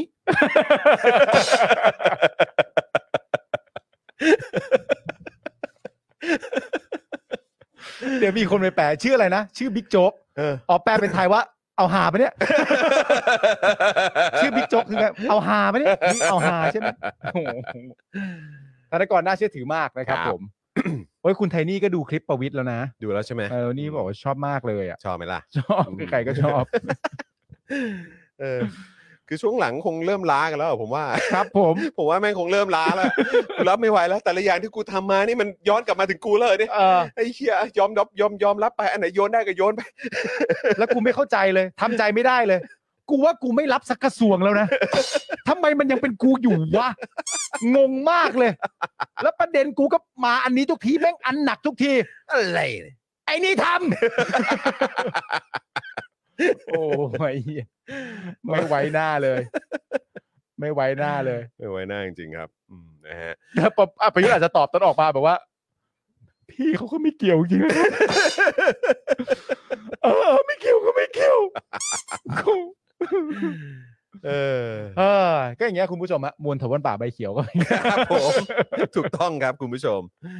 เออนะครับอ่ะโอเค คุณผู้ชมครับแหมวันนี้เราก็เมาส์กันมา 2 ชั่วโมงกว่านะครับ ครับ แหม ผม วันนี้สนุกสนานมากเลย นี่สรุปว่ายังไงเราจะไม่ได้เจอคุณในวันพรุ่งนี้กับวันศุกร์ใช่ไหม ใช่ โอ้นะครับ คุณ ด ต้องเอาให้หนักเลยนะ ติดถ่ายใช่ไหมติดถ่ายใช่ไหม ใช่ เออนะครับแต่ว่าพรุ่งนี้เราก็จะได้เจอสีไง ใช่ เออนะครับพรุ่งนี้จะเป็นเอ่อคุณไทนี่กับผม สองคน สองคนแล้วก็ อ่ามีมีพี่บิวด้วย โอเค อใช่ไหมพี่บิวพรุ่งนี้นะพรุ่งนี้ไทนี่เตรียมเลยนะ อ่า เตรียมยี่เลยนะ คุณ เตรียมขยี้เลยนะ คุณนี่ ไท คุณนี่จะเอาให้หนักเลยนะ เอาให้หนักเลยนะ เอาให้หนักเลยนะ เออนะครับ แล้วเดี๋ยววัน ข้มข้เลย วัน วันศุกร์คือ วันศุกร์ก็จะมีพี่โรซี่ เอ่อ แล้วก็พ่อหมอแหละ อ๋อเป็นพ่อหมอพี่โรซี่แล้วก็คุณ น่าจะน่าจะประมาณนั้นนะ เอา ครับ ให้ เพราะ หนัก ว่าต้องไม่ลืมว่าวันวันศุกร์เรามีประมูลด้วยนะค ค รั รั บบ ผม นะฮะก็เดี๋ยวติดตามกัน มีคนถามว่าคุณปาล์มไปเที่ยวไหนไม่ได้ไปเที่ยวนะครับ คุณปาล์มไปทำงาน ไปทำงานนะครับผม ผม ค้างด้วย ใช่อ๋อต้องค้างด้วยเหรอ ค้างด้วย ไปต่างจังหวัดเหรอ ถ่ายต่างที่นครนายกฮะ อ๋อโอเค ครับ ผมนะฮะ ก็คุณผู้ชมก็ช่วงพรุ่งนี้เนี่ย มันก็ยังอยู่ในการพิปรายไม่ไว้วางใจอยู่ ใช่ ซึ่งคงจะมีอะไรเด็ดๆแน่นอนเดี๋ยวทาง ใช่ รายการเราก็เตรียมมาวันศุกร์เองก็เช่นเดียวกัน ก็ต้องรบกวนคุณผู้ชมเข้ามาช่วยกันย้ำกันเยอะ ครับผม ๆช่วยกันขยี้กันเยอะๆว่าทำงานกันเป็นยังไงบ้าง ครับ อ๋อตอนนี้คุณจิรัตน์กำลังขึ้นอภิปรายอยู่แล้วอ่ะต้องไปฟังซะแล้ว อ่าเดี๋ยไปดูไปติดตามกันนะครับผม ครับ นะฮะอ่ะคุณผู้ชมครับนะฮ ะ ก็อย่างที่บอกไปจะ 2 ชั่วโมงจะครึ่งแล้วเนาะ ครับ เออนะครับนะที่เราอยู่ด้วยกันมาเดี๋ยว ตอนนี้เราขอบคุณผู้สนัมสูงของเราอีกสักครั้งดีกว่า ส่วนคุณผู้ชมที่ติดตามพวกเราอ่ะนะฮะที่เราไลฟ์กันในวันนี้เนี่ย ถูกใจโดนใจไหนถ้าอยากสนับสนุนพวกเราก็ด้านล่างนี้เลยนะครับ บัญชีกสิกรไทยครับ 0698975539 หรือสแกน QR Code ก็ได้นะครับคุณ ครั ผู้ บ ชม ผม นะครับมามาเติมพลังให้กับพวกเราหน่อยนะครับ ครับ วันนี้เราขยี้กันแบบจัดหนักเลยนะครับ เออ แล้วก็ไหนขอดู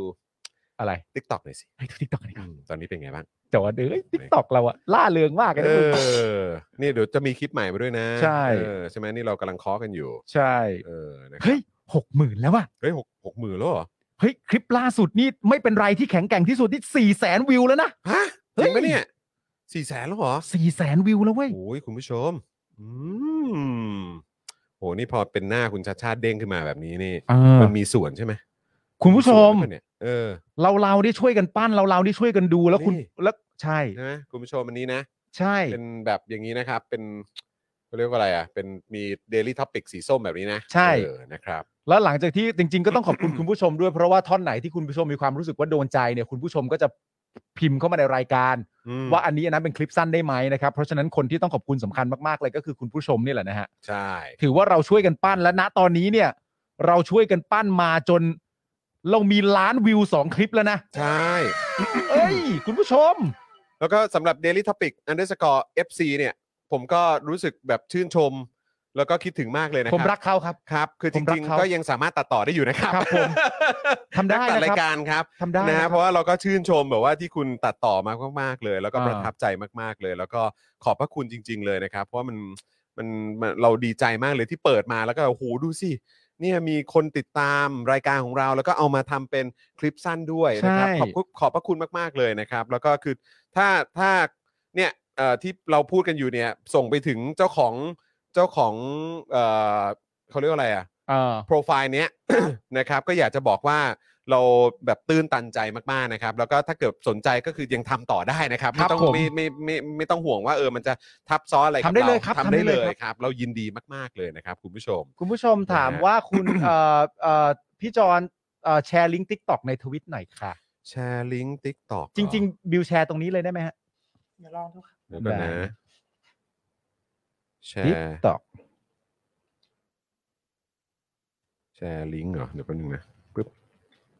ส่งเข้าไปในนี้ได้ปะผมส่งเข้าไปในกลุ่ม Daily Topic ได้ปะ ได้ เดี๋ยวลองดูบิวปึ๊บไปปะใช่หรือเปล่าอะ ล้านวิวล้าน ลองลอง วิว ให้บิวให้บิวกดหน่อยได้ไหมเออแล้วลองดูว่ามันเข้าได้หรือเปล่า ได้ครับ ได้ใช่ไหม แต่ลิงก์ให้นะครับ อ่า ได้ โอ ขอบ เค คุณครับ นะครับนะฮะคุณชมพูนุชบอกว่าแชร์ลิงก์ TikTok ในทวิตหน่อยค่ะอ่าได้เลยครับ ครับ ผม นะฮะ ขอบพระคุณมาก ๆ เลย เดี๋ยวแปะลิงก์ไว้ให้ในช่องคอมเมนต์เลยละกันนะครับ ครับ นะฮะคุณผู้ชมอาจจะลอง Copy ก็ได้นะครับนะฮะแล้วก็เดี๋ยวผมจะ เดี๋ยวผมไปแชร์ไว้ในใน Twitter ด้วยก็ได้ ครับ เออนะครับ คุณผู้ชมจะได้จะได้ติดตามกันนะครับ ต้องพิมพ์ว่าอะไร TikTok Daily Topic เหรออ่า ใช่ ปึ๊บติ๊กตอกของอะไรนะแอป Daily Topic นะครับ Daily Topics นะครับอ่าโอเคอ่ะผมทวีตให้ละปึ๊บปึ๊บปึ๊บอ่าโอเคอ่ะผมโพสต์ใน Twitter แล้วด้วยนะนะครับเผื่อใครสนใจนะครับนี่ โอเค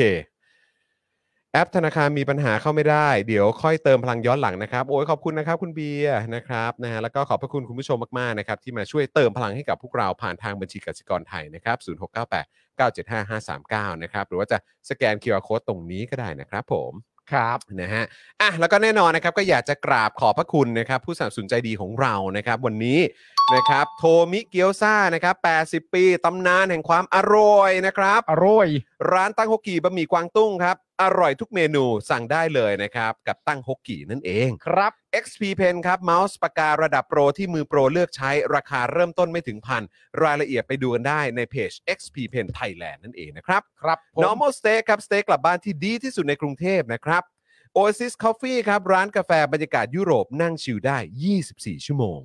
เฟรนชิกครับ น้ำพริกหนังไก่ หนังไก่ทอดกรอบเกรดพรีเมียม ถึงใจจัดจ้านกรอบนานไร้มัน รสชาติคือสุดจริงนะครับนะฮะสนใจสั่งได้เลยนะครับ ผ่าน Line แอดเฟรนชิกส่งฟรีทุกบ้านครับ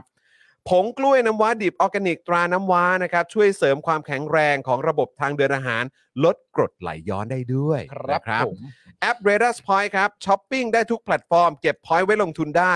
นะครับ โหลดกันเยอะๆนะครับ แล้วก็อย่าลืมแอดไลน์นะครับ เพื่อรับข้อมูลข่าวสารแล้วก็โปรดีๆ กับแอด r a d a r Point นั่นเองนะครับ แล้วก็ The Meat Pan ครับสเต็กเนื้อเบอร์เกอร์เนื้อ สวรรค์ของสายเนื้อนะครับผม โฆษณาให้ความรู้ประชาชนวันนี้นะครับ ซึ่งสนับสนุนโดยอาจารย์เอกชัยนั่นเองนะครับ กับวันนี้เป็นหมุดคณะราษฎรนั่นเองนะครับ ครับ คินิคุนะครับข้าวหน้าเนื้อหน้าหมูญี่ปุ่นเอ่อสไตล์โฮมเมดนะครับสูตรคุณยายชาวญี่ปุ่นแท้ ๆ เลยนะครับ คิ้วพราวครับ we proud to make more คิ้วสักคิ้วลายเส้นเสมือนขนคิ้วจริง พร้อมบริการทางด้านความงามหลายประเภทเลยนะครับ ไปติดตามมาได้กับ Facebook คิ้วพราวนะครับ แล้วก็ผู้สนับสนุนใจดีของเราอีก 2 เจ้านะครับ ที่มาใหม่ในวันนี้นะครับ ครับ น้ำจิ้มปิ้งย่างตรายายหนูครับ ยายหนู น้ำจิ้มปิ้งย่างรสแซ่บถึงใจ ใครๆก็ชอบครับ แล้วก็มีน้ำตาลตะโหนดด้วยนะครับ ครับ ผม ผม ใครสนใจแอดไปเลยครับที่ไลน์ยายหนูนั่นเอง ครับ นะแล้วก็อย่าลืมนะแอดไปทักแล้วเนี่ยแสดงตัวกันด้วยนะครับ ใช่ ว่ามา แล้ว จาก Daily Topics นะครับ ครับ นะ ผ ฮะ ม แล้วก็แน่นอนครับ อันนี้อยากจะแนะนำนะครับ ในยุคสมัยที่ทุกคนจะต้องดูแลทางด้านการเงินกันด้วย ครับ K&M ACC Service นะครับ ครับ รับทำบัญชีด้วยมาตรฐานนะครับ รวดเร็วทันใจราคาเป็นกันเองครับ นี่ อันนี้ติดต่อได้เลยที่ Line นะครับ ไปเ e ิร์ชเบอร์โทรศัพท์ได้หรือว่าโทรไปหาเขาก็ได้ครับ ที่เบอร์นี้ 0928084572 นั่นเองนะค ค รั รับผม นะฮะอันนี้ก็ฝากผู้สนับสนุนใจดีของเราทั้งสองเจ้า ครับ อ่าที่มาใหม่ของเราด้วย ครับ นะครับช่วยไปแสดงตัวกันด้วยนะครับ ว่ามาจาก Daily Topic มา อ่า จาก Spoke Dark TV นะครับนะฮะแล้วก็ใครสนใจนะครับ พื้นที่โฆษณายังมีอยู่นะครับนะฮะสามารถซื้อเพิ่มเติมกันได้เลย ไม่ต้องกังวลเดี๋ยวเราจัดหนักให้ ครับ นะครับ วันละ 999 เท่านั้นเองครับ วันละ 999 บาท คุณผู้ชม ใช่แล้ว ถ้าซื้อเป็นรายวันเนี่ยก็ราคานี้ ถ้าซื้อเป็นรายสัปดาห์เดี๋ยวมีส่วนลดให้ ซื้อเป็นรายเดือนก็ลดให้ ซื้อเหมาทั้งปีก็ลดให้อีกครับ ครับ นะเพราะฉะนั้นใครสนใจมาซื้อโฆษณาได้เลย แล้วก็ติดต่อได้ที่เบอร์นี้นะครับ 085 827 5918 นั่นเอง นะครับ ครับ กริง ผม กรางกันเข้าไปได้เลยนะครับ เดี๋ยวพ่อหมอรอรับสาย พ่อหมอขออย่างเดียว ฮะ อย่าโทรมาดึก นะฮะเห็นมีบางท่านโทรมาตอน5้าทุ่มก็มี โอ้ เออ เพราะหมอ นะครับ อาจจะใกล้นอนแล้ว ใช่นะครับ บางวันอาจจะใกล้นอนนะค ครั รับบ นะฮะก็เอาให้ชัวร์ก็เนี่ยแหละครับ โทรโทรโทรแบบเนี่ยเอออย่า ช่วงกลา แบ ง บ วัน แบบ นั่ ไม่ นแหละ ต้องดึกมาก ครับ เออจะได้คุยกันยาวๆด้วยไง อ่า จะได้เมาส์กันได้ด้วยนะครับนะฮะอ่ะแล้วก็เอ่อวันนี้ไปถ่ายเจอข่าวตื้นตอนใหม่มานะครับนะฮะก็เดี๋ยวเร็วๆนี้นะครับก็น่าจะเป็นวันศุกร์แหละได้ดูกันนะครับ แล้วก็คลิปเอ่อของอาจารย์ลอยเทปใหม่มาแล้วด้วยนะครับ อ่า ก็อย่าลืมไปติดตามกันได้นะครับ แล้วก็ช่วยกันแชร์เยอะๆถ้าเกิดว่าโดนใจนะครับนะฮะแล้วก็เอ่อคลิปความรู้ใหม่ อันนี้หยอดได้เลย อ่า เร็วๆนี้จะได้ดูกันแล้วนะครับ คลิปความรู้เกี่ยวกับเรื่องของกัญชาครับ เอาแล้วไง วันแรกในการอภิปรายไม่ไว้วางใจนี่ก็มากันแบบเข้มข้นเลยนะ ครับ แล้วก็มี ผ พูดถึงเรื่องกฎหมายระหว่างประเทศเรื่องยูองยูเอ็นอะไรกันด้วย อ่าน นะครับ ซึ่งในคลิปนี้เดี๋ยวจะมาอธิบายให้เคลียร์ๆกันด้วย ครับ นะครับ ใครสงสัยอะไรกันก็จะได้มาติดตามกันนะครับ อย่าอธิบายให้เคลียร์กว่าหนูนะ เอ้ย เออ โอ้ เดี๋ยวมัน ย จะไปข้ามหน้าข้ามตาเขา เอ้ยเอานะ ช่วงนี้ปล่อยให้หนูเคลียร์เรื่องโทนี่ไปก่อน ครับผม เคลียร์หลังคาก่อน เคลียร์แล้วกัน ครับผม นะ อ่ะโอ้ยขอบคุณพี่ดามมากครับนะฮะกดแชร์เอ่อสำหรับ Spoke Dark Talk นะครับ อาจารย์ลอยชุนพงทองเทป 2 มาให้นะครับ วิทยาศาสตร์แห่งการระลึกชาตินั่นเอง อย่าลืมไปติดตามกันนะครับ ครับ นะฮะ ผม ดูได้ทั้งทางเอ่อ YouTube ของ Spoke Dark นะครับ หรือว่าจะเป็น Facebook ของช่องเอ่อเพจ Spoke Dark ก็ได้ด้วยเหมือนกัน ครับ นะครับอ่ะวันนี้หมดเวลาแล้วครับคุณผู้ชมครับ เดี๋ยวส่งคุณปาล์มกลับไปเจอคุณไทนี่กับน้องเอริดีกว่านะครับส่งน้องบิวกลับบ้านไปพักผ่อนแล้วด้วยนะครับวันนี้น้องบิวนี่ คุมถ่ายตั้งแต่เช้าเลย อ่า นะกับเจอข่าวตื้นนะครับ แล้วก็วัน ครับ นี้มาคุมไลฟ์สดของเราด้วยขอบคุณบิวมากนะครับนะฮะวันนี้หมดเวลาแล้วนะครับคุณผู้ชมครับ ผมจอห์นวินยูนะครับนะฮะเอ่อคุณปาล์มนะครับ ดึกๆงานดีนะครับ แล้วก็แน่นอนพี่บิวมุกควายนะครับ พวกเรา 3 คนหมดเวลาแล้วครับต้องขอลาไปก่อนเดี๋ยวเจอกันนะครับ สวัสดีครับ สวัสดีครับ Daily Topics กับจอห์นวินยู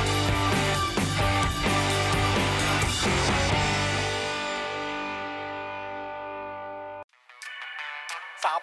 พอร์เตอร์ซับพอร์เตอร์ เมมเบอร์ชีซัพพอร์เตอร์ซัพพอร์เตอร์ฉันอยากเป็นซัพพอร์เตอร์ซัพพอร์เตอร์ซัพพอร์เตอร์ฉันอยากเป็นซัพพอร์เตอร์กดง่ายง่ายๆ แค่กด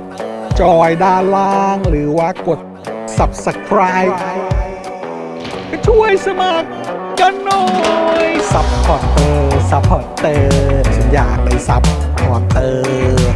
ซัพพอร์เตอร์ซัพพอร์เตอร์ฉันอยากเป็นซัพพอร์เตอร์ซัพพอร์เตอร์ซัพพอร์เตอร์ฉันอยากเป็นซัพพอร์เตอร์ซัพพอร์เตอร์ซัพพอร์เตอร์ฉันอยากเป็นซัพพอร์เตอร์สมัครซัพพอร์เตอร์